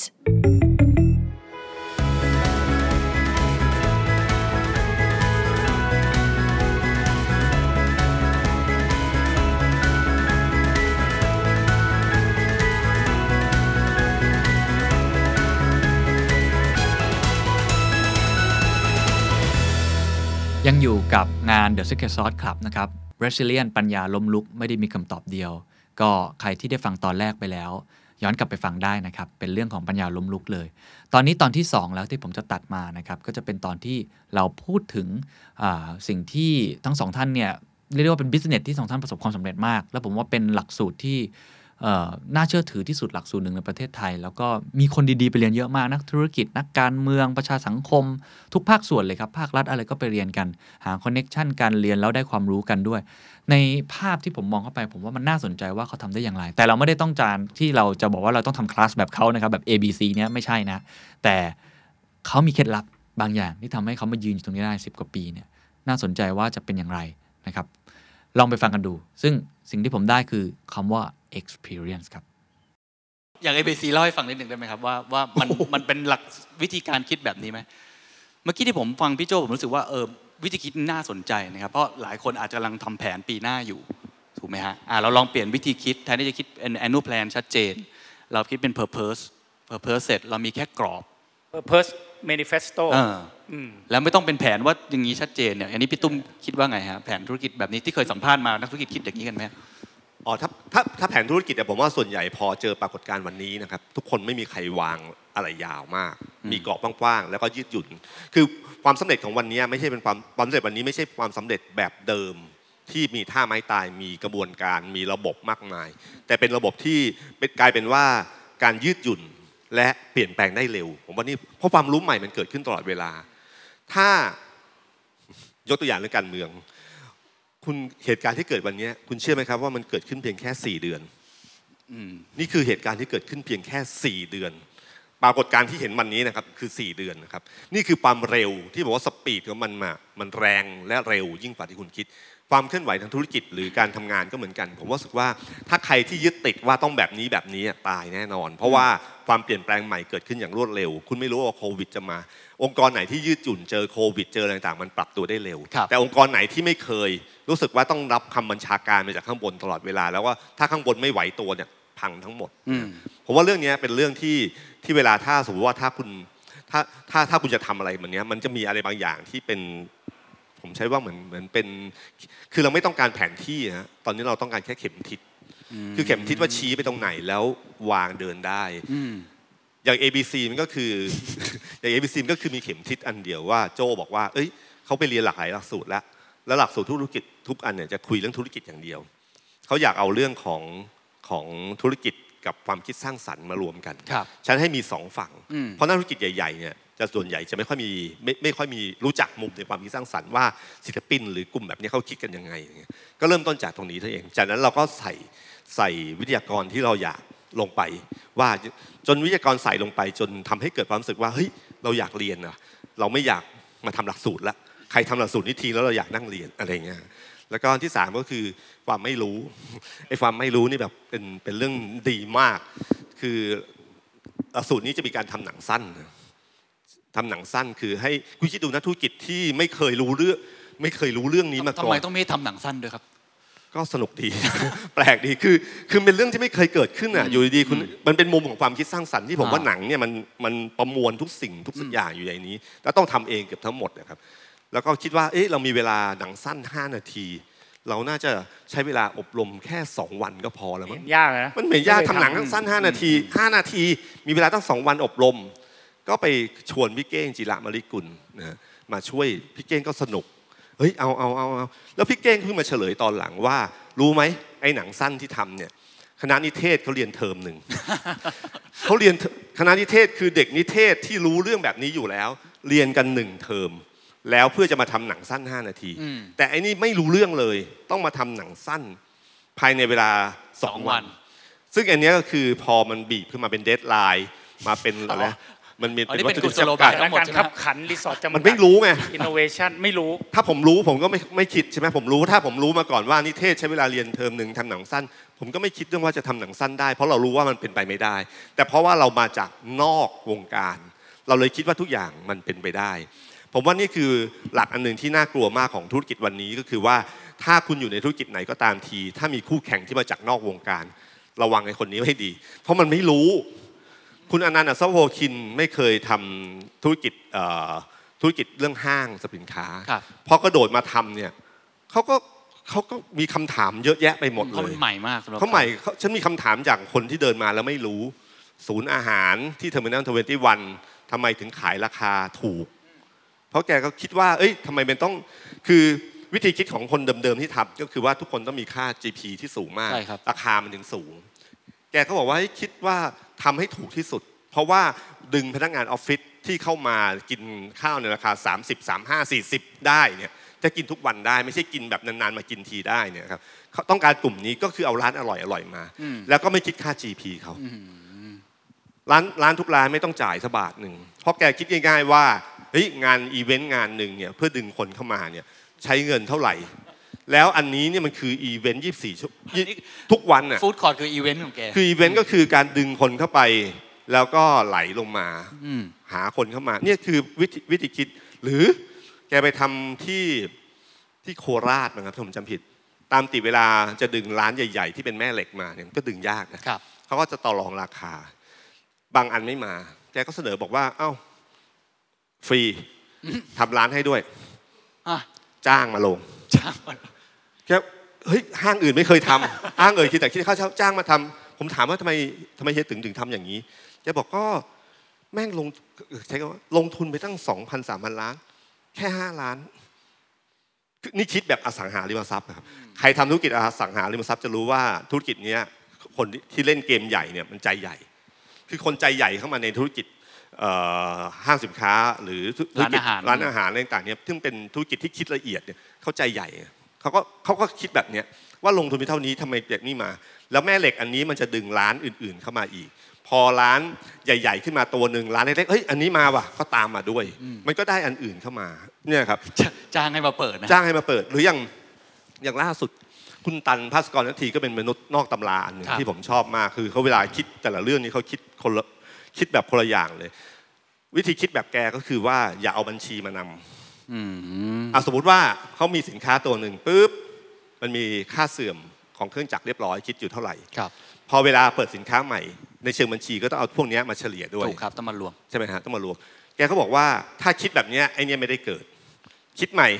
ก็ที่ผ่านมามึงมีค่าเสื่อมอยู่แล้ว สมมติค่าเสื่อมร้อยหารกับ 10 ชิ้น ก็เหลือชิ้นละสิบอืมชิ้นละสิบก็มันเสียค่าเสื่อมไปแล้วเนี่ยแล้วยังมีกำไรอยู่อืมอันใหม่ไม่ต้องมีค่าเสื่อมเพราะค่าเสื่อมไปอยู่อันเก่า คือมันไม่อยู่ในบัญมันชีไม่อะได้นะครับในทางบัญชีแต่มันถึงเกิด ถ้าคิดแบบบัญชีมันไม่เกิด อย่างเงี้ยพผมรู้สึกว่าวิธีคิดแบบเนี้ยบางทีเราต้องเรียนรู้จากอันอื่นอืมๆเข้ามาใช้บ้างนะคครัรับบแล้วก็ถ้าการยืดหยุ่นเนี่ยจะเป็นโอกาสสำหรับวันนี้นะครับ ถ้าติดกรอบมากเกินไปยากมากอืมพี่โจเล่าเคส ABC ให้ฟังนิดนึงเออครับก่อนว่ามันก่อน ABC ทำไมมันถึงกลายเป็นหลักสูตรที่ทรงอิทธิพลขนาดนี้ฮะเออแต่แต่ก่อนในวีซีผมจะเล่าครับที่พี่ตุ้มพูดแต่พูดให้เป็นวิชาการ Harvard Business School ได้กล่าวไว้ว่า วิธีเนี้ยเขาเรียก inexperience experience เออมีมันมันมีเคสมาร์เวล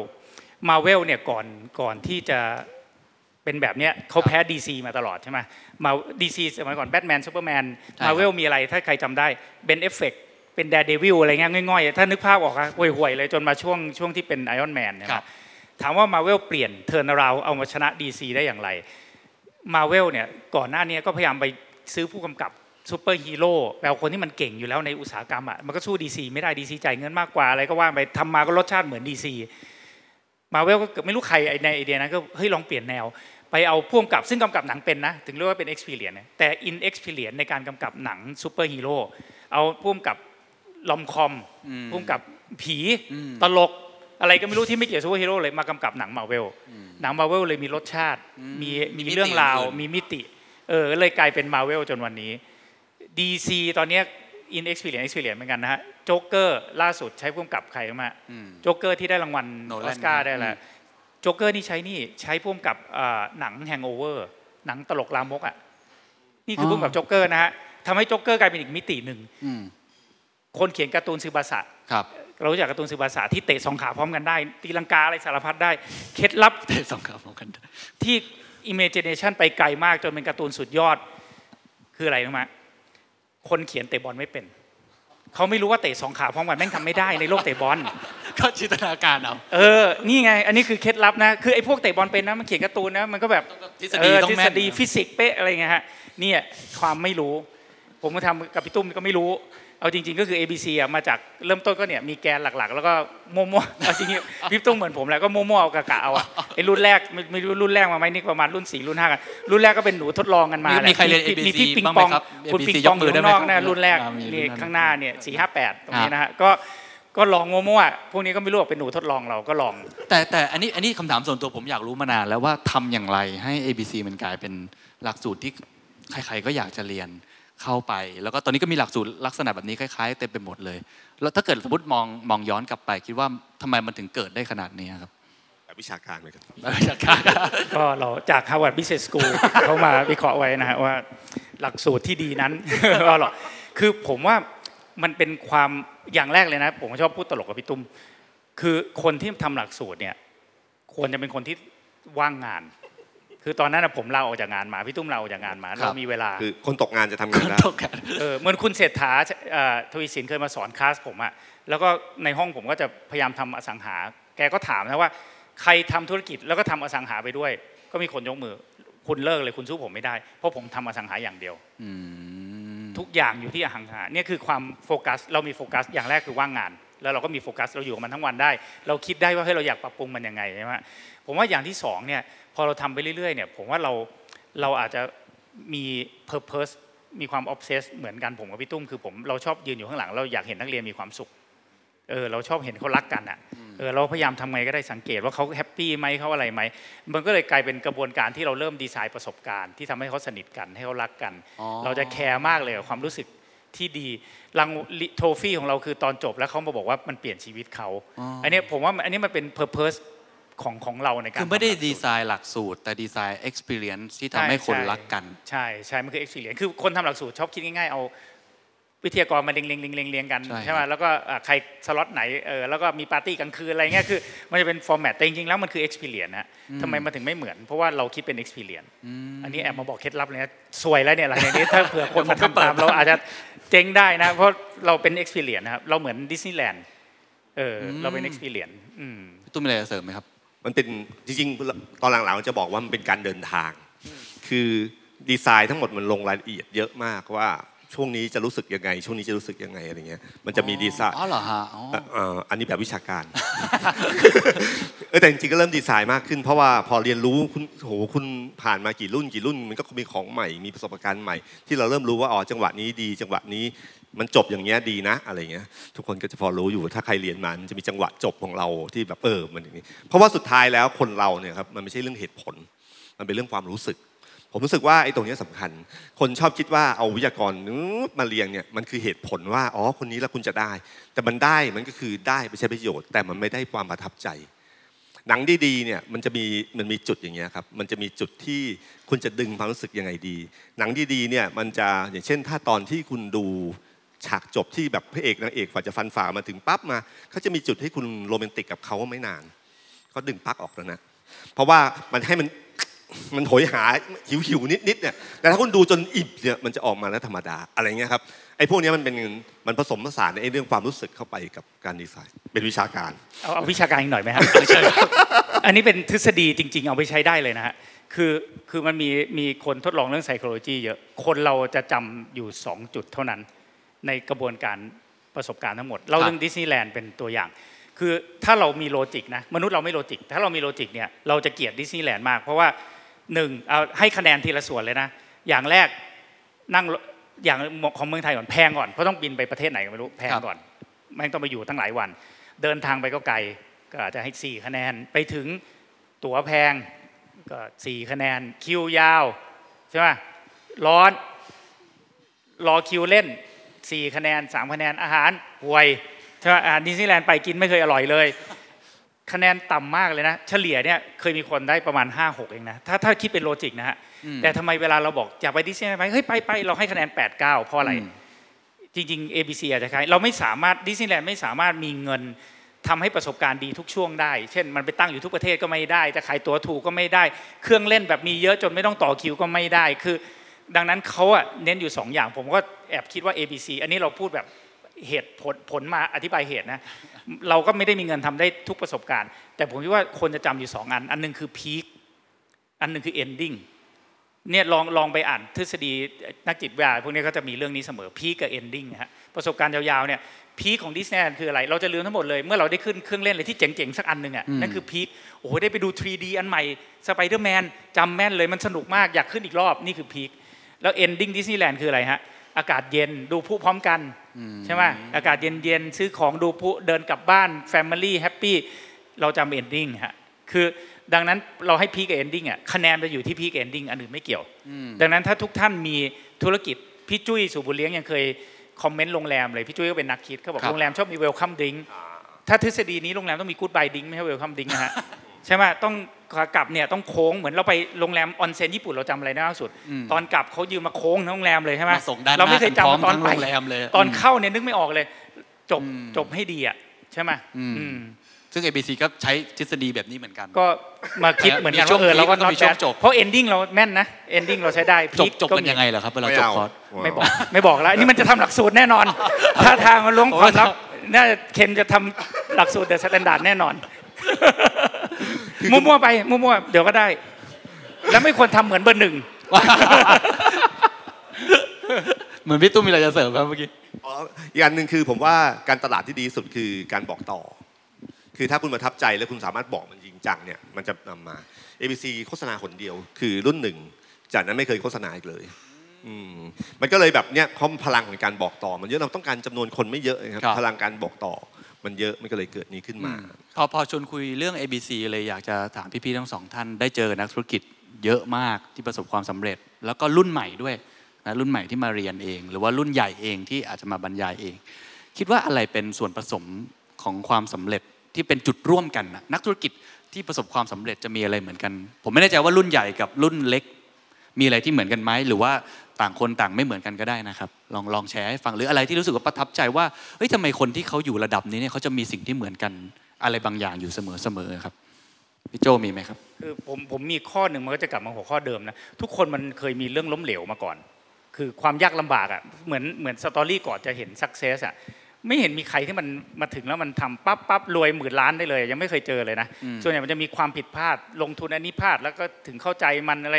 คือหรือไปทำอันนี้แล้วโดนโกงถึงจะ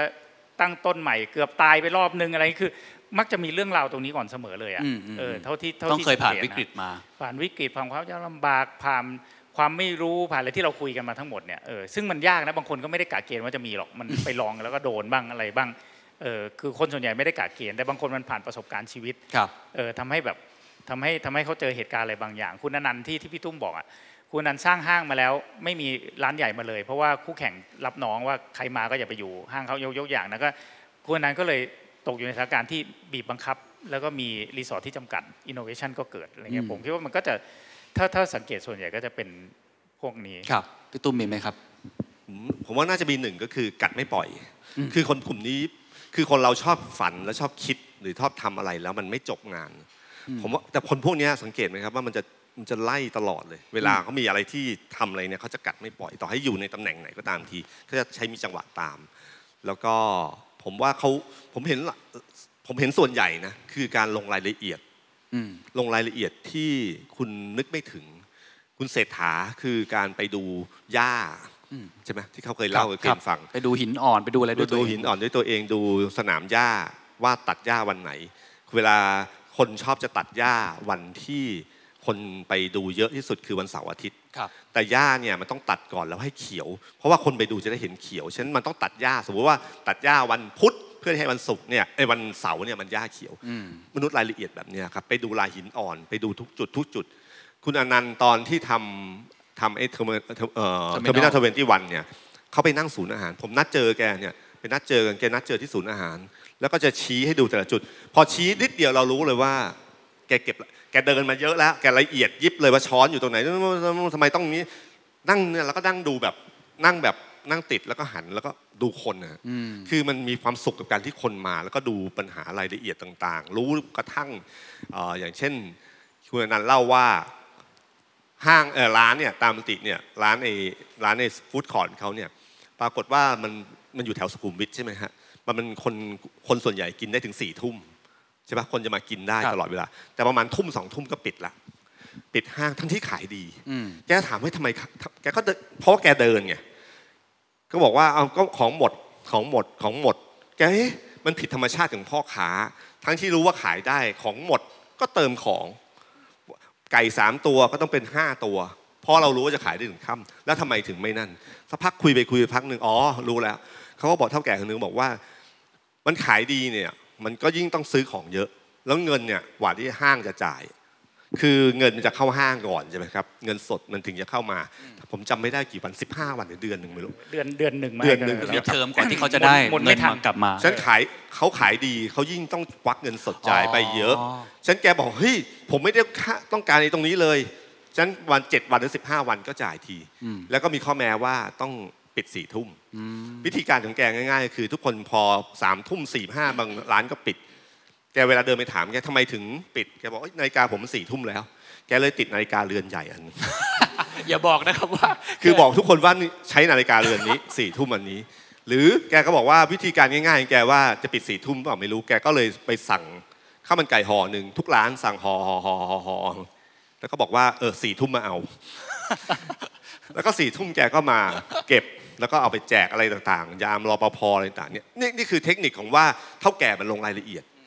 คุณตันภาสกรนทียิ่งไม่ต้องห่วงเลยครับ มนุษย์รายละเอียดยิบมาก ยิบขนาดที่แบบเวลาเข้าเซเว่นเนี่ยคือเนื่องจากสินค้าเขาเข้าเซเว่นเยอะใช่เวลาคุณเข้าเซเว่นเนี่ยแกเก็บคือตอนมีช่วงหนึ่งที่ทำหนังสือคุณตันเนี่ยแล้วก็เดินเซเว่นกับแกบ่อยมาก เดินเข้าไป ละเอียดยิบรู้หมด รู้ขนาดที่ว่าบาร์โค้ดเนี่ยยิงแล้วมันจะบอกอะไรบ้าง มันจะบอกค่า GP ของแต่ตัว คุณตันไม่เคยเอาของตัวเองมายิงเฉยๆเอาของลูกค้ายิงยิงยิงยิงยิงแล้วเห็นเลยว่ายอดขายเป็นยังไง แล้วเนื่องจากพนักงานก็รู้จักแกว่ารู้จักหน้าตาอยู่แล้วเป็นไงเอ้ช่วยยิงอันนี้ให้หน่อยแล้วแกก็ดูข้อมูลดูข้อมูลแบบเนี้ยคือลงรายละเอียดจนแบบแบบพอลงรายละเอียดมากๆปั๊บเนี่ยมันมันบางทีมันเห็นในสิ่งที่มองไม่เห็น อย่างเช่น ไอ้ที่ถ้าอ่านเรื่องรถอ่าอะไรวะโจของของ วิ่งถอยหลังอะไอ้ Universal Studio ครับครับวิธีคิดไอวิธีคิดไอเดียนี้ก็คือว่าหัวหน้าสอนให้รู้ว่า สอนให้รู้ว่าปัญหาเอ่อ